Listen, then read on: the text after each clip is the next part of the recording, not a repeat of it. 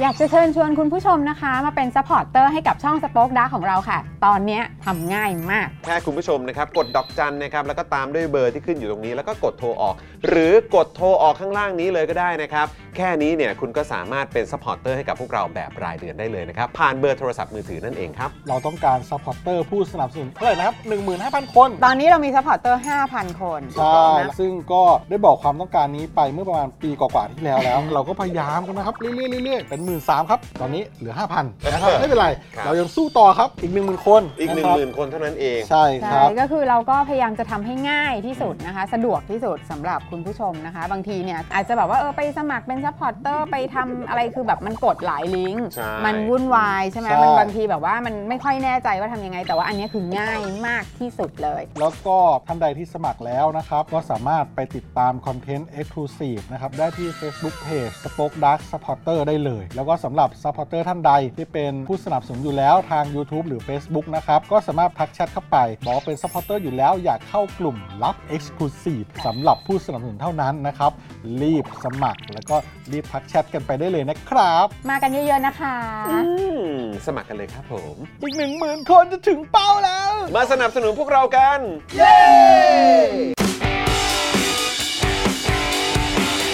Daily t o p i c กกับจอห์นวินยู i w วิน180 ช่างอลูมิเนียม งานอลูมิเนียมต้อง i w วิน180 โหลดแอป i w วิน180 หรือติดต่อที่ Line at i w วิน180 ศูนย์ศัลยกรรมตกแต่งจินตรัก หมอเช่จินตรัก มือหนึ่งเรื่องการแก้จมูก แก้จมูกครั้งสุดท้าย ให้สวยคู่คุณตลอดไป สอบถามได้ที่ Facebook จินตรัก Surgery Medical Center OX Clean สเปรย์ฆ่าเชื้อ OX Clean ฆ่าเชื้อแบคทีเรีย เชื้อไวรัส ขจัดกลิ่นไม่พึงประสงค์ได้อย่างหมดจด ฉีดได้ทุกพื้นผิว ทั้งในรถในบ้าน ขนาด 500 มิลลิลิตร เพียงขวดละ 500 บาท เมื่อซื้อ 2 ขวด รับฟรีอีก 1 ขวด ส่งฟรีทั่วไทย สนใจแอดไลน์ได้เลยที่ w a t s o n b e n z XP Pen XP Pen เมาส์ปากการะดับโปร ราคาเริ่มต้นไม่ถึงพัน ดูข้อมูลเพิ่มเติมได้ที่เพจ XP Pen Thailand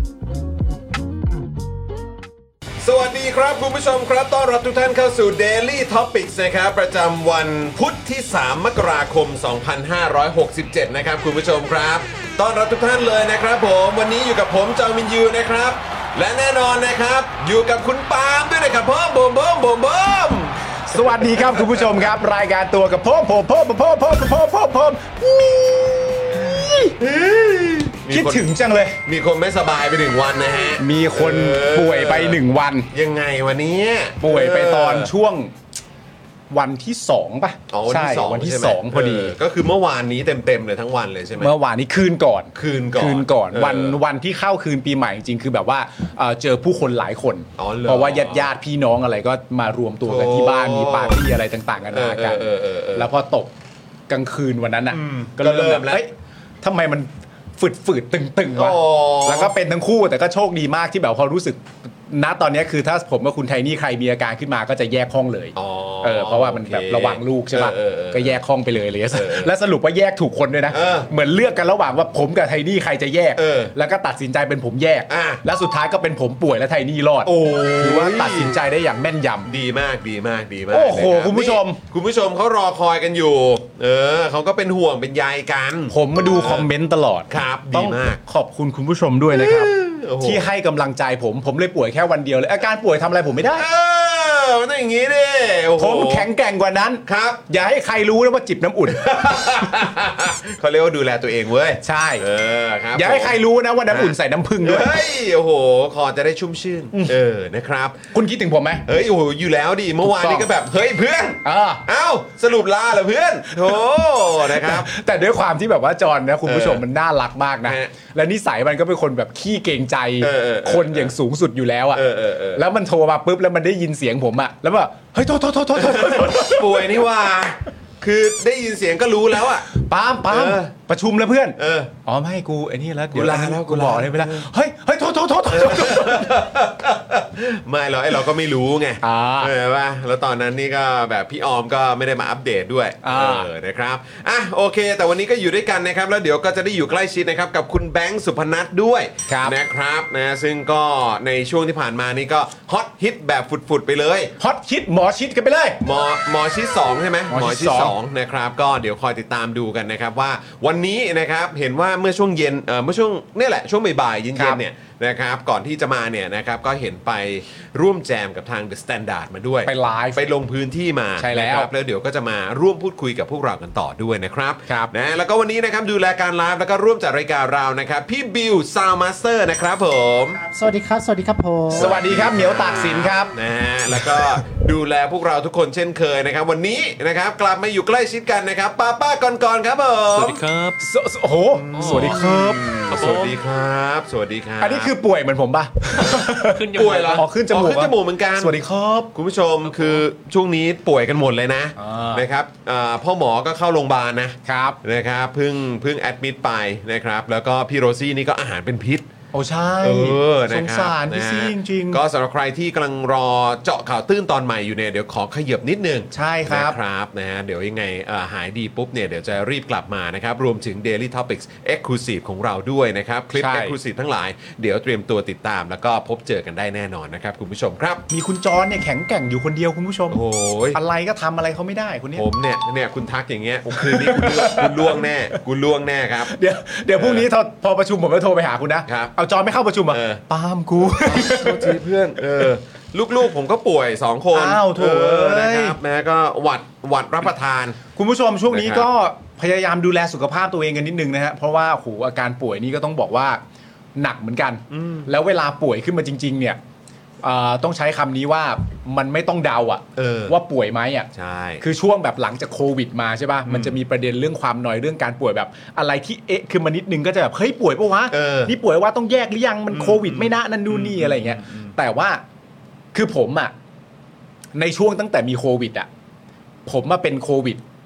หนึ่งครั้ง เออ แล้วผมก็ไม่เคยป่วยเลย อืม เพิ่งจะมีครั้งเนี้ย อืม เป็นการป่วยครั้งแรกอะ อ๋อ ที่เป็นป่วยที่ไม่ได้เกี่ยวข้องกับโควิด เออเออ เออแล้วแล้วเวลาแต่ก่อนหน้าเนี้ยมันจะมีอารมณ์แบบว่า เฮ้ย คืนนี้รู้สึกฝืดคอจังเลย เออ มันจะต้องเกิดอะไรขึ้นแน่ เออเออ อะไรอย่างเงี้ยแต่ว่าพอมันป่วยจริง ๆ อ่ะ มันไม่ต้องเดา เออ พอมันป่วยจริงๆมันจะเหมือนแบบ มั มาน ปา มา ใส่มึง แน่ เลย ครับ มึงป่วย เออ ใช่มาแน่ครับ มันมาแน่ฮะ โอ้คุณชนิสอนนะครับเจาะข่าวตื้นขอ 3 ตอนรวดได้ไหมคะ โอ้โหค คุ รับ ณ ผม ซินนะคุณซิน สวัสดีคุณซินนะครับนะฮะ โอ้คุณซินสวัสดีครั สวั บ สดีครับนะฮะคุณสวัสดีคุณน้ำพลิกนะครับ บอกว่าถกถามตอนล่าสุดดีมาก ดูแล้วก็เห็นว่าผู้พิการบ้านเรายังห่างไกลจากสิทธิ และความเท่าเทียมอยู่มาก อืม ต่างชาติเนี่ยผู้พิการคือใช้ชีวิตตามปกติเลยค่ะ เหมือนคนทั่วไปเลย ใช่ ใช่ นะครับ เขา ผม ดูแลดีะครับ มันอยู่ที่ระบบและที่สำคัญมันอยู่ที่ mindset ด้วย ใช่ นะ นะ ค ค รั รับ บปัญหาเหล่านี้มันก็เกี่ยวข้องกับโครงสร้างอีกแล้วอะครับคุณผู้ชม ใช่ครับผม นะครับอ่ะคุณผู้ชมครับเดี๋ยววันนี้6โมงกว่าๆนะครับเดี๋ยวเราจะได้คุยกับอ่าสสแบงค์นะครับ นะฮะเดี๋ยวเราจะมาร่วมพูดคุยกันนะครับ อัปเดตในประเด็นของเรื่องหมอชิด 2 หน่อยนะครับแล้วก็ประเด็นเกี่ยวเรื่องของการอภิปรายงบประมาณด้วยในวันนี้ ครับ นะครับ วันนี้เริ่มต้นวันแรกก็รู้สึกว่ามันก็มีเขาเรียกอะไรการเจาะไปที่ประเด็นแบบเขาเรียกอะไร Data อ่า ใช่ไหมฮะข้อมูล ใช่ เน้นๆ ใช่ นะฮะแล้วก็ยังมีแบบแวะดราม่านิดหน่อย ดราม่าก็มี นิดนึง ดราม่าก็มี เออครับผม ดราม่าจริงๆดราม่ามันตั้งแต่ก่อนอ่าสมมติประเด็นเรื่องแบบชั้น 14 อะไรอย่างเงี้ย ห้ามพูดนะ ห้ามพูด ห้ามแตะนะ ห้ามแตะ เพราะมันไม่เกี่ยวกับงบประมาณ มันเกี่ยวกับงบประมาณให้มันอยู่ในเรื่อง ครับ อย่าทำเพื่อหาซีนให้ตัวเอง ครับ อย่าทำเพื่อได้ engagement ครับผม ใช่ไหมครับ แต่ว่ามันก็มี เออ เอ่อคุณชัยธวัฒน์ ครับ อันนี้นี่ในประเด็นเฉพาะประเด็นนี้นะ ผมมีความรู้สึกว่าคำตอบและสีหน้าของคุณชัยธวัฒน์ที่ตอบน่าจะอยู่ตรงสภา เออ ที่ตอบประเด็นเรื่องแบบการวิพากษ์วิจารณ์ประเด็นเรื่องคุณทักษิณน่ะ อืม และด้วยสีหน้าและน้ำเสียงเขาอะ่ะ อืม อันนี้ยอมจริงๆนะว่าแบบว่า เออเจ๋งว่ะ เออ คือแบบ อันนี้คือที่ให้สัมภาษณ์กับสื่อใช่ไหม เอออ ม ที่บอกว่าประเด็นนี้พักเพื่อไทยน่าจะร้อนตัวไปเองนะครับ เออ โหโหูย ก็ตอบแทนทุกคนเนี่ย ตอบแทนทุก ก็ คน ตอบ อะ แทนทุกคนจริง ๆ อ่ะ แล้วก็ตอบนิ่งๆ ยิ้ม เออ ยิ้มเหมือนหมีโคอาล่ากำลังกินยูคาลิปตัสแล้วก็แบบ เอออ๋ อ๋อประเด็นนี้แหละครับ ประเด็นนี้ ประเด็นนี้พักเพื่อไทยน่าจะร้อนตัวไปเอ อื ง มนะครับ ว้าย โอ้หนัก แย่เลย ครับหนักครับ อืม คุณธนาโนมบอกว่าอย่างผมอยู่ญี่ปุ่นยังไงนะ เมื่อกี้ขออีกทีพี่บิวเอ่ออย่างผมอยู่ญี่ปุ่นตอนนี้เนี่ยก็คือคนพิการไปไหนมาไหนเองได้สะดวกมากครับโอ้โหครับผม ใช่ครับ นะฮะเอ่อสวัสดีคุณทีบิวนะครับ คุณเมกุรุนะครับ คุณพงพักคุณทรงนะครับนะฮะคุณสิวะนะครับนะฮะคุณมิกซ์พีเอ็นพี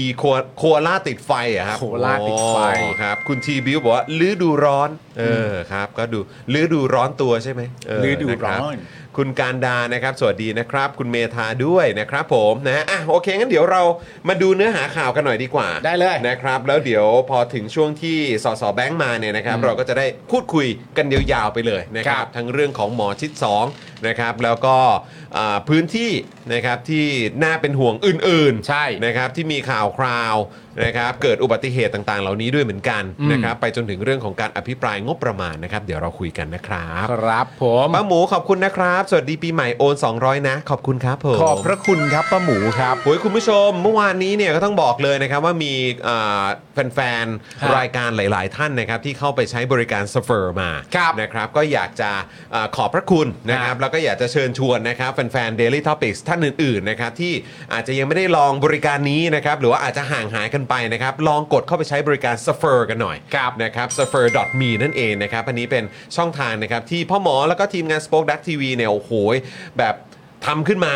นะครับแล้วก็ปลอดภัยแล้วก็สะดวกมากๆนะครับนะฮะทำให้คุณผู้ชมเนี่ยสามารถสนับสนุนพวกเราได้แบบง่ายดายด้วยเหมือนกัน ใช่ครับ นะครับแล้วก็อ่าเรายังคงต้องการเมมเบอร์อยู่นะครับคุณผู้ชมนะครับยังคงต้องการเมมเบอร์มาร่วมสนับสนุนพวกเราอย่างต่อเนื่องกันต่อไปนะครับ ครับ นะฮะแล้วก็สำหรับใครที่เพิ่งมาเปิดเมมกันเมื่อช่วงเดือนที่ผ่านมาเพื่อรับแก้วของสป o อ e ดักไป ก็อย่าลืมต่อกันนะ ใช่ อยู่ด้วยกันยาวๆนะครับ รับแก้วแล้วอย่าหายไปนะครับ ใช่ รับแก้วแล้วอย่าหายไปนะครับนะเราส่งแก้วให้ฟรีถึงบ้านแล้วเนี่ยก็มา ใช่ เป็นเมมเบอร์มาสนับสนุนพวกเรากันต่อ ครับ นะครับ แล้วก็นอกจากนี้เนี่ยนะครับก็ฝากรุ่นพี่นะครับที่เปิดเมมมาก่อนหน้านี้ เช็คสถานะการเป็นเมมเบอร์ด้วยนะครับ ว่าหลุดกันออกไปแบบไม่รู้ตัวหรือเปล่านะค ค รั รับ บ วิธีการที่ง่ายมากๆก็คือลองคอมเมนต์เข้ามาครับ ถ้าหลุดออกไปก็รบกวนสมัครกลับเข้ามาด้วยนะครับคุณผู้ชม ใช่ครับ นะครับแล้วก็สุดท้ายนะครับก่อนที่เราจะเข้าข่าวกัน ใครที่เอ่อยังไม่ได้ใช้เอ่อบริการดอกจันครับ ครับผม อยากให้คุณผู้ชมลองสมัครกันหยิบ ฮะ โทรศัพท์มือถือขึ้นมานะครับ หยิบเลย แล้วก็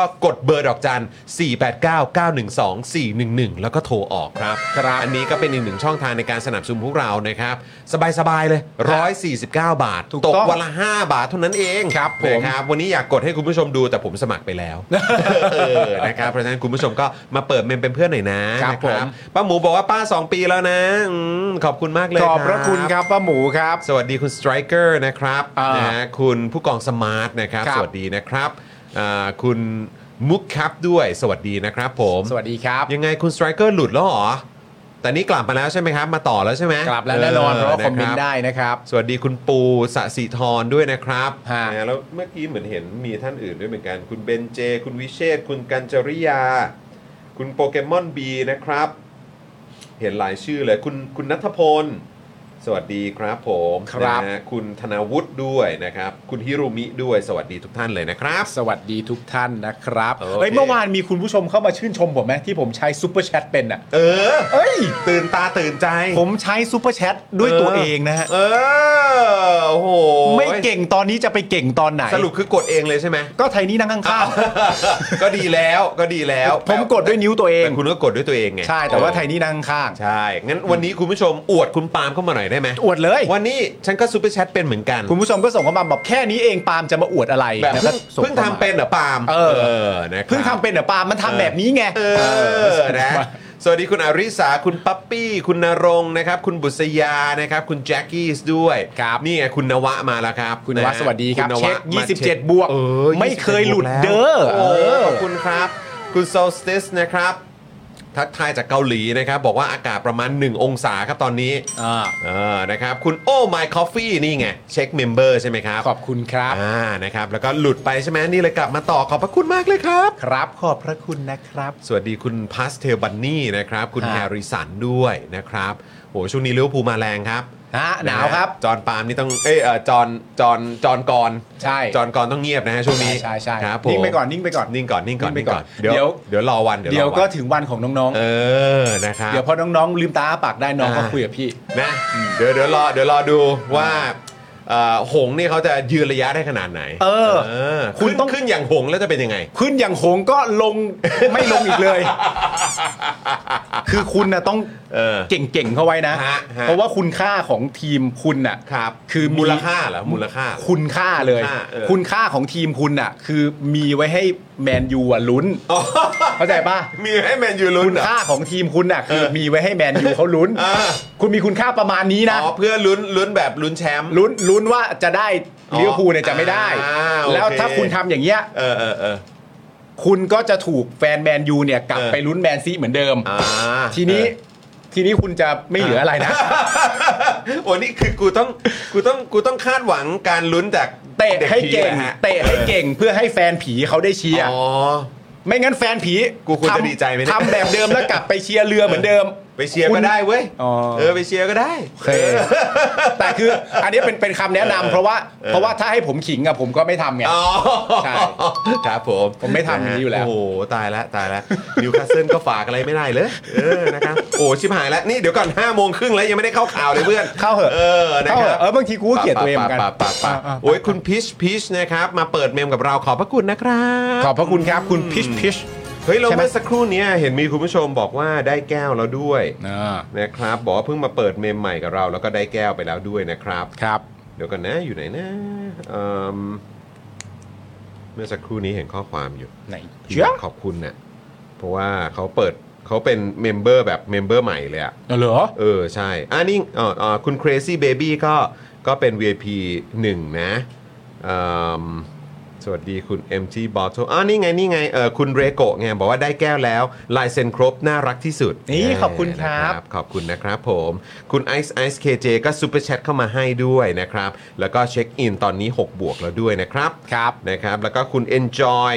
นะครับก็ซูเปอร์แชทมาเหมือนกัน บอกว่าขอให้พ่อหมอกับพี่ซี่หายไวๆค่ะ ใช่ใช่ใช่ นะครับผม ใช่ ขอบคุณนะครับนะฮะ ครับ อ่ะโอเค คุณผู้ชมครับกันเดี๋ยวเราเข้าข่าวกันดีกว่าอ๋อคุณศิวะก็ซูเปอร์แชทมา ครับ ณอนนท์ด้วยนะครับ ขอบพระคุณมากเลยนะครับ ขอบพระคุณทุกท่านนะครับ แล้วคุณผู้ชมย้ำอีกครั้งหนึ่งถ้าคุณผู้ชมมาเปิดเมมกับเรานะครับ คุณผู้ชมก็จะได้ดูซีรีส์สุดฮาจาก Spoke Dark Universe นะครับ ถูกต้อง ไม่ว่าจะมาจาก Daily Topic ครับ ไม่ว่าจะมาจาก Spoke Dark นะครับ คุณ ค ผู้ รับ ชมครับ เตรียมรอเตรียมจัดกันได้เลยนะครับ มีให้ชมทุกวีคแน่นอนครับ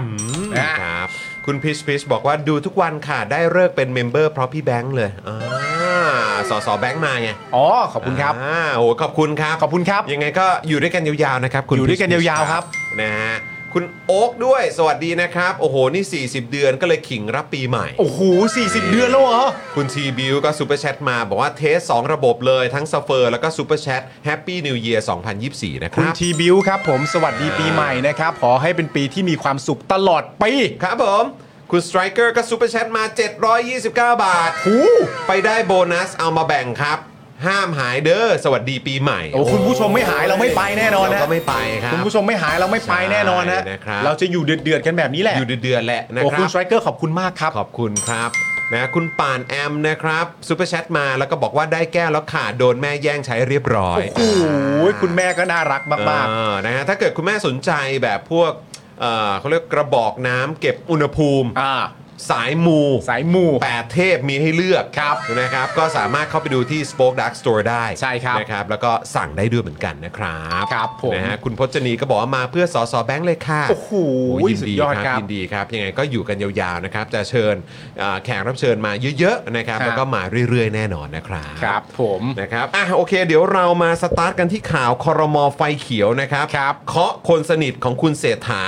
รวมถึงคนการเมืองนะครับ ที่คุณผู้ชมน่าจะคุ้นชื่อ คุ้นตาคุ้นหูนะครับ อ่า นั่ง 3 บอร์ดรัฐวิสาหกิจครับ ครับผม ซึ่งถ้าเกิดคุณผู้ชมไม่คุ้นเนี่ยเดี๋ยวเราให้คุ้นแน่ เดี๋ยวคุ้นแน่นอน เดี๋ยวเราพาคุ้นแน่นอน จะคุ้นด้วยเสียงเพลงเหรอ คุ้นด้วยอะไรดีวะ คุณ เออ คุณคุณด้วยเอ่อชื่อเสียงและหลายอย่างที่ทำ อ๋ มา อนึกว่าให้ ะรับ คุ้น ผม ด้วยแบบว่าการร้องเพลงสด อ๋อ เออครับผม กระตันยู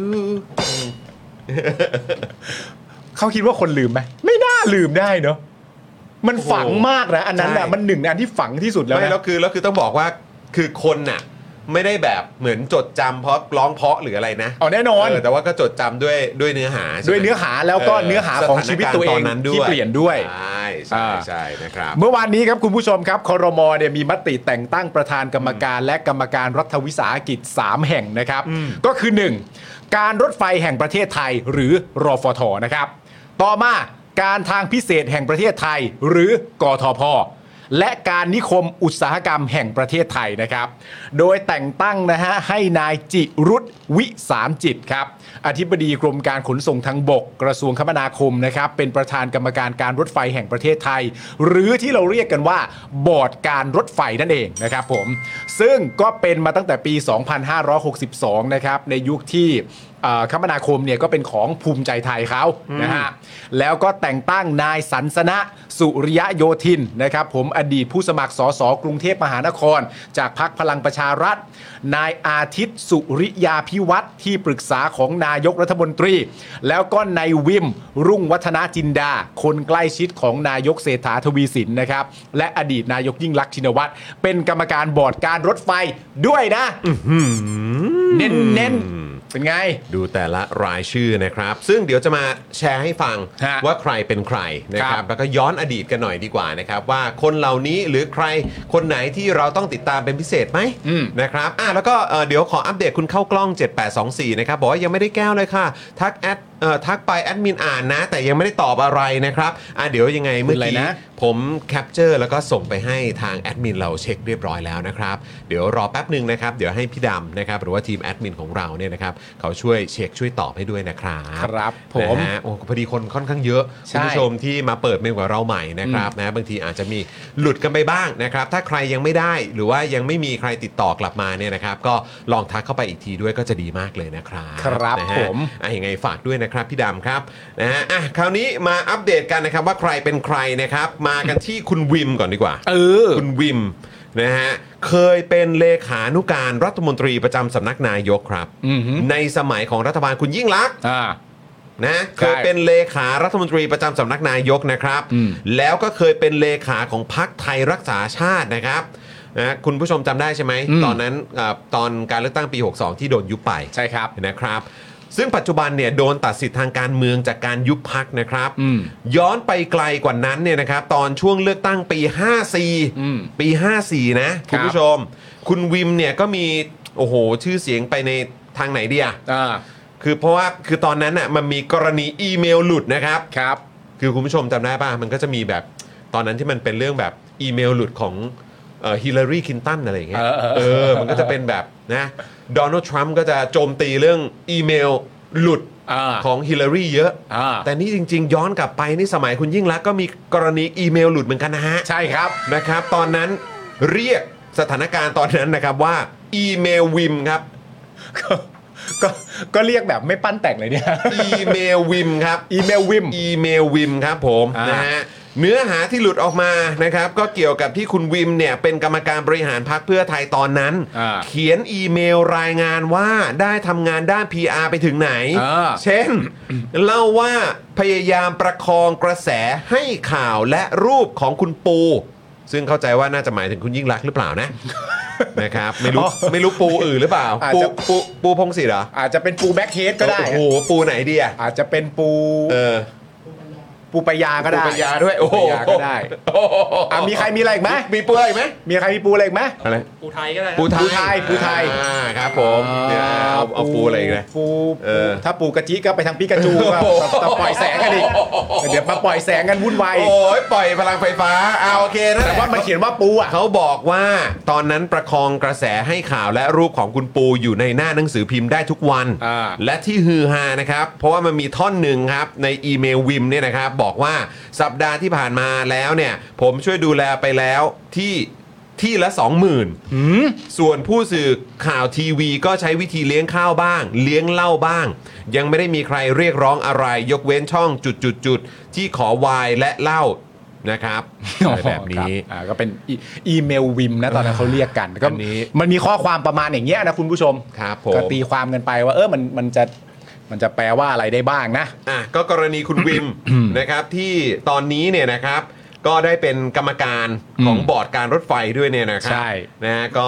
ของคุณวิมเนี่ยก็เมื่อก่อนก็เคยมีกรณีประมาณนี้ อืม นะครับก็ นะครับ ย้อนวันวานๆกันไปแต่อันนั้นมันก็เป็นอดีตนะคุณผู้ชม อุ๊ย เวลาน าน มั แล้ว ก็ผ่านไปนานมากแล้วแหละ ใช่ใช่ใช่ นะครับตอนนี้คุณยิ่งรักษณ์ก็ยังเอ่อยังเขาลี้ภัยทางการเมืองไง ใช่ เออใช้คำนี้แล้วกัน นานแล้วหลายปีแล้วตั้งแต่สมัยคุณยิ่งรักษณ์แล้ว อ่ณ นะครับผม อ่ะก็เอาเป็นว่าคุณคุณยิ่งรักษณ์ก็ไม่ได้อยู่เมืองไทยอะตอนเนี้ย อ่า ตรงนี้แล้วกันนะครับอ่ะอีกคนนึงครับคุณปาล์ม เป็นคุณอาทิตย์สุริยาพิวัตรนะครับ ครับ ซึ่งเคยเป็นกรรมการนะครับของบมจ X Spring Capital นะครับคุณผู้ชม ซึ่งเป็นบริษัทลูกในเครือของแสนสิรินะครับ โอ้โห โดยคุณอาทิตย์เนี่ยนะครับผมก็ได้ลาออกจากบริษัทเดิมเมื่อวันที่ 15 กันยา 2566 โอ้โหปีที่แล้ว ปีที่แล้วไปปลายๆนี่เอง มันบางทีก็เขินนะเวลา เออ พูดว่าปีที่แล้วอ่ะ มันก็ปีแล้วจริง แม่งเหมือนแบบเนี่ยกูเพิ่งเดินผ่านมาจากปากซอยตรงเมื่อกี้ ใช่ อะไรอย่างเงี้ย ปีที่แล้วจริง ๆ ตอนที่มึงตั้งต้นคริสต์มาสก็ปีที่ แล้ว ใช่ โอ้แม่งแบบอะไรวันเนี้ย แต่อันนี้กันยาก็ถือว่าขยับเข้าไปหลายเดือน ก็ก็ก็นานอยู่ก็นานอยู่ก็นานอยู่ 15 กันยาครึ่งเอ่อครึ่งเดือนของกันยา2566เนี่ยนะครับ ฮะ โดยให้เหตุผลว่าอะไรรู้ไหม ฮะ ติดภารกิจส่วนตัวครับ เอ้า ง่าย โอเค คนเรามันก็ติดกันได้นะครับผม อุ้ยคุณปาล์ม อะไรฮะ ผมอยากเอ่อขอบคุณคุณคุณปอมหรือเปล่า คุณ นะ ปอ รับ ม หรือคุณ POM อ่ะ ครับ นะครับ คุณ นี่เล ปอย ม บอกว่า เหรอ สเฟอร์มา 550 บาทโอ้ยขอบคุณมากเลยนะครับ ขอบคุณครับ คุณผู้ชมท่านไหนที่ใช้เอ่อเนี่ยระบบซัฟเฟอร์เนี่ย อ่าม มาอวดกันหน่อยนะ อ่า เอาขึ้นจอหน่อยนะ เดี๋ยวยังไงถ้าพี่บิวเห็นก็ฝากเอาขึ้นจอหน่อยนะครับนะจะได้เหมือนแบบเป็นเทรนด์ไงเป็นเทรนด์มา ใน อวดกันนิดนึงว่าใช้ซัฟเฟอร์ นโยบายอวดสเฟอร์ เออครับผม สเฟอร์ย่อมาจากอะไรนะ ฮะ ทานสเฟอร์ ทานซัฟเฟอร์เออ อันนี้ผมตั้งคำย่อเองนะ มันไม่ใช่ว่าระบบซัฟเฟอร์ดอทมีนี่เขาแบบว่าเออก็อยากจะบอกว่าที่มาของคำว่าซัฟเฟอร์คือมาจากทานซัฟเฟอร์ ไม่มีใครพูด ไม่ใช่ไม่ใช่ ไม่มีใครพู ผ ด มนี่แหละคิดเอง จอลองอธิบายครับ ค นะ รับผม มัน จะได้จำง่ายๆ ถ้าเป็นอย่างนี้จะเข้าใจง่าย อ่าถูกต้องนะเออนะ อ่ะ รับ คุณจอนนอกจากนั้นมีใครอีก คุณอาทิตย์ไปแล้ว โโหคุณอาทิตย์ไปแล้ว อ่า คุณวิมไปแล้วนะค ครั รับบ ผม คอรมอก็ยังมีมติแต่งตั้งประธานกรรมการ ครับ และผู้ทรงคุณวุฒิทางเอ่อผู้ผู้ทรงคุณวุฒินะครับ การทางพิเศษแห่งประเทศไทย อืม คือนายสราวุฒิทรงวิไลครับ ครับ อธิบดีกรมทางหลวงกระทรวงคมนาคม เป็นประธานกรรมการนะครับ แต่งตั้งนายสราวุธเพชรพนมพรนะครับ ซึ่งเป็นอดีตสสอุดรธานีของพรรคเพื่อไทย ที่ปัจจุบันเนี่ยนะครับดำรงตำแหน่งรองเลขาธิการพรรคเพื่อไทยนะครับ อ่า เป็นประธานกรรมการผู้ทรงคุณวุฒิแล้วก็แต่งตั้งนะครับนายอาทิตย์ สุริยาพิวัฒน์นะครับ ที่ปรึกษานายกรัฐมนตรี เป็นกรรมการผู้ทรงคุณวุฒิด้วยครับ ครับ โอ้โห ผม ต้องบอกว่าแต่ละคนนี่ต้องเหมาะสมกับตำแหน่งแน่นอน อ่า ก็เท่ากับว่านะครับคอรมอเนี่ยมีมติแต่งตั้งอาทิตย์สุริยาพิวัตรเป็นทั้งกรรมการบอร์ดการรถไฟ อ่า แล้วก็เป็นกรรมการผู้ทรงคุณวุฒินะครับของการทางพิเศษแห่งประเทศไทยด้วยนะฮะเนี่ย เก่งกว่านี้มีอีกไหม เราเข้าใจถูกใช่ไหม เข้าใจถูกนะสอง เออ ที่นะครับ เก่งกว่านี้มีอีกไหมจะหาคนเก่งกว่านี้จะเจอไหม คุณอาทิตย์นี่ต้องแบบ คนอะไรอ่ะแต่งตั้เก่งงสมชื่อ แต่งตั้งโบ๊ะมาเนี่ย โอ้โหสองตำแหน่งเลยนะ สองตำแหน่งไปเลยอ่ะ โอ้โห นี่เป็นกรรมการบอร์ดการรถไฟ แล้วก็ยังเป็นกรรมการผู้ทรงคุณวุฒิของการทางพิเศษ แห่งประเทศไทยอีกด้วย สุดยอด หาเก่งกว่านี้ได้จากใครอ่ะ คุ คุณ ณ ผู้ชม อาทิตย์เคยเป็นกรรมการบมจ X Spring Capital ซึ่งเป็นบริษัทลูกในเครือแสนสิริด้วยนะครั ใช่ครับ อันนั้นคืออดีตนะครับ อันนั้นคืออดีตและที่สำคัญเขาลาออกจากบริษัทเดิมไปแล้วก็คือ X Spring Capital เนี่ยเขาลาออกไปแล้ว ครับ เขาลาออกไปในวันที่ 15 กันยายน 66 ปีที่แล้วเนี่ย ใช่ เห็นไหม นะครับนะฮะ เออ ขนาดเดียวกันยังไงฮะ ขณะเดียวกันนะครับผม ครับ ก็ยังมีมติแต่งตั้งประธานกรรมการ และกรรมการคณะกรรมการนิคมอุตสาหกรรมแห่งประเทศไทยนะครับ ซึ่งประกอบไปด้วยนายยุทธศักดิ์สุพศรอดีตผู้ว่าการท่องเที่ยวแห่งประเทศไทย หรือทอทอทอครับ โอ้ เป็นประธานกรรมการนิคมอุตสาหกรรมแห่งประเทศไทย โอ้เดี๋ยวก่อนนะ เอาดิ ใช่คุณยุทธศักดิ์ที่ผมเคยเห็นอยู่บ่อยๆ หรือเปล่าเนี่ย เดี๋ยวขอเดี๋ยวขอ คือผมเห็นชื่อตั้งแต่ดูข่าวกันแล้วแหละ แต่เดี๋ยวขอเช็คแบบพอเห็นหน้าปุ๊บน่าจะอ๋อนะ เออ อะไรเพื่อน แค่ดูแบบว่า history ในการเซิร์ช Google ของตัวเองอะ เออเออเออ แล้วเปิดเข้ามาดูวิมเพื่อไทย ใช่เลยคุณยุทธศักดิ์ ใช่ไหม นี่ไงคุณยุทธศักดิ์ อ่า ใช่แล้วคนเดียวกัน ก็สดสดๆร้อนๆอยู่นะ ใช่ เออนะฮะนี่เป็นอดีตผู้ว่าการการท่องเที่ยวแห่งประเทศไทยนะครับ ครับ ที่ ตอนนี้ก็ไปเป็นประธานกรรมการนิคมอุตสาหกรรมเอ่ออุตสาหกรรมแห่งประเทศไทยนะครับ ใช่ครับผ โอ้ ม โห แจ๋วไหมล่ะ จากการท่องเที่ยวแห่งประเทศไทยก็ไปดูแลนิคมอุตสาหกรรมครับ ใช่ครับผมก็ก็ต้องเรียกว่านี่น่าจะเป็นอีกหนึ่งประเด็นที่พูดได้ว่าก็คือเป็นคนที่มีความสามารถหลายด้านเลยแหละ โอ้โห ใช่ไหมฮะ ครับผม ทำอะไรก็ หลายมิติ หลายมิติ ครับ นะครับผมประมาณหน่วยซิลฮะได้ทั้งอากาศ น้ำและผืนดิน ครับผม เก่งจริง สุด นะ ย ฮะ อดไปเลยฮะ ในขณะเดียวกันนะครับอ๋อไม่ใช่ และก็ยังแต่งตั้งนะครับพลเอกกนิษฐ์ชาญปรีชยานะครับผมอดีตสวนะฮะที่ลาออกเมื่อวันที่ 9 มกราคม 66 ครับผม 9 มกราคม 66 คือปีที่แล้วนะ ต้นปีนะ ต้นปีนะ ต้นปีนะ ไม่ใช่ ต้นปี ข้าว ที่แล้วนะ เอ่อต้นปีที่แล้วนะครัคบรับ ผ ผม ม แล้วก็ยังมีนายธนวัฒน์ปัญญาสกุลวงศ์ครับนะฮะอดีตผู้สมัครสสบัญชีรายชื่อพักประชาธิปัตย์นะครับ และก็ยังมีนายเสกสกลอัฏฐาว งศ์ นะครับ ครับผม ซึ่งเป็นอดีตที่ปรึกษานายกรัฐมนตรีพลเอกประยุทธ์เนี่ยเป็นกรรมการนิคมอุตสาหกรรมแห่งประเทศไทยด้วยเป็นไงกตันยูไหม โอ้โห แต่ละคน สุดยอดมาก พี่โบฮะ พี่โบฮะ พี่โบได้เป็นกรรมการนิคมอุตสาหกรรมแห่งประเทศไทยด้วยนะ เอ เนี่ย อ โอ้โหสุดยอดไปเลย เขาไม่ได้โทรศัพท์ไปคุยกับใครแล้วโดนอัดเสียงอะไรใช่ไหมไม่มีฮะฮะ หรอก ไม่มีฮะ โอ้โห มีมี เราต้องจดจำจากน้ำน้ำเสียงในการร้องเพลงของเขา ใช่ การขับกล่อมดนตรีของเขา ใช่ เออ เนี่ยครับคุณผู้ชมครับ นะฮะ ก็คือรายชื่อนะที่ ครั เรา บ บอก ผม ออกมาพลเอกนิตนะฮะอดีตสวลาออกไป 9 มกราคมนะครับผมคุณธนวัฒน์นะครับ คุณธนวัฒน์นี่ มีชื่อว่าดรอาร์ต ดรออส ด ใช่ รอาร์ตนะฮะ นะฮะ อืม คุณ รับผม อดีตผู้สมัครสสบัญชีรายชื่อพรรคประชาธิปัตย์ก็อดีตหมดเลยนะ ปรชาธิปัตอดีตครับ อดีต สว อดีต สส บัญชีรายชื่อพรรคประชาธิปัตย์แล้วยังมีอดีตที่ปรึกษารัฐมนตรีด้วยก็คือเสกสกลอัฏฐาวงศ์หรือว่าคุณโบ แหมก็คุณเห็นที่คุณเศรษฐาเขาไปเดินชายหาดปะ อ่า ก็ได้เห็นแบบตอนที่คุณเศรษฐาเขายืนคุยกับแบบคนที่คนที่ไม่รู้ว่าไปทริปด้วยกัน หรือว่าบังเอิญไปพักที่เดียวกัน หรือว่าบังเอิญไปเจอกันบนชายหาดผมก็ไม่แน่ใจ ผมไม่แน่ใจเพราะมัน 200 คนไง ใช่ แต่ว่าก็มีหลาย ๆ คนที่เราก็คุ้นหน้าคุ้นตาในช่วงยุคสมัยกปปสเหมือนกันนะครับ อ๋อใช่ใช่ใช่ใช่ใช่ใช่ ใช่ก็คุ้นแหละ ก็ครับผม ไม่เป็นไร โอ้ขอบคุณคุณปริยานะครับ มาต่อเมมกับเราด้วยขอบคุณมากครับ ขอบพระคุณคุณปรียานะครับผมคือต้องบอกคุณผู้ชมอย่างนี้นะฮะว่าที่อ่านมาให้ฟังทั้งหมดเนี่ยไม่ได้มีอะไรมากเลยนะครับ คือมันเป็นเหตุการณ์อัปเดต เราก็แค่อยากให้คุณผู้ชมอัปเดตไปตามสิ่งที่มันเกิดขึ้นด้วย เรา นะค ให้ รัผม ฟัง คือเท่าที่เราอ่านมาเนี่ยอ่านชื่อมาเนี่ยเราเพื่อต้องการจะมาถามคุณผู้ชม ว่าคุณผู้ชมซื้อไหมคุณผู้ชมซื้อหรือเปล่า ซื้อไหมอะ คุณผู้ชมซื้อไหมในความสามารถของบุคคลเหล่านี้ ที่จะมาดูแลรถไฟไทย อันนี้คือคำถามที่เราอยากจะถาม แล้วก็มาดูแลประเด็นเรื่องค่าทางด่วน แล้วก็มาดูแลประเด็นเรื่องนิคมอุตสาหกรรมเอ๊ะ อันนี้สงสัยนะ นิดนึงนะ ถามเฉยๆ ถามเฉยๆ ซื้อไหมครับ เออ ซื้อไหมครับ ซื้ ที่ อคไหม นเหล่านี้เนี่ย เออเขาจะมาดูแล เรื่องเหล่านี้ เออ ซื้อไหม ซื้อ ซื้อไหมเออเป็นเพลงอะไรนะ ซื้อไหมซื้อไหม ร้องเองนะ ซื้อไหมเออมันคืออะไร อะไรวะอันนี้ก็นอนไม่หลับอีก เมื่อกี้กูคิดเนี่ยเมื่อกี้กูคิดเนี่ยมันมีเพลงนี้มันเด้งขึ้นมา แต่มันไม่ได้ร้องว่าซื้อไหมหรอก แต่แบบว่า มันทำนองอะไรวะ หรือว่ารู้ไหมวะ รู้ไหม รู้ไหม รู้หรือว่าอะไรวะ ไม่แน่ใจ มึงร้องถูกคีย์หรือเปล่าล่ะ ใช่ถูก อันนี้เหรอ ซื้อไหม ซื้อไหม กูไม่แน่ใจว่าคุณผู้ชมตอบมึงหรือเปล่าแต่ตอบไม่ซื้อ แต่ แต่น่าจะตอบที่คำถามผมมากกว่า ไม่มีใครเขาไปว่า ไม่ คุ มี ณหรอก ใครเขาซื้อนะ เอ เอ อ อ นะครับ ซื้อไหมล่ะ อะไรเนี่ย ให้ฟรีก็ไม่เอาเหรอครับ เหรอ ไม่เห็น ไม่เห็นนี่เหรอครับ ไม่เห็นแบบความมุ่งมั่นตั้งใจ ไม่หมายถึงคนเหล่านี้หรือที่จอนร้อง เห็นไหมก็บอกรู้ไหม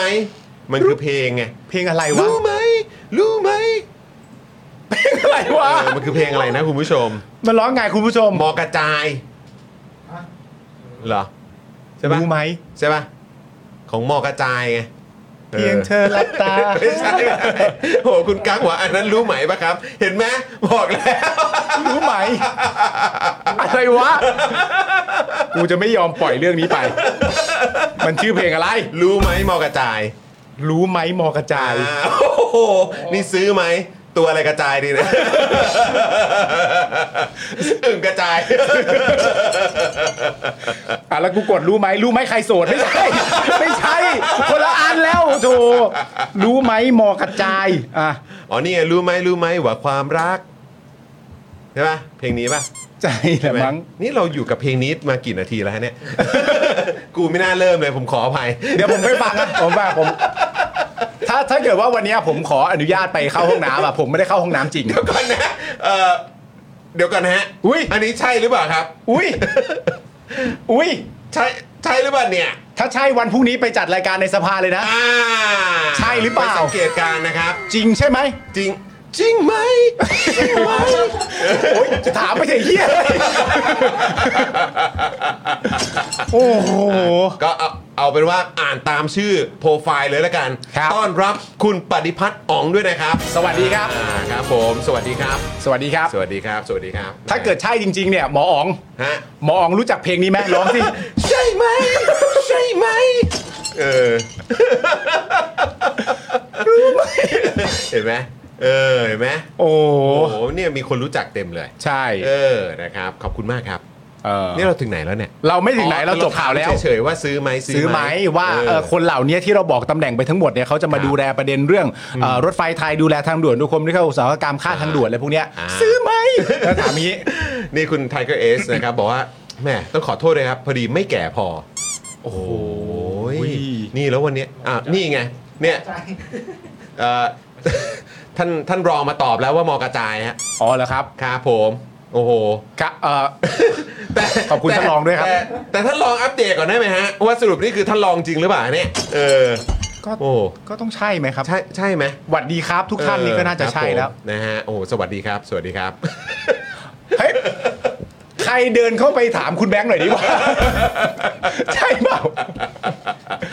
อ่ะสงสัยรอติดตามคุณแบงค์ด้วยหรือเปล่าเนี่ย อ๋อใช่ เอออาจจะติดตามรอติดตามดูด้วยนะครับ ครับ นะ ผม ว่าสสแบงค์มีอะไรจะมาแชร์ ใช่ มาเล่าให้ฟังนะครับ อืม นอกเหนือจากในสภา ครับผม เอออ่ อ่ะ ครับ สวัสดีหมออ๋องด้วยนะครับผม ครับผมนี่ สวัสดีไหม นี่ต่อว่าจริง จริง โอ้โหงองูหลายตัวด้วย จริงก็แปลว่าจริงแหละ อ่ะโอเค โอเคนะครับผม ซื้อไหมซื้อไหมมันไม่มีเพลงใหม่กว่านั้น เลยอะที่มึงคิดออกอ่ะ มันนึกขึ้นมาได้ โอ้โห ไง ย้อนยาวเลย ไม่ มันนึกขึ้นมาได้ แล้วก็รู้สึกว่าเออ มันเหมาะดีจัง อ่ามั มันเหมาะกับบรรยากาศแบบนี้ ซื้อไหม เออ ใช่นะฮะ ซื้อไหม เออ ทานอะไรมันหิวไหม โอ้ โอ้โห โทษคุณโอ้ต้อนรับคุณนิกนิโครมอฟหรือเปล่าฮะ โอ้โห มาเปิดไม่กับเรา เออขอบคุณครับ คุณเล่นกับเอสนะครับ มาต่อไม่กับเรา ฮะ คุณดัสอันเดอร์ฟุตก็มาต่อไม่กับเราด้วย เอาละ ขอ ครับ บ ณนะครับอืมขอบคุ คุณ ณแซคคารี บผ ถามว่าเห็นแชทเราปะเนาะ ฮะ เห็น ไ ครับเห็น เห็นสิครับ อันไหนครับ มีอันไหนก่อนหน้านี้เปล่า หืมคุณแซคคารีว่าไงอ่ะคุณแซคคารีทำไหนอ่ะเดี๋ยวกันนะเรียวบอเอ้ยไม่ใช่ ใช่ปะอันไหนอ่ะ คุณแซคคารีถามว่าอะไร อันอาจจะหลาย โย คอมเมนต์ ต้ง เข้ามาพร้อมกัน ภัย นะ ครับพอดีคอมเมนต์มาทีนึงก็มากันแบบพรึบๆเหมือนกัน ครับผม นะครับอ่าโอเค ไปกันที่อีกเรื่องดีกว่าเนาะ ใช่ ไปกันที่ประเด็นนะครับ เกี่ยวกับการอภิปราย ครับ อ่าเรื่องของงบประมาณครับนะฮะงบประมาณนะครับในวันนี้ก็ค่อนข้างเจ้มจนเลยทีเดียว วันนี้วันที่หนึ่งเท่านั้นเองนะ ก็เปิดมา พอเปิดมาแต่ว่าวันที่หนึ่งมันก็ไม่ว่าจะอะไรก็แล้วแต่วันที่หนึ่งก็มักจะเข้มข้นในประเด็นตัวเปิดอยู่แล้วอะหมายถึงตัวเปิดในแง่ของการที่ว่าเปิดภาพรวมก่อน ใช่ ไหมฮะในแง่ของโครงสร้างและการเงินว่าภาพรวมจากที่เห็นเอามากี่หน้าสองสองหมื่น 20,000กว่าหน้า เออมันภาพรวมเป็นยังไงบ้าง ใช่ นะฮะมันก็มักจะ ถูกต้อง เจ็บตรงนี้ ถ้าสมมุติว่าเป็นปีที่แล้วเนี่ยโดยมากภาพรวมเนี่ยก็จะเปิดด้วยไม้เด็ดเสมออก็คือหมอชลนานก็จะเป็นคนเปิดให้เราเสมอ ถูกต้องครับผม เก่ง แต่ครั้งนี้ อ่า นะครับนะฮะก็หมอชนละนานก็ไปอยู่อีกฝั่งหนึ่งแล้ว สาสุขสา ใน สุข พาร์ทของการเป็นรัฐมนตรีสาธารณสุขนั่นเอง ถูกต้องครับผม นะครับ วันที่สองอ่าวันนี้วันแรกเนี่ยนะครับผมงบประมาณรายจ่ายปี 67เนี่ยนะครับวันนี้เนี่ยสภาก็มีการพิจารณาร่างพรบงบประมาณรายจ่ายประจำปีงบประมาณพศ 2567 นะครับวงเงินเนี่ย 3.48 ล้านล้านบาทคุณจรมีถึงไหมไม่ถึง โอ้โห โถ่ ไม่ถึงหรอก เอ้ย ครับ ไม่ถึงนะฮะ โอ้โห ตั้งแต่เวลา9โมงครึ่งนะครับผมแล้วก็จะลงมติให้ความเห็นชอบวาระที่1นะครับขั้นรับหลักการในวันที่ 5 มกราคมนี้นะครับผม โดยก่อนหน้านี้นะครับที่มีการวิจารณ์นะฮะว่างบรัฐบาลคุณเศรษฐาเนี่ยเหมือนงบรัฐบาลประยุทธ์ หูวิจารณ์แรงมากเลยอะ ใช่ ใครไปพูดอะไรอย่างนั้นวะ เรื่องนี้นะครับผมก็ไม่ต้องห่วงครับ มีคนจากทางฝากฝั่งพักเพื่อไทยเนี่ยออกมาตอบให้เราสบายใจแน่นอน ซึ่งคนที่มาตอบเนี่ยนะครับก็คือไม้เด็ดจากพักเพื่อไทยเลยนะครับ ครับ ผมโดยคนที่ตอบเนี่ยก็คือคุณอนุสรณ์เอี่ยมสะอาด โอ้ นะครับผมที่หลาย ๆ คนเนี่ยก็รู้จักกันดี โอ้ วันนี้เนี่ยก็รู้สึกว่าจะลุกขึ้นพูดนะครับผมในการอภิปรายด้วย ซึ่งหลายคนก็บอกว่า เออทำไมนะนะครับ ผมเออ ไม่ก็ ก็ แบบ นึกว่าเอาโปสเตอร์นี้ขึ้นมาแล้วจะพูดอะไร เออ พูดทำไมนะก็มีคนถามเหมือนกันนะครับผม เคลียร์เลยครับ เขียนเลยอะ เคลียร์เลยฮะเวลาคุณอนุสรณ์มาเนี่ย อ่า ทุกอย่างมันจะเคลียร์เสมอ ใช่ ครับ วันนี้ใครได้ฟังคุณอนุสรณ์พูดไหม เออ ที่พูดเรื่องไอ้โปสเตอร์อันนั้นอะ อ๋อไอ้เรื่องอะไรนะ เกี่ยวกับเรื่องของการเหมือนแบบตรวจสอบงบอะเนาะ งบซ่อนซอกอะไรอย่างเงี้ย ใช่ใช่ เอ ใช่ อเรา ใช่ เลิกพูดอันนี้ได้ยัง ใช่ ใส่ร้ายเปล่า เออ อย่างเงี้ เนี่ย ยเดี๋ยวคนเข้าใจผิดนะ อ่านะครับผม นี่ เออ นะครับ เนียอนุสรณ์แต่ว่าไอ้ในประเด็นเนี้ยคุณอนุสรณ์เอี่ยมสะอาดเนี่ยได้ให้สัมภาษณ์นะครับกับ PT PPTV เมื่อวานนี้ โดยตอบคำถามนี้ว่าต้องทำความเข้าใจร่วมกันก่อน ว่าหลายตัวเลขของหลายงบประมาณ ก็เป็นโครงการต่างๆ ที่รัฐบาลที่แล้วทำไว้ ดังนั้นก็ยกยอดมา แต่แน่นอนรัฐบาลเศรษฐาก็มาปรับแก้บางส่วน แต่แก้มากไม่ได้ เพราะว่าถ้ายิ่งแก้มากมันยิ่งล่าช้า ยิ่งล่าช้า ยิ่งเสียโอกาสมากไปกว่านี้ อันนี้มาในธีมเดียวกับประเทศรอไม่ได้เนอะ เออ ตะ แต่ บัด อันนี้ สัตว์ ก็เหมือนแบบประมาณว่าก็ไปวุ่นวายกับอะไรเหล่านี้มากไม่ได้ เออ เพราะว่าเดี๋ยวมันจะยิ่งทำให้เสียเวลา เออ แต่คือแค่ผมแค่มีความรู้สึกว่า โอ้โห คืออันนี้ก็คือแปลว่าอาจจะต้องยอมเสียงบประมาณ ใช่ ให้มันแบบอาจจะไม่มีความเขาเรียกว่าอะไรอะลีนหรือว่ามีความกระชับ อืม มากเท่าที่ควร เออ ใช่ไหมคือเราก็คงต้องยอมที่จะ อ่า ต้องแบบจ่ายแพงกว่านิดนึง เออ เพื่อให้ทุกอย่างเนี่ยมันเดินไปข้างหน้า เพราะ อ่า ว่าเรารอไม่ได้แล้ว เหมือนเหมือดี๋ยนวมัน ประ จะช้าจนเกินไป ใช่เหมือนประมาณว่าถ้าเอาตามใจที่คิดอ่ะ อืม เท่าที่ผมฟังนะ มันให้ความหมายว่าถ้าเอาตามใจที่คิดอ่ะคิดไว้ได้ดีกว่านี้ อ่า คิดไว้ได้เจ๋งและยอดเยี่ยมกว่านี้ อ่าอ่า แต่ที่มันต้องเป็นเช่นนี้เนื่องจากหนึ่งก็คือมันติดพันมาจากรัฐบาลที่แล้ว อ่าครับผ กับ ม สองก็คือว่าเมื่อมันติดพันกับรัฐบาลที่แล้วเนี่ยถามว่าจะแก้บางจุดบางส่วนเนี่ยได้ไหมได้แต่มันช้า เออ เมื่อมันช้าก็ไปไปๆกันตามนี้ก่อน ใช่ เพราะถ้า ถูกต้อง ช้ากว่านี้เนี่ยแทนที่จะได้แบบประมาณนี้แต่เร็วหน่อย ดีกว่าจะได้ช้าแล้วต้องรอกันนาน อ่าซึ่ง ผมว่าเขาหมายความว่า ซึ่ง อย่างอนั้นยากให้คุณผู้ชมอ่ะติดตาม การ ตอบคำถามนะครับ คือเมื่อสักครู่นี้คุณอนุสรณ์เนี่ยก็พูดถึงประเด็นเกี่ยวกับว่า เออ ก็ให้ทำไงล่ะ ก็รัฐบาลที่แล้วเนี่ย อืม มันก็เหมือนแบบพ่วงมาแบบนี้ อืม เรารับภารกิจนี้หรือว่ารับอะไรต่างๆ เหล่านี้มาต่อเนี่ย อืม นก็ต้องมันก็ต้องรับมาทำต่ออ่ะ อ่า เออ มันก็อาจจะมีปรับนู่นปรับนี่บ้างได้ แต่ว่าทำอะไรได้ไม่เยอะมากเพราะว่าคือมันก็ต่อเนื่องมาจากรัฐบาลที่แล้ว เออ คุณอนุสรณ์ตอบประมาณนี้ เออ คนอื่นๆ เนี่ย เท่าที่ติดตามดูเนี่ย เออ ที่ผมฟังดูเนี่ย ก็มีหนึ่งคนแล้ว อ่า ที่จะมาคล้ายๆ ในแพทเทิร์นนี้ ใช่ใช่ ก็คือคุณจุลพันธ์ คุณดิบใจ คุณจุลพันธ์ที่ตอบคุณสิริกัญญา ใช่ ซึ่งเดี๋ยวเราต้องดูนะครับว่าใน 3 วันเนี้ย เออ จะมีแพทเทิร์นนี้เยอะขนาดไหน เยอะครับ มันจะเป็นธีม เยอะครับ ตลอดทั้ง 3 วันนี้ เยอะ หรื ครั อบ เปล่า เดี๋ยวก็ต้องรอดู ผมคิดว่าเยอะครับ แต่วันแรกก็เยอะแล้วนะ ผมเรียกว่าเยอะ ผมว่ามันจะไปเรื่อย เออๆนะครับผม นะครับ ซึ่งก็ต้องต้องต้อง คือจริงๆต้องบอกอย่างนี้ว่ารอดูกันเพราะว่าถ้าเอาถ้าเอาตามคำตอบของคุณอนุสรณ์แล้วก็ตามคำตอบของคุณจุลพันธ์เนี่ย อืม นั่นแปลว่าประเด็นที่มีการวิพากษ์วิจารณ์ว่าเฮ้ยทำไมงบรัฐบาลนี้เหมือนงบรัฐบาลประยุทธ์เลยเนี่ยจากคำอธิบายเนี่ยมันไม่เท่ากับว่าปฏิเสธนะ อืม มันก็แบบเหมือนอารมณ์แบบก็ใช่จะมองงั้นก็ได้ แต่มันเป็นเพราะแบบนี้ไง แต่ถามว่าปฏิเสธไหมไม่ได้ปฏิเสธนะ ไม่ก็ไม่ได้ปฏิเสธ ออก็ก็ก็เป็นประมาณนั้น แต่แบบเขาก็มีเหตุผลรองรับประมาณนี้ เออ นะครับ ครับ จากคุณอนุสรณ์ก็คือสองข้อนี้แหละ ใช่ อ่ะ แต่ทีเนี้ยผมอยากถามคุณผู้ชมว่า พอคุณผู้ชมรู้เหตุผลเป็นแบบนี้แล้วเนี่ย คุณผู้ชมซื้อไหมนะฮะผมอยากรู้ว่าคุณผู้ชมซื้อไหม เพราะว่าถ้าเกิดคุณผู้ชมซื้อประเด็นนี้เป็นที่เรียบร้อยเนี่ยไอ้ประเด็นที่มีคนชอบตั้งคำถามกันว่าเฮ้ยตกลงรัฐบาลนี้หรือแม้กระทั่งตัวพักเพื่อไทยเนี่ยมันมีคนทำงานไหมเนี่ย เออ เอออ ม ถ้าคุณผู้ชมซื้อประเด็นเนี้ยคุณผู้ชมจะเลิกได้หรือยัง กับการตั้งคำถามว่าไอ้ยพักนี้มันมีคนทำงานไหมนะต้องเลิกแล้วนะ ต้องเลิกแล้วใช่ไหมฮะ เพราะมันมีเหตุผลประกบอยู่ เคลียร์เลยครับ เคลียร์ฮะ จบเลยใช่ไหมฮะ ใช่ครับ อื้อหือโอเค โดยเช้านี้คุณผู้ชมครับ คุณเศรษฐาเนี่ยก็ได้อ่านนะฮะแถลงหลักการตั้งร่างพรบงบ 67 นะครับ วงเงิน 3.48 ล้านล้านบาท แบ่งเป็นรายจ่ายประจำเอ่อเนี่ยนะฮะ2ล้าน5แสน32,826 ล้านบาท รายจ่ายเพื่อชดใช้ให้เงินคลังเนี่ย1 1 8 3 6 1 ล้านบาท รายจ่ายลงทุน 717,722 ล้านบาท รายจ่ายเพื่อชำระคืนเงินเอ่อคืนต้นเงินกู้ 118,320 ล้านบาท และทางสภาพัฒน์เนี่ยนะครับคาดว่าเศรษฐกิจไทยปี 2567 เนี่ยจะขยายตัวนะครับผมเอ่อ2.7 ถึง 3.7 ต่อปีนะครับผม เปอร์เซ็นต์ต่อปี เปอร์ นะ เซ็นต์ต่อปี นะครับ โดยงบประมาณปี 67 เป็นการตั้งแบบขาดดุลนะครับ คาดการณ์ว่ารัฐจะสามารถจัดเก็บรายได้ประมาณ 2 2ล้าน7 8 7 0 0 ล้านบาทครับ อืม ก็ประมาณ 2 2 2ล้าน8แสนล้านบาท ครับ นะเอออ ม นะครับ และกู้ชดเชยขาดดุลนะครับ6 9 3 0 0 0 ล้านบาทนะครับ รวมรายรับนะครับจำนวน3ล้าน4 8 0 0 0 ล้านบาทนะครับ เท่ากับวงเงินนะครับของงบประมาณปี 2567 นะครับ ครับผม ส่วนหนี้สาธารณะคงค้างนะครับณวันที่ 31 ตุลาคม 66 นะครับ มีจำนวน 11,000เอ้ย ไม่ใช่สิ เดี๋ยวก่อนนะ โทษที 11 นี่ ขออภัยครับผิด ครับ ครับ ใช่ไหม ผมผิดป่ะเนี่ย ใช่ เออ 11 ล้านบาทอ่ะ อืม ใช้เอ่อ11 ล้านล้านบาท อืม ต้องใช้คำนี้นะค ค รั รั บบ นะฮะคิดเป็น 62.1%นะครับของ GDP นะครับ อืม โอ้โห โห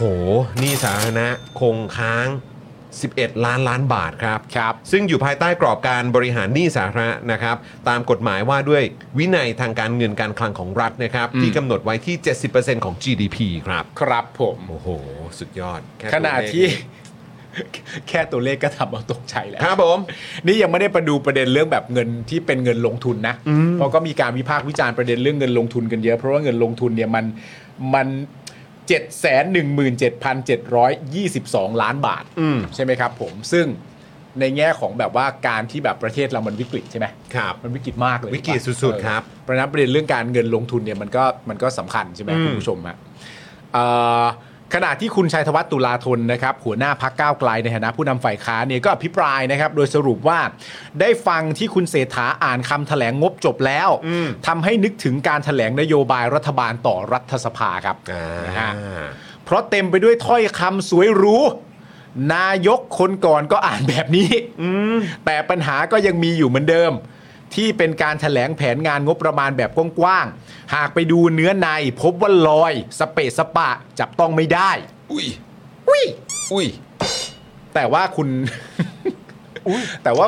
แต่ว่าคุณชัยธวัฒน์ก็ต้องรู้นะครับว่า แต่นี่มันไม่ใช่ผู้นำคนเดิมนะฮะ เออ เปลี่ยนแล้วนะ ผู้นำคนเดิมนั่นไปเป็นองคมนตรีแล้วนะ เออ โอันนี้อีกคนหนึ่งแล้ว เออนะครับผม โอ้โหอะไรเนี่ย โดยรัฐบาลบอกว่าประเทศมีวิกฤต 3 ด้าน คือวิกฤตรัฐธรรมนูญ ปากท้องประชาชน และปัญหาสังคม เมื่อไปดูแผนงานในแต่ละกระทรวง ก็พบปัญหาเต็มไปหมด ไม่สามารถวัดความสำเร็จจากนโยบายได้จริง ส่วนใหญ่เป็นโครงการเดิมๆ ที่กระทรวงทำอยู่แล้วทุกปี เหมือนเป็นเหล้าเก่าในขวดใหม่ พูดแบบนี้ไม่ได้โทษหน่วยงานราชการ เพราะรัฐบาลสั่งก็ต้องทำรัฐบาลต้องเป็นผู้นำข้าราชการต้องเป็นผู้ตามนะครับผมสองเรื่องแล้วนะ ครับ อ่ะเดี๋ยวต่อฮะ เชิญ อีกทั้งนะครับ ก่อนจะมีการเสนอร่างพรบงบประมาณเมื่อเดือนกันยายน 66 เนี่ย ทางคอรมอเนี่ยได้มีมติให้จัดทำร่างงบใหม่ เพื่อนำไปสู่การขับเคลื่อนเป้าหมายรัฐบาล แต่ผ่านแต่ 3 เดือนผ่านไปครับ เมื่อมาดูร่างครับ พบว่าแทบจะไม่มีการเปลี่ยนแปลง อย่างน้อยพรบฉบับนี้ควรยึดโยง นโยบายเร่งด่วน แต่ก็ไม่ อ่า ทั้งที่รัฐบาลบอกว่ามีนโยบายเร่งด่วน เช่น นโยบายเร่งด่วนแก้ปัญหาหนี้สินในภาคการเกษตร ภาคประชาชน ที่เมื่อดูเนื้อในเนี่ยพบว่าเป็นการจัดสรรงบประมาณที่ไม่ได้ตอบโจทย์ ที่หัวข้อสวยหรู แต่เนื้อในตอบไม่ได้ครับ อ๋อดีก็มาเป็นประเด็นเดิมก็คือว่า เหมือนอาจจะมีคำพูดบอกว่าจะอย่างนั้นจะอย่างนี้ แต่ว่าเนื้อในและงบประมาณกับสิ่งที่จะทำเนี่ยมันไม่ชัดเจนว่าจะทำอะไร แต่นี่ก็คือ ยังไง ถ้าดูถึงแบบ 3 เดือนเนาะ เออ มันก็ทำให้นึกถึงประเด็นเกี่ยวกับการศึกษาเรื่องของคำถาม เออ ประชามติ เออ ร้อยหกวัน อืม ร้อยหกวันคือจากที่ที่เรานับกันวันนั้นเนาะ ใช่ ที่หยิบยกขึ้นมาพูดในรายการน่ะ เออ ที่คุณถาหยิบยกขึ้นมา ก็อันนั้นก็ 3 เดือนกว่าเหมือนกัน เออ ใช่ไหม ใช่ เออมันก็ร้อยหกวัน อันนี้ก็คล้าย ๆ กันตั้งแต่เดือนกันยายน อืม บอกให้ทำร่างงบอันใหม่ขึ้นมา เออ จะได้สอดคล้องนั่นนู่นนี่ อืม แต่ท้ายสุดพอมาดูกันจริง อืม ๆไม่ได้ต่างจากเดิมเท่าไหร่นะ ใช่ และและอีกเรื่องหนึ่งที่ผมมีความรู้สึกว่าเอ๊ะนี่มันไม่ใช่ทัศนคติที่ดีเท่าไหร่นะ อืม ที่เราจะเข้าใจได้ทันทีอะถ้ามีใครมาบอกคุณว่าอ๋อการแถลงงบอันเนี้ย ก็เหมือนกับตอนแถลงนโยบายแหละ อืม แล้วคนมันเก็ตทันทีว่า อ่า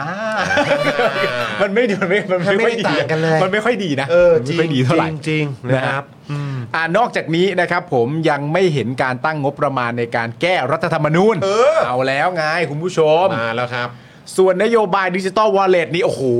อันนี้คุณผู้ชม ที่รัฐบาลยืนยันว่าจะไม่กู้ แต่ก็ไม่มีตั้งงบประมาณในปี 67 เพราะรัฐบาลกำลังรอร่างพรบเงินกู้เข้าสู่สภาอยู่ อืม นะครับ ก็เพราะฉะนั้นอันนี้ก็อาจจะตีความได้อีกมุมหนึ่งก็คือว่า ก็คงไม่เอาเงินจากงบประมาณแล้วเลยเนาะ อ่ะใช่ ก็ต้อง ใช่ เป็นกู้ล้วนๆแหละ อ่า ใช่ยังไงก็ยังไงก็ไม่ไม่อยู่ในงบกลางด้วย อืม ใช่ ยังไงก็ต้องกู้แหละ เพราะว่าตอนแรกอ่ะถ้าคิดในแง่ของโลกสวยมากอ่ะ เออ ต้องต้องโลกสวยมากจริงโลกสวยประมาณปาล์มอ่ะ อ่า เออ ครับ ต้องโลกสวยมากจริง ครั อ่ะ บ ก็มีความรู้สึกในมุมหนึ่งเหมือนกัน เพราะว่าคุณจุลพันธ์เนี่ยเคยให้สัมภาษณ์แล้วบอกไว้เองว่า ไอ้ที่บอกว่าเฮ้ยมากู้ทำไมเอ่อที่ประคนส่วนหนึ่งก็ถามว่าเฮ้ยจริง ๆ แล้วคุณจะกู้ตั้งแต่แรกแล้วหรือเปล่าไม่ได้มีวิธีอื่นเลย ไหนคุณมีความตั้งมั่นในการจะรีดงบประมาณแผ่นดินน่ะมากขนาดไหน แล้วเขาก็เคยบอกใช่ไหมว่าเขารีดไปแล้ว เออ เขารีดไปตั้งเยอะแล้วรีดไปตั้ง2องแสนกว่าล้านแล้ว ใช่ใช่ใช่ เขาเคยบอกแล้ว ใช่ เราก็เลยมีความรู้สึกว่าเออมันเป็นไปได้เนอะที่เขาจะไปรีดออกมาแล้วเป็นน้ำเป็นเนื้ออะไรไม่ได้ตัดอะไรไม่ใช้ทิ้ง อืม จนไม่ต้องกู้ให้ประเทศมันติดหนี้จริง ห ๆ มั รือนอา ไม่ จ ต้อง จะ กู้เท่าก้อนนั้นก็ได้ อ่า อ่ากู้ กู้ให้มันสมน้ำสมเนื้อกับที่มีอยู่ ใช่ใช่ ไหมฮะ ใช่ ซึ่งพอมาถึงน้าตอนเนี้ยไอ้ที่รีดไว้อ่ะ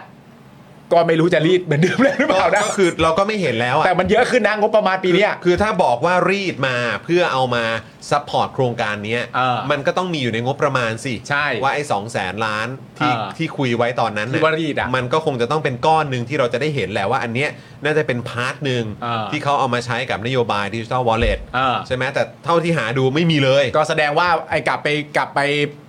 กลับไปใช้งบประมาณแผ่นงบประมาณแผ่นดินเนี่ย อืม ตัดทิ้งไป ตัดไปเลยดีกว่า ตัดไปเลยกู้แน่ กู้ร้อยเปอร์เซ็นต์ดีกว่า เออ ใช้คำนี้ดีกว่า ใช่ กู้ร้อยเนอะแบบนี้ใช้คำว่ากู้ร้อยเปอร์เซ็นต์ กู้ร้อยแหละ อืม กู้ร้อยแหละเพราะมันก็ไม่มีทางอื่น ไม่ แล้ว รู้ นี่ กู้เผื่อหรือเปล่าด้วย กู้ กู้เผื่อไปทำไมอ่ะ ก็ไม่รู้ก็บางทีแบบอาจจะมีแบบกู้แบบก็ที เผื่อเลือกเผื่อขาด ห้าแสนหกหมื่นล้านใช่ไหมไม่รู้ เออ จะไปถึงหกแสนล้านหรือเปล่าไง อ๋อ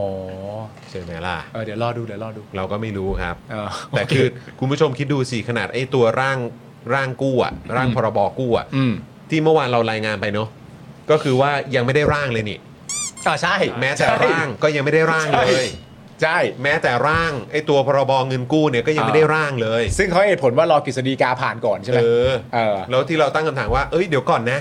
คือแบบไหนมึงบอกรอไม่ได้ เออ มันเป็นวิกฤตนั่นนู่นนี่คือมันรอไม่ได้จริง ๆ มันต้องรีบทำมันจะช้าไม่ได้แม้แต่วันเดียว เออ อะ่ะแล้วคือยังไงแล้วถ้าสมมติกิจกาบอกว่าได้ก็คือแบบอ่าโอเคงั้นเดี๋ยวขอเวลาไปล่างก่อนนะ เออ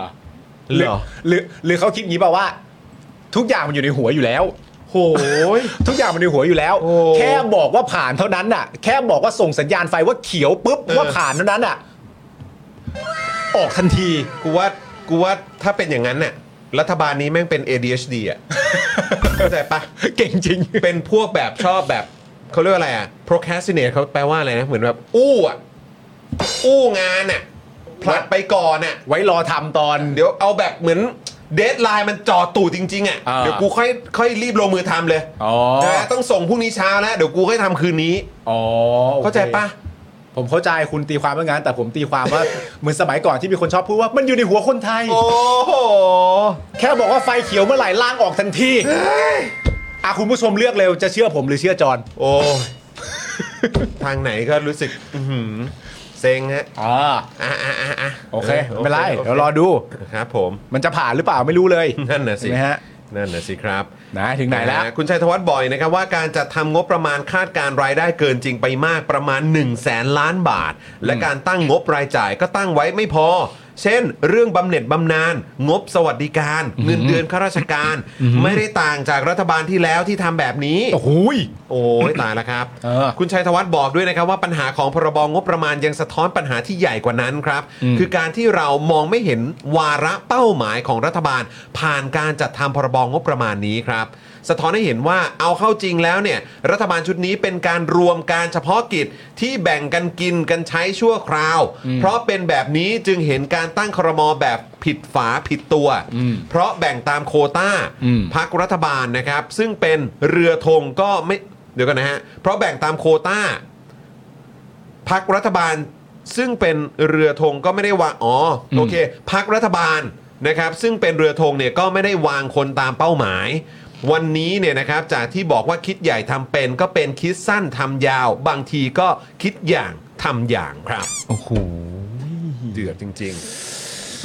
คุณชัยธวัฒน์นะยังบอกต่อด้วยว่าหากการจัดตั้งรัฐบาลชุดนี้เนี่ยนะครับ ผมจะมีวาระร่วมกันจริง ๆ ก็คงเป็นวาระเพื่อแก้ปัญหาวิกฤตทางอำนาจของชนชั้นนำเพราะสภาวะการเข้าสู่อำนาจของรัฐบาลชุดนี้ ได้แสดงออกอย่างโจงแจ้งว่า นี่เป็นการรวมตัวกันเพื่อรักษาสภาวะเดิมของสังคมไทยเอาไว้ เป็นการรวมตัวกันเพื่อพยายามฝืนความเปลี่ยนแปลงของสังคมไทย เป็นการรวมตัวกันเพื่อปกป้องพลังทางสังคมแบบจารีต และต่อต้านพลังทางสังคมใหม่ๆ ที่ต้องการอนาคตที่ดีกว่านี้นะครับ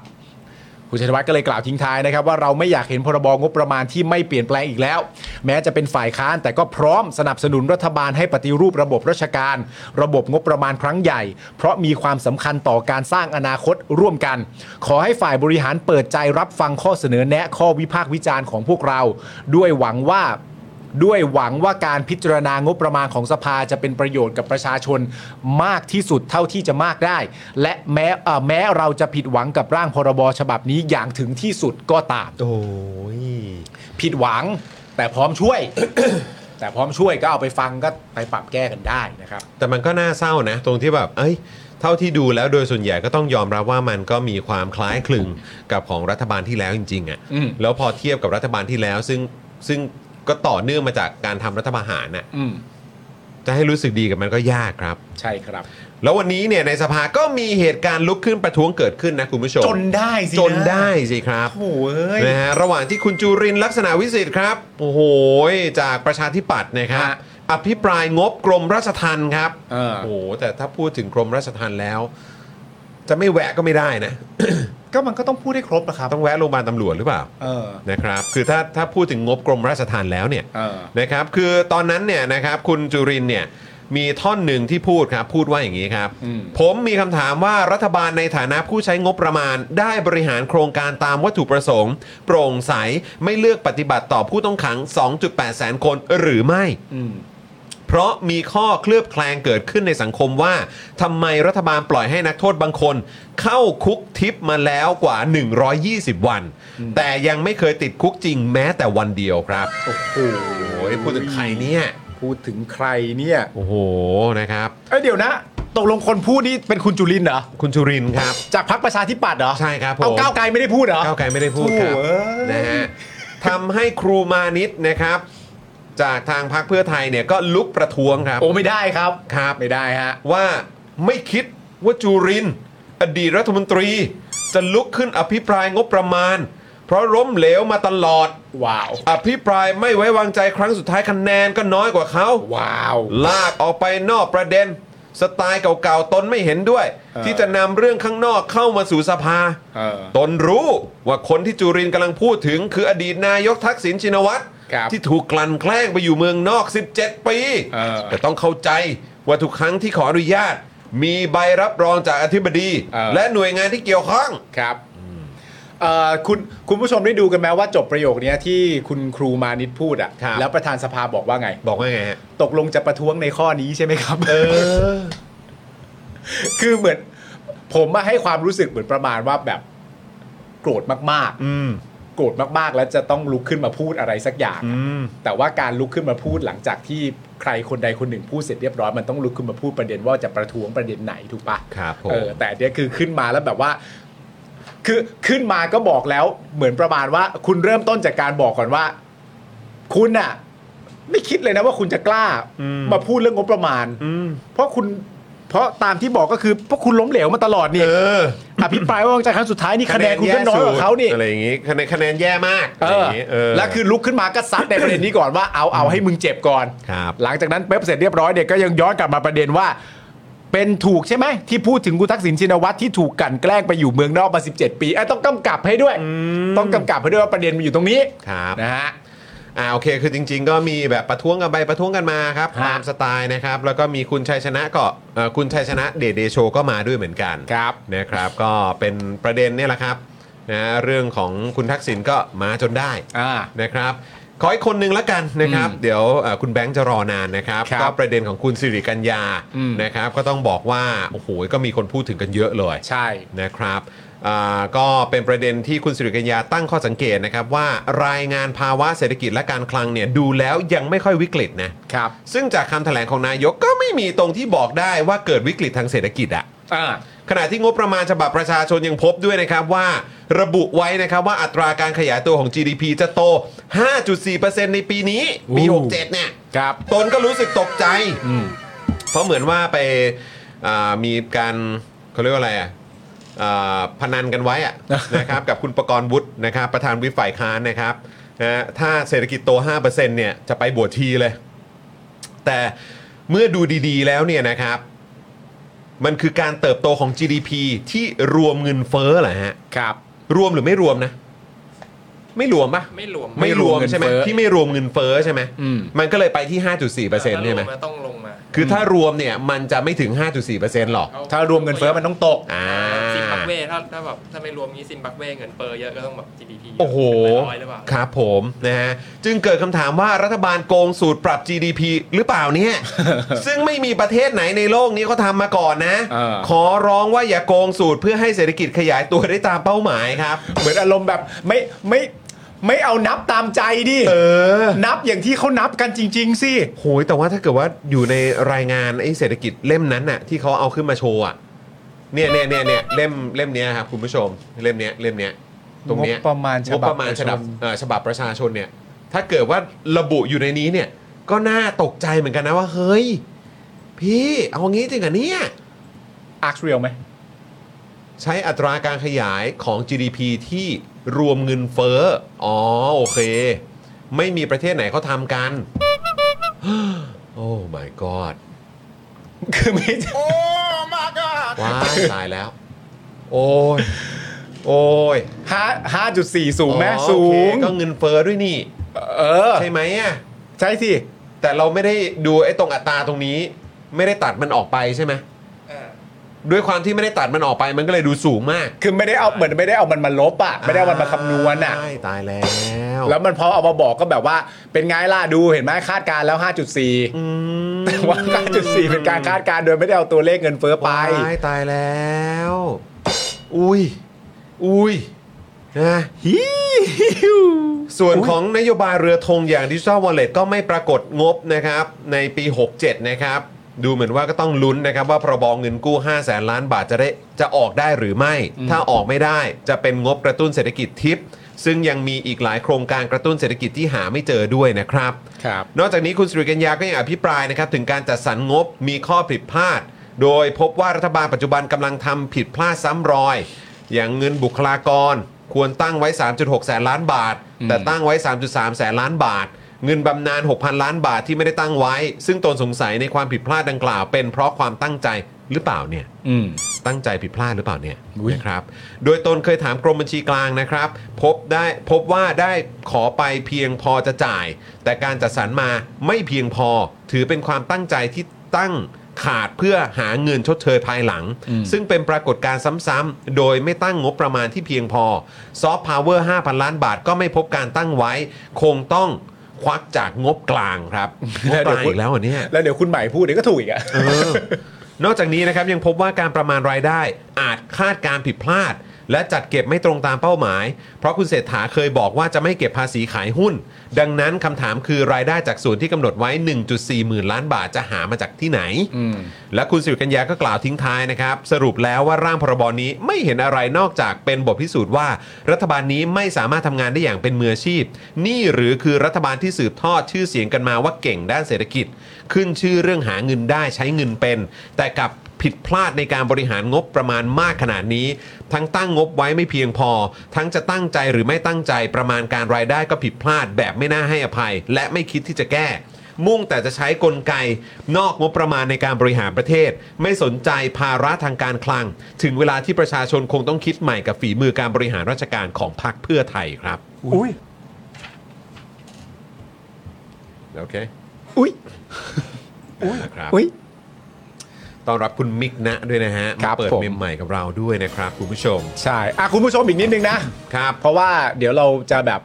เหมือนบรรยากาศมันจะดูขัดแย้งเกินไป เออ นะครับคุณผู้ชม ครับผม ครับ เรามาดูบรรยากาศการก้าวข้ามความขัดแย้งมันดีกว่า อ่ะ ซึ่งต้องบอกเลยว่าประเด็นนี้เนี่ยผมกับพี่กรณ์นี่ใจตรงกันมาก ฮะ เพราะผมเพิ่งแบบว่าเดินเข้าบ้านคุณจรแล้วผมก็ฟังมาระหว่างที่กำลังอ่าเดินทางมาที่สตูดิโอเนี่ยแล้วผมมาถึงผมก็เล่าให้คุณจรฟังว่าเฮ้ยคุณจรคุณจรฟังคุณอนุชายังแล้วผมก็เล่าให้คุณจรฟังว่าเป็นยังไงผมเล่าให้คุณจรฟังอยู่พี่กรณ์ ครับ ก็ส่งเข้ามาในกลุ่มว่าเอาเรื่องนี้ด้วยนะ เออ สักหน่อยไหมสักหน่อยไหม คือคุณผู้ชมมันนวลมาก มามา มั มาน นวลมาก มันแช่มชื่นใจ มามามา นะฮะ เออ คุณอนุชาบูรพชัยศรีนะครับ ซึ่งเป็นสสบัญชีรายชื่อจากรวมไทยสร้างชาติเนี่ยนะฮะ ก็ออกมาชมครับคุณผู้ชมครับ เนี่ยคนเนี้ยคุณผู้ชมฮะ คนนี้ครับ ออกมาชมว่างบประมาณปีนี้เนี่ยอ่านแล้วสบายใจ โอ้สบายใจ สบายใจ ครับผม เช่น สบายใจขึ้นมาเลย สบายใจขึ้นมา เอ้ยมันก็น่าสงสัย เอ้ยสบายใจ เช่นเรื่องอะไร เออ นเรื่องรุยุทธศาสตร์ชาติ 20 ปีไง อ่า การจัดสรรงบครั้งนี้เนี่ยก็ยังเป็นไปตามยุทธศาสตร์ ชาติ คุณอนุชาเนี่ยย้ำว่าเอ่อเราไม่ต้องพูด 20 ปี เพราะตอนนี้เหลืออีกไม่ถึง 15 ปี โอ้ยไม่นานเลยเนาะ ไม่นานเลย โอ้ย20 ปีไม่พูดแล้วพูด 15 ดีกว่า เออไม่ถึง 2 ทศวรรษนะ ใช่ ไม่ถึง 2 ทศว ขา ร ด รษ ไป เออ 5 นะฮะ ทศวรรษกว่าเอง เอออนี่แล้วคุณผู้ชมอันนี้ผมชอบมาก หลายๆ ท่านพูดว่าท่านนายกอาจไม่มีความเชื่อมั่นในยุทธศาสตร์ชาติ อาจจะยกเลิกหรือเปล่า อาจจะเปลี่ยนแก้ไขรัฐธรรมนูญหรือไม่ เออ ผมได้มีโอกาสพูดคุยในหลายส่วน ท่านนายกยังยึดมั่นในยุทธศาสตร์ชาติแน่นอน อ้าวแล้วสรุปวันก่อนที่บอกจะลื้อนี่คืออะไรวะ ก่อน นี่ไงเดี๋ยว พี่กรณ์ คุณอนุชาอธิบายต่อ เอาเหรอเหรอเหรอเหรอโอเคโอเคโอเคเออครับผม เพีย งอ๋อโอ้อธิบายต่อของพี่กรณ์แม่งเคลียร์มาก ครับผมว่าไง อธิบายต่อ ว่า เพียงแต่ท่านจะปรับให้มีความทันสมัยมากขึ้น มี AI อ๋อ มีดิจิตอลเข้ามาให้ทันสมัยทันโลก ค่ะ อยากให้ประชาชนเข้าใจ ครับ ไม่ต้องกังวลท่านนายก และรัฐบาลชุด นี้ ยังเดินหน้าต่อในเรื่องยุทธศาสตร์ชาติทั้ง 6 ด้าน ความต่อเนื่องเป็นสิ่งที่ดีครับ ผมอยากชื่นชมรัฐบาล คือประเด็นมันคืออย่างนี้คุณผู้ชม คือพอยเนี้ยหลาย ๆ คนก็จะจับประเด็นที่มันแตกต่างกันมา แต่ว่าก่อนที่จะมาเป็นเป็นประเด็นเรื่องยุทธศาสตร์ชาติที่ว่าเนี่ย ครับ ก่อนหน้าเนี้ยถ้าคุณผู้ชมได้ฟังอ่ะ คุณอนุชาเนี่ยเขาพูดถึงประเด็นเรื่องเนี้ยเรื่องอ่านงบประมาณแล้วสบายใจอ่ะแล้วคุณอนุชาเขาก็ย้อนกลับไปประเด็นเรื่องรัฐบาลที่แล้วก็คือรัฐบาลของประยุทธ์เนี่ยว่าตอนนั้นเนี่ยเนียบมาก เออ เฉียบมาก สุด เก่งมาก แก้ปัญหาอะไรต่างๆนานาที่อยู่ในช่วงวิกฤตได้อย่างแบบว่าแจ๋วมากเจ๋งมาก แก้ปัญหาในช่วงโควิดได้อย่างแจ๋วมากเจ๋งมาก จนหลาย ๆ ฝ่ายทั่วโลกองค์กรหลาย ๆ ฝ่ายทั่วโลกก็ต่างก็มาชื่นชมในประเทศไทย ว่าแจ๋วมากเก่งมากอะไรก็ว่าไป ผมก็ตั้งคำถามตั้งแต่ตอนนั้นแหละว่าพักเพื่อไทยอ่ะเขาฟังประโยคเหล่านี้จากคุณอนุชาว่า รัฐบาลที่แล้วเก่งมากในการทำเรื่องการเงินน่ะและการแก้ปัญหาเรื่องการเงินน่ะพักเพื่อไทยเขาฟังเรื่องเหล่านี้ด้วยความรู้สึกอะไรวะ เออ ในฐานะฝ่ายค้านน่ะเขาฟังไอ้เรื่องเหล่านี้ด้วยความรู้สึกอะไรอ่ะ แล้วพอมาต่อมาอีกประเด็นหนึ่งคือประเด็นเรื่องยุทธศาสตร์ชาติเนี่ย มันเป็นประเด็นที่เหมือนอารมณ์แบบ คุณอนุชาพูดอะไรก็ได้ แล้วนายกก็ต้องรับไปอ่ะ อืม นี่ผู้นำประเทศนะเว้ย ก็ต้องยอมรับตามจุดนั้นครับ เออ ครับผม แล้วคุณอนุชาแบบมะเหมือน ถ้าผมบอกคุณผู้ชมเองคุณผู้ชมจะสบายใจไหมาว่า คุณผู้ชม คุณผู้ชมไม่ต้องเป็นห่วงนะ เรื่องประเด็นยุทธศาสตร์ชาติอ่ะ นายกเขายังยืนยันเรื่องนี้เต็มที่คุณผู้ชมก็คงแบบ ไม่นะ กูจะห่วงมากกว่า ถ้าเขายังจะทำนะ เดี๋ยวนะ เดี๋ยวนะ เดี๋ยวนะ แต่มันเหมือนอารมณ์แบบใช้เวิร์ดดิ้งอะไรก็ได้อะใช้เวิร์ดดิ้งอะไรก็ได้ เช่นแบบว่า ไม่ต้องห่วงนะ ไม่ต้องกังวลนะ ครับ เรื่องยุทธศาสตร์ชาตินี่หลายคนกังวล ใช่ไหมว่านายกจะไม่ทำตามไม่ต้องกังวล อ่า แหมประชาชนตกใจกันหลายๆแล้ว เข้าใจว่ายุทธศาสตร์ชาติมันยอดเยี่ยมมากแล้วนึกว่านายกจะไม่ทำตามไม่ต้องห่วงท แต่ผ ำ ม อย่าง ว่า เงี้ย ผมว่าก็นั่นแหละ รัฐบาลเพื่อไทยหรือว่าทางพรรคเพื่อไทยก็เนียนๆไปครับ เออก็คงนิ่งๆไปแหมืละอน ก็ บบ เข้า ป ใจ ระมณว่าเหมือนประมาณว่ามีเป็นเสียงที่ลอยมากับสายลมเท่านั้นเองแหละ เออ เออนะครับ ท่านแค่เข้าไปปรับเปลี่ยนให้มันมีความทันสมัยดิจิตอลมี AI ทันสมัยมากขึ้น แต่เหมือนเดิม ถ้าคนที่ห่วงไม่ต้องห่วง ไม่ต้องกังวลสบายใจได้เห เฮ้ มือย นรัฐบาลที่แล้ว แล้ว นะ แล้วคุณเศรษ ท่าน ฐา นายกเศรษฐา ก็ต้องรับไป เขาดู อะ ให้ เอ เขา อ ดูแล้ว มีคนบอกว่าแล้วพูดประเด็นเรื่องแก้รัฐธรรมนูญได้ไง อืม ไหนใครบอกว่าจะไปแก้รัฐธรรมนูญหรือเปล่าประเด็นเรื่องยุทธศาสตร์ชาติหรือเปล่าไปแก้ไม่ต้องกังวล สบายใจได้ สบายใจได้ท่านนายกยืนยันเหมือนเดิม ตามนี้แหละ งั้นก็งั้นก็แปลว่าไอ้ข้อกังวลที่พวกเราก็กังวลกันเนี่ย คุณอนุชาก็ช่วยคอนเฟิร์มให้ แบบที่ผม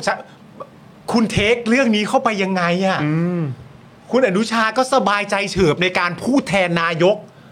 มากเลยนะแล้วนายกก็ต้องนั่งฟังแล้วก็ เออ ตามนั้นนะฮะเฮ้ยโอ้ยเหนื่อยใจ อ่ะ นี่เพิ่งวันแรกนะคุณผู้ชม แล้วก็ยังไม่ เออ จบนะครับ เดี๋ยวสักครู่หนึ่งนะครับ เราจะพบกับคุณแบงค์แล้วนะครับ คุณแบงค์มารอแล้วนะครับนะงั้นเดี๋ยวเราก่อนที่จะเข้าช่วงที่เราจะพูดคุยกับคุณแบงค์กันต่อเนี่ยนะครับสสแบงค์เนี่ยเราขอบคุณสปอนเซอร์ใจดีของเราก่อนดีกว่านะครับ ครับ นะฮะวันนี้มาสนับสนุนพวกเรากันกับบุญหลันด้านเมฆครับ เย้ ใครอยู่แถวแยกนาราธิวาสตัดถนนพระราม 3 นะครับ คุณต้องไม่ลืมแวะไปร้านบุญหลันด้านเมฆนะครับ อาหารอร่อยมากแบบกอไก่ล้านตัวเลยนะครับ แล้วก็ต้องบอกว่าร้านเนี่ยก็ตกแต่งได้สวยงามแบบสุดๆไปเลยนะครับบรรยากาศน่านั่งนะครับแบบไม่อยากกลับบ้านเลยนะครับ แล้วก็ต้องบอกว่าที่ร้านเนี่ยก็มีวงดนตรีนะครับที่มีรางวัลการันตีด้วยนะครับเพราะฉะนั้นคุณจะเป็นสายกินสายดื่มสายนั่งชิลนะครับไปฝากท้องที่บุญหลันด้านเมฆได้เลยนะครับ ยังไงก็แวะเวียนไปได้นะครับที่แฟนเพจนะครับของบุญหลันด้านเมฆที่ Facebook นะครับของบุญหลันด้านเมฆนั่นเองนะครับ ครับ นะ ผ ฮะ ม แล้วก็วันนี้ก็เป็นอีกหนึ่งวันนะครับนะที่อยากจะเบิร์ตเดย์อีกครั้งหนึ่งนะครับให้กับน้องนำจานะน้องนำจานะครับนะฮะโอ้โหเอ่อ น้องจำจาพระรามสอง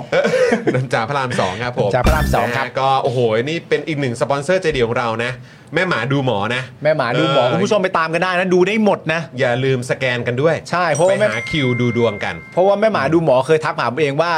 เอ่ออยากรู้ไหมว่าประกัดคุณปาล์มอ่ะ เออ มันรู้สึกยังไงบ้างตอนนี้ มีมีฟีลิ่งยังไง มี บ้าง feeling ยังไง อ๋อ แล้ว สามารถดูให้ได้ห ผม ดเลย จะดูแลเขาไปในทางที่ดีที่สุดได้ยังไง อ่า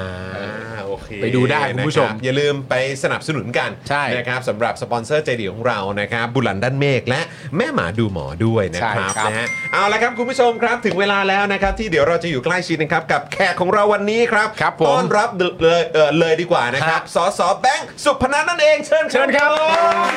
สวัสดีครับ สวัสดีครับคุณแบงค์ครับ โอ้โห แบงค์เชิญนะครับสวัสดีครับโอ้โห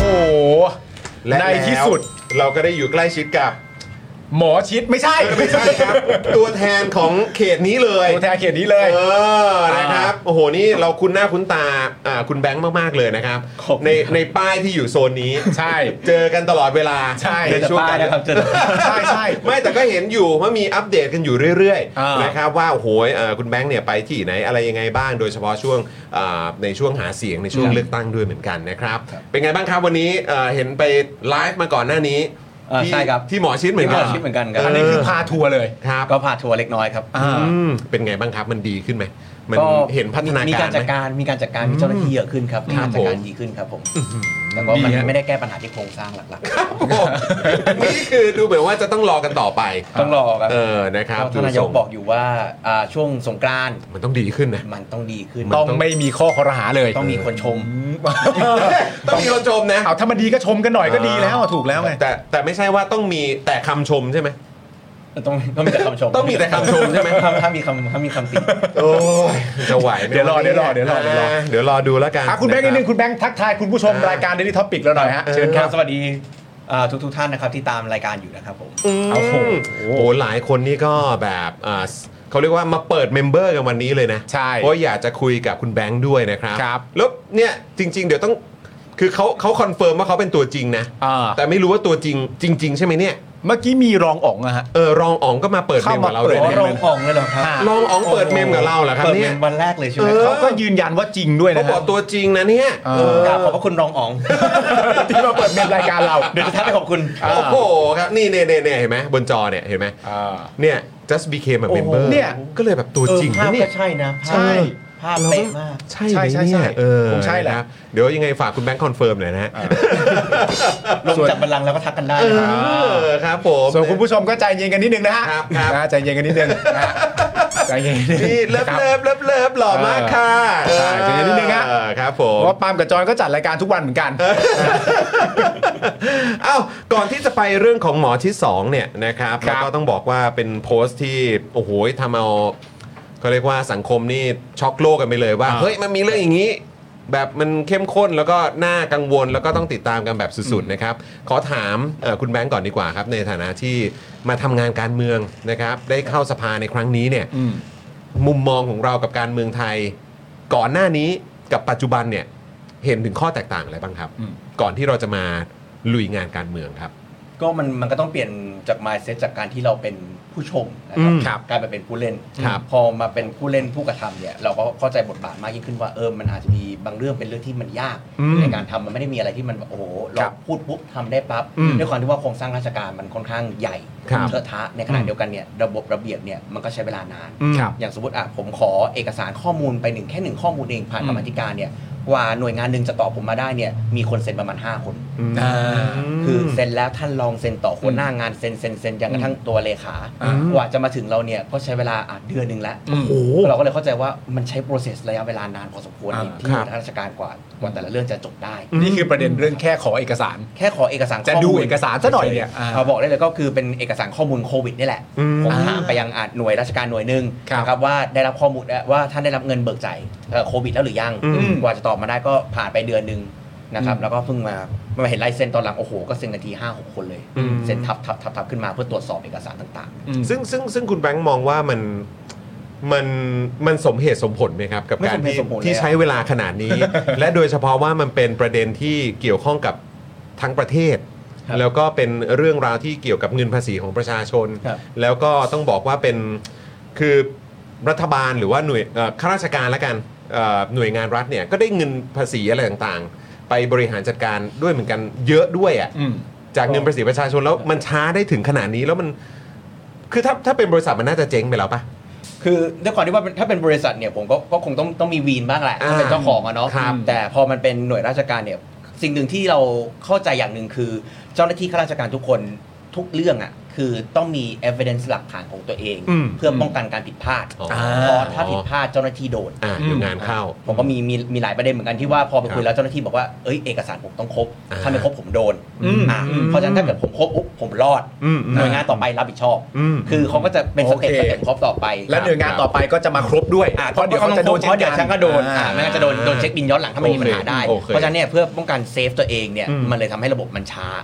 นะครับ โหแต่ช้าเป็นเดื แต่ อ มัน น เลย ช้า เนอะ ช้ามากจริงครับ เออ เรื่องบางเรื่องเนี่ยจริงๆมันเช็คออนไลน์แป๊บเดียวก็จบแล้ว ใช่ไหมครับ ระบบ Data ก็ออกมาได้แล้ว และบางเรื่องต้องบอกว่างี้ครับคือเอกสารเนี่ยมาจากเจ้าหน้าที่ต้นทางเจ้าหน้าที่ผู้ปฏิบัติงาน อือฮึ ตัวหัวหน้าจริงๆอ่ะแค่เซ็นทับ อืม คือก็คือเซ็นทับเฉยๆว่าโอเคถูกต้อง อืม ส่งมอบได้เอกสารนี้ไม่รับ ไม่มีข้อมูลอะไรที่ไม่ต้องน่ากลัวกรรมาธิการดูได้ ส่งส่งส่งก็เซ็นทับกันมาเรื่อย อืม ๆเพราะฉะนั้นเนี่ยเรื่องบางเรื่องกลายเป็นว่าจริงๆแล้วเนี่ยถ้าเจ้าหน้าที่ส่งตรงมาให้เราเนี่ยจบ ครั ไป บ ตั้งแต่สัปอาทิตย์แรกแล้ว เออ แต่อันนี้ต้องคอย cover ตัวเอง เออ ใช่ค กั รั น บ เต็มไปหมดเลย ใช่ เพราะความ ใช่ กังวลว่าอาจจะโดนคดีความหรือโดน อา อะ จ ไร จะ พวก มี นี้ อะไรบางอ ได้ ย่างอยู่ อ่าก ก ว่าจะเซ็นทับกันมาได้ โอ้โห และเพื่อความเซฟของเจ้าหน้าที่ก็เลยต้องใช้เวลาเป็นเดือน ก็ก็เป็นเดือนนะ เพราะไม่งั้นเขาก็โดนเหมือนกัน กว่าจะได้ข้อมูลมาแต่ละข้อมูล จริง ใช่ ๆ แล้วแบบนี้คือคือมองเห็นความหวังไหมครับว่าปัญหาของประเทศนี้มันจะได้รับการแก้ไข เออ มันมีความเป็นไปได้ว่ามันว่าว่ามันจะได้รับการแก้ไขจริง ๆ อ่ะ คือเรื่องบางเรื่องผมว่ามันแก้ได้นะครับ อืม แต่เรื่องบางเรื่องโอเคแหละมันอาจจะใช้เวลาระยะเวลานิดหนึงเพราะว่าต้องแก้เรื่องของระเบียบการจัดการต่าง อือฮึ ๆ แต่อย่างเกิดเรื่องทั่วๆไปอย่างเช่นอ่าอย่างเช่นณตอนนี้เราคุยเรื่องของงบประมาณใช่ไหมครับ ครับ อ่ามันก็จะมีเรื่องของงบประมาณหลายๆตัวเนี่ยที่ว่าสุดท้ายแล้วเนี่ยมันถูกเป็นเบี้ยหัวแตก อืม ไปกระจายอยู่ตามหน่วยต่าง อืม ๆ ตามหน่วยหน่วยรับงบประมาณต่าง ครับ เราจริงๆแล้วมันก็สามารถดึงกลับมาเพื่อที่มาอยู่ในหน่วยรับงบประมาณอะไรอันหนึ่งได้ อืม นะครับอ่ะอย่างผมยกตัวอย่างง่ายๆอย่างเช่นอ่ะถนนอย่างเงี้ยทุกวันนี้เนี่ยหน่วยงานในการตัดถนนเนี่ยอ่ะรฟทอ่าการรถไฟ อืม การรถไฟรอฟทอก็ตัดเอง โอ้โห การทางพิเศษก็ทำของเขาเอง เออ ทำทางด่วน ครับ ใช่ไหมครับอ่ะอย่างของกทม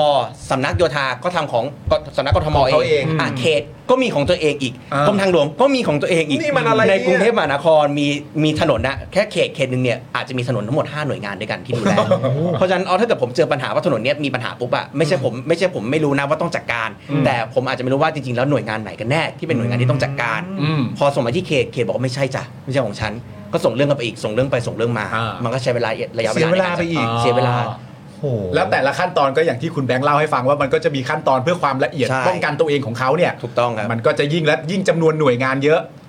ก็จะยิ่งล่า มัน ช้า ก็ เป็ ยิ่ง นธร สับ รม สน ดา ถ้าเกิดสมมติเราส่งไปทางเดียวกันอ่ะทุกคนอย่างที่อ่ะทางผู้ว่าบอกว่าส่งมาทางทัฟฟี่ฟองดูใช่ไหมครับพอส่งไปทัฟฟี่ฟองดูปุ๊บปัญหาก็คือสมมติไม่ใช่ของเขต อืม เขตไม่มีอำนาจในการไปบังคับสำนักนายโยธาเขตไม่มีอำนาจในการบังคับกรมทางหลวงให้ท อืม ำเขตก็ส่งเรื่องไปมันก็จะเขียนว่าส่งเรื่องก็ยังรอช้าจนกระทั่งคุณรู้ว่าแหละว่ามันไม่ใช่หน่วยงานนี้อ๋อของกรมทางหลวงใช่ไหมอ่ะโอเคโทรไปถามหรืออะไรเงี้ยอ๋อไม่ใช่ของอันนี้ ก็รอนานเหลื อ๋ อ อ เกิน ได้ครับผมส่งหนังสือให้พอส่งหนังสือปุ๊บ7วันทำแล้ว พอส่งส่งตรงหน่วยปุ๊บอะเจ็ดวันจัดการให้แล้วอ่าแต่พอไม่ตรงหน่วยก็รอไปเถอะเดือนหนึ่งก็ยังไม่เสร็จ เพราะเขาไม่มีอำนาจในการไปบังคับหน่วยงานอื่นเขามีแต่อำนาจใน perimeter ของเขาแค่อันเดียว สูงสุดก็คือส่งเรื่อง ส่งสุดคือส่งเรื่องแล้วก็รอออืมแล้วพอพอส่งมาจากหน่วยงานอื่นทำไมฉันต้องทำล่ะมันไม่ใช่เรื่องที่มันเป็นเผือกร้อนที่เข้ามาตรงกับหน่วยงานฉันมันส่งผ่านมาอะไรเงี้ยด้วยความที่ว่าอย่างเงี้ยอาจจะมีการเมืองภายในหรืออะไรเงี้ยก็อาจจะทำให้ช้าบ้างอะไรบ้าง ตอนนี้เราเราอยู่ในจุดที่ว่าอ่ะเรามาเป็นตัวแทนประชาชนแล้ว อืม ลงไปดิวกับปัญหาลงไปชนกับปัญหาด้วยตัวเองแล้ว แต่ต้องขออนุญาตนิดนึงคือผมผมเข้าใจว่าโอเคอย่างก้าวไกลเพื่อไทยอะไรก็มีประเด็นก็ว่านไป แต่ว่าเราไม่พูดถึงไม่ได้ก็คือย้อนกลับไปสมัยคุณทักษิณเป็นนายกรัฐมนตรีเนี่ย อืม ก็ได้รับคำชื่นชมมากๆ ว่าระบบราชการนี่ได้รับการปรับ อืม แล้วก็มีประสิทธิภาพ อืม แล้วก็บริการประชาชนได้ได้มีประสิทธิภาพมากขึ้นกว่าแต่ก่อนเยอะเลยอะ อืม ผ่านช่วงเวลามาอีกครับ เอามาถึงเอาแค่รัฐบาลที่แล้วก็ได้ อืม หลังการรัฐประหารล่าสุดเนี่ย ก็มีรัฐธรรมนูญปราบโกงออกมาด้วย อืม ใช่ไหมฮะ แล้วก็แบบเอาโอเค ทิ้งช่วงเวลาของคุณทักษิณมานานเหลือเกิน ผมก็ไม่รู้ว่ามีการอัปเดตระบบกันขนาดไหน แต่ว่าทุกวันนี้ก็ได้รับการแบบวิพากษ์วิจารณ์กันหนักมาก แล้วแถมเมื่อสักครู่นี้คุณแบงก์เองก็เล่าให้ฟังว่าโอ้โหดูสิเจ้าหน้าที่เนี่ยมีความกังวลแล้วก็กลัวมากว่าตัวเองจะติดคุกหรือว่าจะโดนอะไรพวกนี้หรือเปล่า อืม คิดว่าในรัฐบาลของพรรคเพื่อไทย ปัจจุบันนี้เนี่ยมันจะมีความเป็นไปได้ไหมครับว่าเราจะได้เห็นการปรับปรุงให้ระบบราชการเนี่ยมีประสิทธิภาพเหมือนสมัยของคุณทักษิณ ผมว่าทุกอย่างอ่ะมันในในทางการเมืองครับมันไม่มีอะไรเป็นไปไม่ได้ อืม ขึ้นอยู่ที่ว่าคุณตั้งใจแล้วคุณพยายามผลักดันหรือกดดันมากน้อยขนาดไหน อืม อ่ะอย่างผมยกตัวอย่างเช่นอ่ะอย่างถ้าเกิดเราโยงไปเรื่องอ่ะค่าแรงขั้นต่ ครับ ำผมถามว่าทำไมสมัยคุณยิ่งรักษณ์สามารถอาชีพสามร้อยได้ เออ แล้วทำไมสมัยคุณเศรษฐาไม่สามารถอาชีพได้ อืม ทั้งที่จริงก็ต้องบอกว่าคณะกรรมการไตรภาคีสองเนี่ยถ้าเกิดอ่ะภาคลูกจ้าง ครั กับ ภาคของรัฐ อืม ถ้าจับมือกันลงตัวเนี่ยมันเป็นไปไม่ได้เลยที่คุณจะแพ้ อืม ภาคเอกชนหรือภาคในายจ้างถูกไหมฮะ อืม แต่ก็ยังทำไม่ได้ อืม ก็เลยบอกว่าจริงๆ แล้วมันบางอย่างเนี่ยขึ้นอยู่ที่ political view ว่าหรือเจตจำนงทางการเมืองว่าคุณอยากจะผลักดัน คุณอยากจะแก้ไข อันนี้เป็น priority หรือเปล่า คุณไปล็อบบี้ไปคุยอะไรให้มันเรียบร้อยก่อนมาอยู่บนโต๊ะหรือเปล่า แต่พอมันไม่มีการไปคุยไม่มีการไปผลักดันมาก่อนเนี่ยก็กลายเป็นว่าก็ก็มาโปะเช็คกันแบบนี้สุดท้ายก็นายกก็มาวีนตอนหลัง อืมแล้วอย่างเราเนี่ยตอนเนี้ยเราทำหน้าที่ในพาร์ทของเป็นฝ่ายตรวจสอบ ครับ ก็เป็นเป็นอ่าเหมือนยุคสมัยต่อเนื่องกันมาเนาะ อ่า เออนะครับ แล้วเรามองดูเนี่ยถ้าสมมติว่าก้าวไกลได้เป็นรัฐบาลในการเลือกตั้งครั้งที่ผ่านมาเนี่ยสวยกมือโหวตให้เนี่ย ครับ ดว่าปัญหาต่างๆ เหล่านี้ที่เราเจอเนี่ยคิดว่าเราเราจะยังสามารถรับมือและแก้ปัญหา และมีความเชื่อมั่นในการแก้ปัญหา สิ่งเหล่านี้ให้มีประสิทธิภาพได้หรือเปล่าครับ เพราะจริงๆผมว่าทุกอย่างครับอย่างที่ผมบอกคือ ถ้ามันตั้งใจจริงมันทำได้ ถ้าคุณเป็นลวงลูกจริงๆอ่ะคุณจะรู้ว่าปัญหามันเกิดขึ้นอะไร แต่พอมันมันไม่ลวงลูกมันลอยอยู่ข้างบนนะครับ อืม มันก็เอาปัญหาก็เหมือนเดิม ฉันก็ไม่รับรู้อะไร อืม ใช่ไหมครับอีกอย่างปัญหาบางเรื่องเนี่ยจริงๆ แล้วมันถูกฟีดดิ้งมาให้มาให้เราอยู่แล้ว ม ในอย่างสมมุติในสภาเนี่ยต้องบอกว่าอ่าชุดที่ 26 ของเราเนี่ยที่ของปี 66 เนี่ยที่ผ่านมาเนี่ยไม่กี่เดือนเองอะ่ะเรามีข้อหารือทั้งหมดประมาณ 2,300 เรื่อง ม นะครับ2,300 เรื่องที่สสทุกคนอ่ะพยายามที่จะบอกในช่วงของการอ่าอภิปรายปรึกษาหารืออถูกไหมครับแต่สิ่งที่เกิดขึ้นคืออาหน่วยงานของภาครัฐเนี่ยตอบกลับมาน้อยมาก จาก 2,300 เรื่องเนี่ยเท่าที่ผมเข้าใจเนี่ยตอบกลับมาแค่ประมาณสักไม่ถึง 400 เรื่อง เฮ้ย ไม่ถึง 400 เรื่องกระทรวงมหาดไทยเนี่ยอ่าตอบกลับประมาณ 10กว่าเปอร์เซ็นต์ ในขณะที่กระทรวงกลากระทรวงคมนาคมเนี่ยตอบกลับประมาณแค่3เปอร์เซ็นต์ อ๋อ กระทรวงเกษตรยังไม่มีตอบกลับมาเลยแม้แต่อันเดียว ก็เลยบอกว่าแล้วเราจะปรึกษาหารือในสภาไปทำไม เออ คือเรื่องพวกเนี้ยจริง ๆ แล้วว่าสสทุกคนไปไปแกเตอร์ให้คุณมาหมดแล้ว แล้วฟีดไอให้คุณนะแค่คุณแก้เรื่องพวกเนี้ยจริง ๆ แล้วอ่ะมันก็ได้ประโยชน์เยอะ คือเหมือนว่าเรารวมเรื่องมาให้คุณแล้วเนี่ย ใช่ ประเคนแล้ว ประเคนแล้ว ผมประเคนปัญหาในพื้นที่ให้คุณแล้ว เออเออ อย่างที่ผมผมอะหมอชิดสองก็เป็นหนึ่งในนั้นถ้าผม อ่า ประเคนให้คุณแล้ว ถ้าคุณใจใส่เอาให้เกียรติสภาให้เกียรติสสซะหน่อยอ่ะคุณรีบเอาอันนี้เป็น priority หลัก เพราะว่าผมมีเวลา 2 นาที ผมก็คัดเรื่องที่มัน the best แล้วล่ะเอายื่นมาให้คุณแล้วประเคนถึงที่แล้วอ่ะซึ่งถ้าเกิดคุณทำก็ผลงานคุณทั้งนั้น ไม่ใช่ผลงานใคร รัฐบาลก็ได้ได้หน้าได้สี ได้เครดิต ได้เครดิตเต็ม เออ ๆในการที่ว่า เออ ทำไวแอคชั่นไวแต่สิ่งที่เกิดขึ้นคือรัฐบาลไม่ได้สนใจไงครับ พอมันไม่สนใจกันว่าสิ่งที่มันเกิดขึ้นคือมันก็ไม่เกิดการเปลี่ยนแปลง อืม แต่ถ้าเกิดถ้าเกิดคุณตั้งใจอ่ะฟังเอาทีมงานมานั่งฟังรีบจดเลยนะเกิดอะไรขึ้น และรีบประสานหน่วยงานทำไวมันก็ทำได้ อืม อย่างเรื่องบางเรื่องผมส่งหนังสือตรงไปอ่ะบางหน่วยงานเนี้ยเขารีบทำให้ก็ 7 วันก็เสร็จทำไมเรื่องบางเรื่องอย่างอย่างวันเนี้ยอย่างที่เราเห็นอยู่ในหมอชิดสอง ครับ รัฐมนตรีลงปุ๊บวันรุ่งขึ้นตั้งป้ายเออขอสมพมาแล้ว มันได้แน่แหละ ทำไมรัฐมนตรีสั่งปุ๊บแล้วทำได้ แล้วมันต้องให้ระดับรัฐมนตรีสั่งล่ะครับ อืม จริงๆรัฐมนตรีแค่สะกิดให้หน่วยงานให้ประหลัดให้ใครไปจัดการมันก็จัดการก็จบไปตั้งนานแล้ว ไม่ต้องเรื่องไม่ต้องใหญ่ขนาดนี้ มัน เลย ไม่ต้องมาแบบเขาเรียกอะไรไมโครแมเนจิ้งขนาด แต่ นี้เนอะ ใช่แต่สิ่งที่เกิดขึ้นคือผมว่าส่วนหนึ่งคือไม่ได้ให้เกียรติสภา คือจริงๆอ่ะรัฐบาลทุกหน่วยงานควรมีคนมอนิเตอร์ด้วยซ้ำในช่วงที่อภิปรายปรึกษาหารือเนี่ยมันควรมีมีคนมอนิเตอร์ ว่าเรื่องที่เกิดขึ้นเนี่ยมีอะไรบ้าง จะได้รีบเอาไปท อืม ำ เพราะ ที่ ปัญหาประชาชนทั้งนั้น ใช่เพราะปัญหาประชาชนเพราะเราเลือกมาแล้วไงเรามีเวลา 2 นาทีอย่างที่บอก อืม 2 นาทีผมต้องเลือก the best เรื่องที่มันมีปัญหาจริงๆที่มันเป็น อืม อิชชูหนัก อืม ๆถ้าเรื่องทั่วไปผมก็ต้องจัดการของผมเองได้เอออ อืม แต่ประเด็นคือคุณไม่ได้มอนิเตอร์พอไม่ได้มอนิเตอร์คุณก็ไม่ได้แก้ปัญหา คือคิดว่าสภายังเป็นแค่สถานที่ในการแบบเป็นพิธีกรรมในการดู เขา เหมือน ทุกวันนี้เขาถูกเราถูกมองว่าเราเป็นพิธีกรรมเฉยๆแค่ อืม แค่พูดไปอ่ะอยากตั้งกระทู้ก็ทางถามไปนายก อ่า จะมาจะไม่มาก็ได้ จะส่งใครมาตอบก็ได้ อ่า ตอบตอบก็ตอบตอบไปเอาให้หมดเวลา อืม สามคำถามอ่ะกี่นาที 15 นาที 10 นาทีก็ว่ากันไป อืม จบก็คือจบ โอ้แต่มันเปลี่ยนไปแล้วนะ คน ใช่ ดูอภิปรายเยอะขึ้นกว่าแต่ก่อนเยอะมากอะ เยอะมากจริงครับ การอภิปรายงบประมาณครั้งนี้เนี่ยคนก็ตามกันเยอะมากเลยนะ อืม เยอะมากครับ คือแบบมันมันมันใช้วิธีการแบบเดิมไม่ได้แล้ว แล้วก็มองรัฐสภาในลักษณะที่เราคุ้นเคย